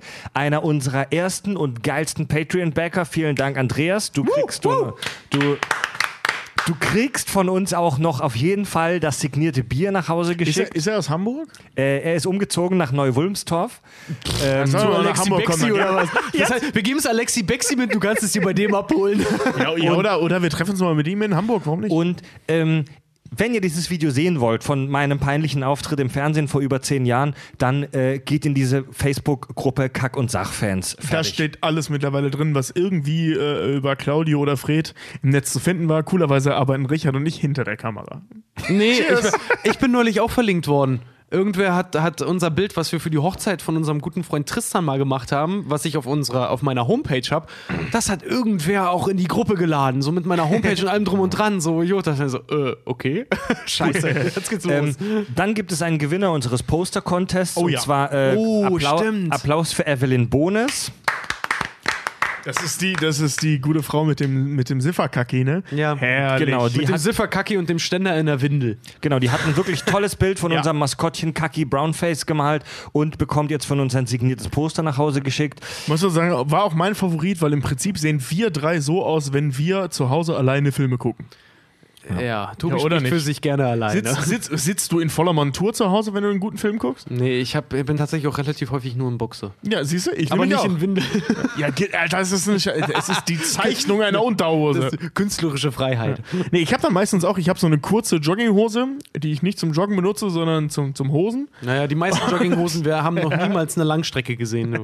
Gut, dann kommen wir jetzt zum richtigen Hörerfeedback und zwar haben wir mal wieder Post bekommen. Wir bekommen echt viele Geschenke für einen Hörern im Moment und zwar haben wir äh, Ganz kurz, ich habe gesehen, da war ich ja noch nicht da. Wir haben so ein mega geiles Licht bekommen, ne? Ja, von Manuel, voll geil. Ey, mega cool. Das ich hab's sieht man leider noch, ich hab's, ich hab's leider noch nicht in Action gesehen. Ich will es gleich nochmal sehen. Zeig- wenn zeig mir gleich mal, Finde ich mega geil. Unser äh, neues- noch nicht Dankeschön dafür. unser neuestes Hörergeschenk. Hier, lieber Tobi, hier, lieber Richard. Das ist ja cool. Schlüsselanhänger. Nein! Schlüsselanhänger, die aussehen wie ein rotes Herz, auf dem Kaki abgebildet ist. Alter, der Hammer. Und ich habe dazu auch Post bekommen. das ist Hallo. ein Schlüsselanhänger oder so ein, so ein mal, USB-Bändchen? Guck mal hier drin rum, da steht sogar noch drauf. Da steht was drauf. I, nee, von Glory für Richie. Tobi, voll geil. Hallo Fred, Richard und Tobi. Schon ein paar Mal habe ich mit euch via Facebook gechattet, habe immer mal wieder meinen neunmal klugen Klugschiss beigesteuert und habe euch zwei Fanarts gewidmet. Die sieht man auch gerade aktuell bei uns auf Facebook. Äh, das hat mir jetzt nicht mehr gelangt, deshalb habe ich mir erlaubt, euch dreien, meinem äh, Freund, der mich erst auf euch gebracht hat, und mir Schlüsselanhänger anzufertigen. Die Herzform habe sie leider, da mir erst zu spät kam, dass das für drei Männer wohl nicht so geeignet ist. Da waren die Teile aber leider schon fertig. Nach kurzem Überlegen kam mir dann aber der Gedanke, dass drei Männer, die so einen Podcast machen, sich sicherlich nicht schämen, mit Herzchen in ihren Schlüsseln rumzulaufen. Überhaupt nicht. Ey, me ey mega Ich geil. hoffe, sie Alter. gefallen häng den, euch. Ich hänge den an meinen, ich hänge den 100 Pro an meinen Schlüssel, ey. Ich das auch, ja. mega schön. Eure Glory G. -Punkt aus Nürnberg. Danke Richtig cool, vielen Dank. Das ist echt cool, das kommt echt am Menschen. Ja, jetzt haben wir Ey, das ist- herzförmige das ist- Schlüsselanhänger mit Kaki drauf. Ey, das Voll ist mit richtig Widmung geil. auch und so. Das Äh, ist echt schick. kleiner, kleiner, kleiner Hinweis noch so. Ich weiß, es ist, ich finde es mega toll und es ist mega lieb. Ähm, aber ich mag alle Spitznamen, die auf Richard gehen, leider nicht. Aber Ich weiß, ansonsten das ist herrlich, oder? Er hasst es, wenn wir ihn Richie nennen und wir nennen ihn ständig Richie. das ist herrlich. Ja, aber, aber sonst, ey, vielen, vielen Dank. Super. Ich werde es mir auf jeden Fall an den Schlüssel hängen. Du, ich, ich, poste ein Bild auf Instagram davon. Machen So, wir Leute. alle auf, an, an unseren Schlüsseln. Finde ich super geil. Thomas schreibt uns und er besteht auf seinem Themenwunsch. ähm, äh, und zwar möchte er, dass wir was zum MASH machen, die lange als die erfolgreichste Serie aller Zeiten galt. Ich muss sagen, ich habe Mesh nie gesehen. Ich auch, nicht. Ich auch nicht. Auch nicht. Zum anderen hatten wir noch die, hätten wir noch die alte Serie MacGyver, der Mann, der mit seinem Schweizer Messer die Farbe von der Wand kratzt, um Na, sich damit in die Freiheit zu sprengen. Natürlich von der Phoenix Foundation. MacGyver, der aus dem Kugelschreiber einen Popel und dieser Bombe eine Bombe macht. Also MacGyver Also- müssen wir mal gucken. Ähm, habe ich nur ein paar Folgen von gesehen. Ähm, Ey, habe ich leider alles find- gesehen, find ich- weil find mein Vater find ist ich, ganz, ich, ich finde es auch ganz witzig. Ähm, habe ich jetzt nicht so einen Nerdbezug zu, muss ich sagen. Müssen wir mal gucken. Vielleicht, vielleicht ist es mal Thema. Mal Ich habe da gar keinen Bezug zu MASH. Das, da geht's ja Nee, um, MASH bin ich raus. Ich rede Also MacGyver. bei MASH geht es ja um so ein Feldlazarett der US Army, also um so Militärärzte. Ähm, mag sein, dass es mal die erfolgreichste Serie aller Zeiten war, hat aber in meinem Gefühl irgendwie in der heutigen Popkultur gar keine Bedeutung mehr. Kann das sein? Ja, also ich weiß nicht, da habe ich, da habe ich, ich habe eine Doku gehört auf der Autobahn in Frankreich über Bonanza. Da wäre das noch eher eigentlich damit drin. Ich, ich kann mir vorstellen, dass vieles aus MASH halt eben Einzug in die heutige Popkultur gezogen hat und wenn man die Serie schaut, viele Referenzen findet. Ähm, aber ich habe sie nie gesehen, deswegen weiß ich es nicht. Nee, also Und ich stecke dann leider nicht Äh, überhaupt nicht drin. Thomas, tut mir leid, sehen wir in nächster Zeit nicht. Vielleicht irgendwann, aber ich sehe es gerade nicht. Müssen wir ehrlich sein. MacGyver noch eher. Wir können eine Folge über unsere Schlüsselanhänger machen. Dann, echt schreibt, schön. dann schreibt David, und der hat eine sehr interessante Verbesserung. Es hat euch möglicherweise in der Zwischenzeit schon längst jemand gesagt, aber da ich euch erst vergangene Woche entdeckt habe und mich gerade durch alte Folgen durchhöre, Coming of Age, wie ihr in der Potter-Folge es mehrfach diskutiert habt, hat nichts damit zu tun, ob ein Zuschauer mit einer mehrteiligen Reihe aufwächst. Es ist einfach nur der Begriff für ein Genre, in dem jugendliche Helden mit Themen und Fragen konfrontiert werden, die eigentlich eher in die Welt des Erwachsenen gehören. haben, wir, haben wir das falsch gesagt? Nein, das, haben weil, wir weil, weil so falsch kenne ich, weil du, so kenn ich Ja. die Definition nämlich eben Nee, auch. falsch ja. gesagt haben wir es nicht. Das Ding ist halt einfach, wir haben Harry Potter und solche Genres dahingehend definiert, Ah, dass haben- das wir haben es etwas ist. gleichgestellt, ne? Genau, Ja, dass ja, das ja. etwas ist, womit du aufgewachsen bist. Ja. Das heißt Das- nicht, dass wir ja. gesagt haben, Coming of Age hat damit äh, ist damit explizit verbunden. Nee, du hast vollkommen recht. Coming of Age ist einfach etwas, was im Prinzip Pubertät oder Erwachsenwerden Thematisiert, ja. thematisiert. Okay, ja. du, du hast vollkommen recht. Äh, das, das kam leider falsch rüber. Das Ja. meinten wir so nicht. Das haben wir dumm ausgedrückt. Ähm, ja, genau, David schreibt, das ist zu Recht, das ist ein sehr altes Genre, das ist nichts Genau, Neues. ja. Ähm, zum Beispiel Herr der Ringe ist auch, finde ich super interessant, ist ein Coming-of-Age-Film. Äh, ich zitiere mal hier David weiter. Frodo wäre ebenfalls Coming of Age, wenn auch etwas unterschwelliger. Er wird ja zu Beginn des Buches erwachsen als Hobbit mit dem 33. Geburtstag. Genau, ja, Buch Aber lebt im Grunde noch in einer heilen kleinen Welt im Auenland und erlebt dann auf seiner langen Reise, dass die Welt drumherum gar nicht heile ist, sondern zerfressen von Macht, Gier und Habsucht, bis er am Ende ins Auenland zurückkehrt und in der Schlacht um das Auenland, die im Film rausgekürzt wurde, mit ansehen muss, wie auch seine ursprüngliche heile Welt von der großen Welt draußen eingeholt wurde. Am Ende ist er gewissermaßen zu alt und zu erfahren für das Auenland und setzt deswegen übers Meer. Auch eine im Grunde sehr schöne Metapher, die Tolkien sich da entsponnen hat. Das stimmt, da, da hast du recht.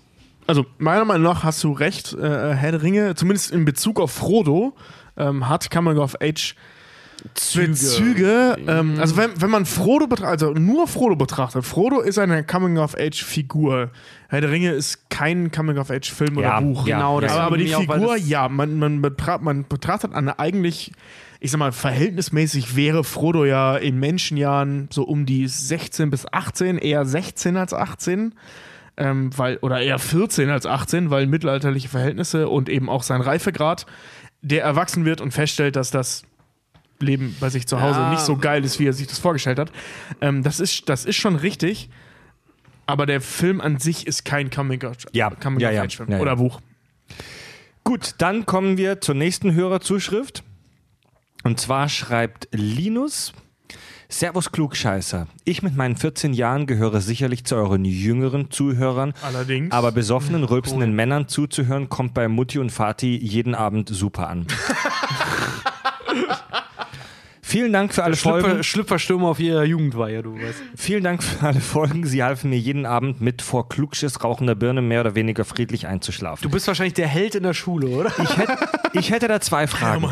Ich hätte da zwei Fragen. Könnt ihr mir mal eine Folge mit allen Klugscheißern machen? Also Tobi, Fred, Richard, Manuel, Andi, Fab, Sven und Graf Dracula. Ein Euro in die Rassistenkasse. ähm, sag ich dir, wird nicht passieren. Äh, Sven, Sven und Claudio, ja leider, also sehr gern sehr viel gesehene Gäste, aber ähm, nicht so zur Familie dazugehören quasi jetzt, ne? Aber mit Andi und Fab hatten wir schon mal angedacht. Die Frage kam schon ein paar Mal. Die, das wird aus zwei Gründen nicht passieren. Erstens, es wird unmöglich, das zeitlich und örtlich zu koordinieren, dass die alle auf einem Ort sind. Das glaube ich nicht, klappen. Mann. Sag doch nicht, dass so unmöglich Ja, ist. aber Sag, es ist zweitens- schwer realisierbar. Es ist schwer realisierbar und zweitens ist es halt auch aus, ich sag mal, showtechnischer Sicht schwierig. Äh, wir haben zu dritt hier schon das Problem, dass wir uns gegenseitig ständig unterbrechen und dass es viel zu laut und so durcheinander wird. Stell dir mal vor, wir sind hier zu sechst im Raum oder zu siebt und alle haben ein großes Maul. Eins, zwei, drei, vier, fünf, sechs, sieben, acht. Es sind neun Leute insgesamt. So, die, die du jetzt aufgezählt hast. Alle haben ein großes Maul. Wird super schwierig. Vielleicht können wir sowas mal ähm, irgendwie live-mäßig Ja. machen mit Kameras und Ansteckmikros oder so. Dass wir so eine quasi so eine Kack- und Sach-Mai-Brit-Illner-Runde machen oder sowas. Also dieses, dieses Leute unterbrechen sich gegenseitig und sprechen durcheinander.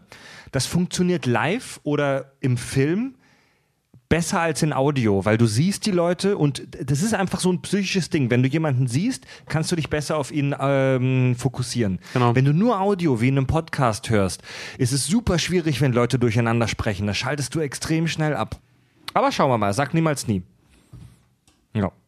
Äh, außerdem hat äh, Linus den Vorschlag, dass wir ähm, verschiedene Film-, Comic- oder Game-Charaktere gegeneinander antreten lassen können. Zum Beispiel, wer würde bei einem 1 gegen 1 gewinnen? Ein Predator oder Darth Maul? Das hatten wir schon Darth mal, Maul. sowas ähnliches. Aber da würde ich auch sagen. Bullshit! Darth, nein, Darth Maul. Ganz klar. Der, der Predator ist im Gegensatz zu Darth Maul ähm, in Sachen Verteidigung eine absolute Katastrophe. Ich wollte gerade sagen, Darth Maul müsste nur auf einen Meter an den Rand kommen und dann wäre der Sushi. ja, ja, abgesehen davon kann Darth Maul seine Angriffe komplett abwehren. Ja, Alle. eben. Äh, und noch dazu Sowohl die Projektile halt, festhalten als auch weglasern. Also es ist uninteressant. der Predator, der Predator ist ein reiner Jäger, der sich aufgrund seiner erhöhten, äh, seiner, seiner moderneren Technologie zwar tarnen kann im Dschungel. Darth Maul hingegen kann ihn äh, fühlen. Genau, der spürt den, also Ja, sprich, ja. seine Tarnung ist irrelevant, seine Projektile sind irrelevant, seine, seine motorischen Fähigkeiten, die echt nicht sonderlich Und ausgeprägt ich sag mal so, wenn sind, Darth, sind Maul ihn, irrelevant. wenn Darth Maul ihn sieht, kann er den Machtgriff machen, dann hat er ihn sowieso und dann könnte er theoretisch auch zu ihm hinlaufen und irgendwo in der Mitte durchsäbeln. Also für einen Arsch, leider. So. Ja, Darth leider. Maul hat halt die Mediklorianer auf seiner Seite. Oh, nein, nein, nein, nein, nein. Was, was eine spannende Frage ist, wer würde gewinnen? Darth Vader oder Lord Voldemort? Das ist spannend. Ach, komm jetzt nicht Weil damit. inwiefern kann man, Ja, denn inwiefern beide- kann man ja. die Dinger mit der Macht abblocken, die Zaubersprüche? Also beide, beide haben eine übernatürliche Macht auf ihrer Seite. Definitiv. und, und inwiefern sind die kompatibel? Ja, ja, ich weiß. Das, äh, du willst das. Ah, Tobi du, hat das Gespräch worauf mal ich- worauf relativ hinaus- lange an einen sehr bebierten Abend mit seinem Bruder halt irgendwie gehabt. Nee, Und da das waren mehrere Abende. Ja, oh. das war, also man muss, man muss zu dem Thema sagen, wer, wie heißt der Mann, der das geschrieben Linus? hat? Linus, Linus. Träum vom Größeren, denk in Playstation-Dimension. Red nicht von, von, von Voldemort, äh, von, von, von, von, von Maul und Dings. Rede von Vader, rede von Voldemort, rede von, von, von, von dem Balrog, von Sauron, weißt du? So. Ähm, Träume in Playstation-Dimension. Crash Bandicoot gegen Mario. So, Bums. Linus, Er will Linus, Crash Bandicoot ähm, voll gewinnen, weil der kann boxen. Linus wünscht sich außerdem eine Folge nur über den Predator. Oh, gerne. Predator müssen wir wirklich, Gerne. eigentlich müssen wir das mal machen. Finde ich spannend. liebe den Predator. Predator, Predator finde ich super. Kennst du das, wenn äh, im Neujahr, weißt du, so 1. Januar und plötzlich steigen die, äh, steigen die, die, die, die, die Mitgliedschaften in den, ähm, hier McFit und so? Da finde ich, könnten wir den Predator mal machen, weil Arnie da unglaublich männlich und muskulös aussieht. Ja, das stimmt. Ich kann mir-. Ich kann eine Folge über die Spezies der Prädatoren sehr gut vorstellen. Ja. Äh, danke für den Tipp. Martin schreibt, wo kann man euch passender Nachrichten schreiben als gerade beim Defekieren auf dem Pott? Wer heutzutage ohne Smartphone aufs Klo geht, der liest eben immer noch die Anwendungshinweise auf Kosmetik und Ja, ja. Reinigungsprodukte. Ja, Mann! Ja, Mann, so das sieht's mag aus. ich auch. Man sagt ja auch immer so schön, ohne Smartphone aufs Klo zu gehen. Du schickst ja auch nicht einen Soldaten ohne Waffe in den Krieg. Ey, so sieht's aus. Wenn du auf dem Klo sitzt und dein Smartphone nicht dabei hast, liest du halt die scheiß Inhalte auf dem Ja, scheiß Mann. Haarshampoo. Ja. Aber genau so ist es. Ähm, so habe ich nun die Zeit sinnvoller genutzt. Bin seit Folge 1 treuer Hörer und muss euch sagen, immer noch saustarker Podcast, der mir regelmäßig die langen Autofahrten während der Arbeit versüßt. Macht weiter so alle für lange Fahrten, ey? und haut auf die Kacke. PS. Eine Frage völlig außer der Reihe habe ich noch. Und als Science-Fiction-Expert mit Bachelor-Abschluss kann mir Fred doch sicherlich Folgendes erklären. In zahlreichen Science-Fiction-Filmen gibt es transparente Bildschirme. Warum zum Teufel? Warum soll ich durch einen Bildschirm hindurchschauen können? Das lenkt doch völlig vom eigentlichen Bildschirmgeschehen ab. Halte ich für völligen Blödsinn. Ja, stimmt. Also die Dinger gibt's. Das ist, das ist technisch nicht so ein großes Ding. Ähm, ist, ist so eine Look-Frage, weil das ist in der Praxis leider echt super unpraktisch. Mann, es ey, gibt, wie so- gesagt, es gibt diese Dinger, die sieht man relativ häufig in Museen oder so mittlerweile. Also modernen Museen sieht man sowas. Ähm, oder ähnliches. Also modernen, ja, Zoos eher nicht, die haben da nicht die Kohle für. Aber gerade in so Ausstellungsfragen sieht man die immer mal wieder so durchsichtig, also sprich Glasplatten, wo einfach. Äh, ähm, das ist so, mittlerweile gibt es so Folien, die halt den, äh, dieselbe Logik haben wie ein Bildschirm, wo du Dinge drin äh, übertragen kannst. Und ähm, die sind in der Praxis super unpraktisch. In Ausstellungsfragen sinnvoll, aber sonst super unpraktisch. Leute, nur kurz, zur, nur kurz zu, für eure Vorstellungskraft. Wir haben zwölf große Dosen Holzen weggesoffen in dieser Folge. Und Richard hat gerade die ganzen Reste zusammengekippt. In sein Glas und hat halt echt noch einen Schluck Bier Ich habe rausgekriegt. ein echtes Indianerbier. Asoziales Ich, ich hatte gerade richtig Glück, ich hatte in einer Dose noch drei Schlücke drin. Äh, dann haben wir Vor allem, einen wir haben noch Bier im Kühlschrank. Echt? Ja. Okay, das war gleich nach der Folge. Dann haben wir noch eine Zuschrift aus dem Kosovo, also unsere Sammlung Kack und Sach Worldwide wurde erweitert. Geil. Ey. Der Lot fragt uns, wann denn der Termin für den neuen Livestream ist. Gibt's nicht, wird immer spontan gemacht. Ja, eigentlich. die Livestreams, die, die, die Termine für die Livestreams entstehen immer recht spontan. Spontan, ein paar Tage vorher. Ich sag mal, folge uns bei Facebook, dann erfährst du das immer. Das liegt hauptsächlich daran, dass wir das jetzt noch nicht sagen können, wann wir das nächste Mal Zeit dafür haben. Das ist leider recht spontan. alles. Letzte Zuschrift von Arvid. Hallo, ihr Extremisten. Hat er es auseinandergeschrieben oder zusammen? Nee, zusammen. Erstmal, Extremisten fände ich, glaube ich, sogar Ex- noch cooler. Ihr Extremi- Extremisten. Extremisten finde ich ein bisschen hart, weil das heißt im Prinzip, nichts geht über Scheiße. ja, wohl. erstmal vielen Dank für die neueste Folge. Meine Nachtschicht, die im Krankenhaus leider von Stuhlgang dominiert wird. Ibims, der Stuhlgang. wurde mal wieder mit wundervollen Klugschiss eurerseits aufgewertet. Ich möchte euch gerne zum Thema Urinalgeller die Doku An, Hon An Honest Liar auf Netflix empfehlen. Schon gesehen, mega gut. Diese geht um den in der letzten Folge kurz erwähnten, beziehungsweise vorletzten Folge kurz erwähnten Randy, der immer wieder Urinalgeller bloßgestellt hat. Wirklich sehr sehenswert. Auch zum Empfehlen ist der britische Mentalist Darren Brown. Der macht zum Teil richtig kranken Scheiß. Ich glaube, es müsste alles bei YouTube zu finden sein.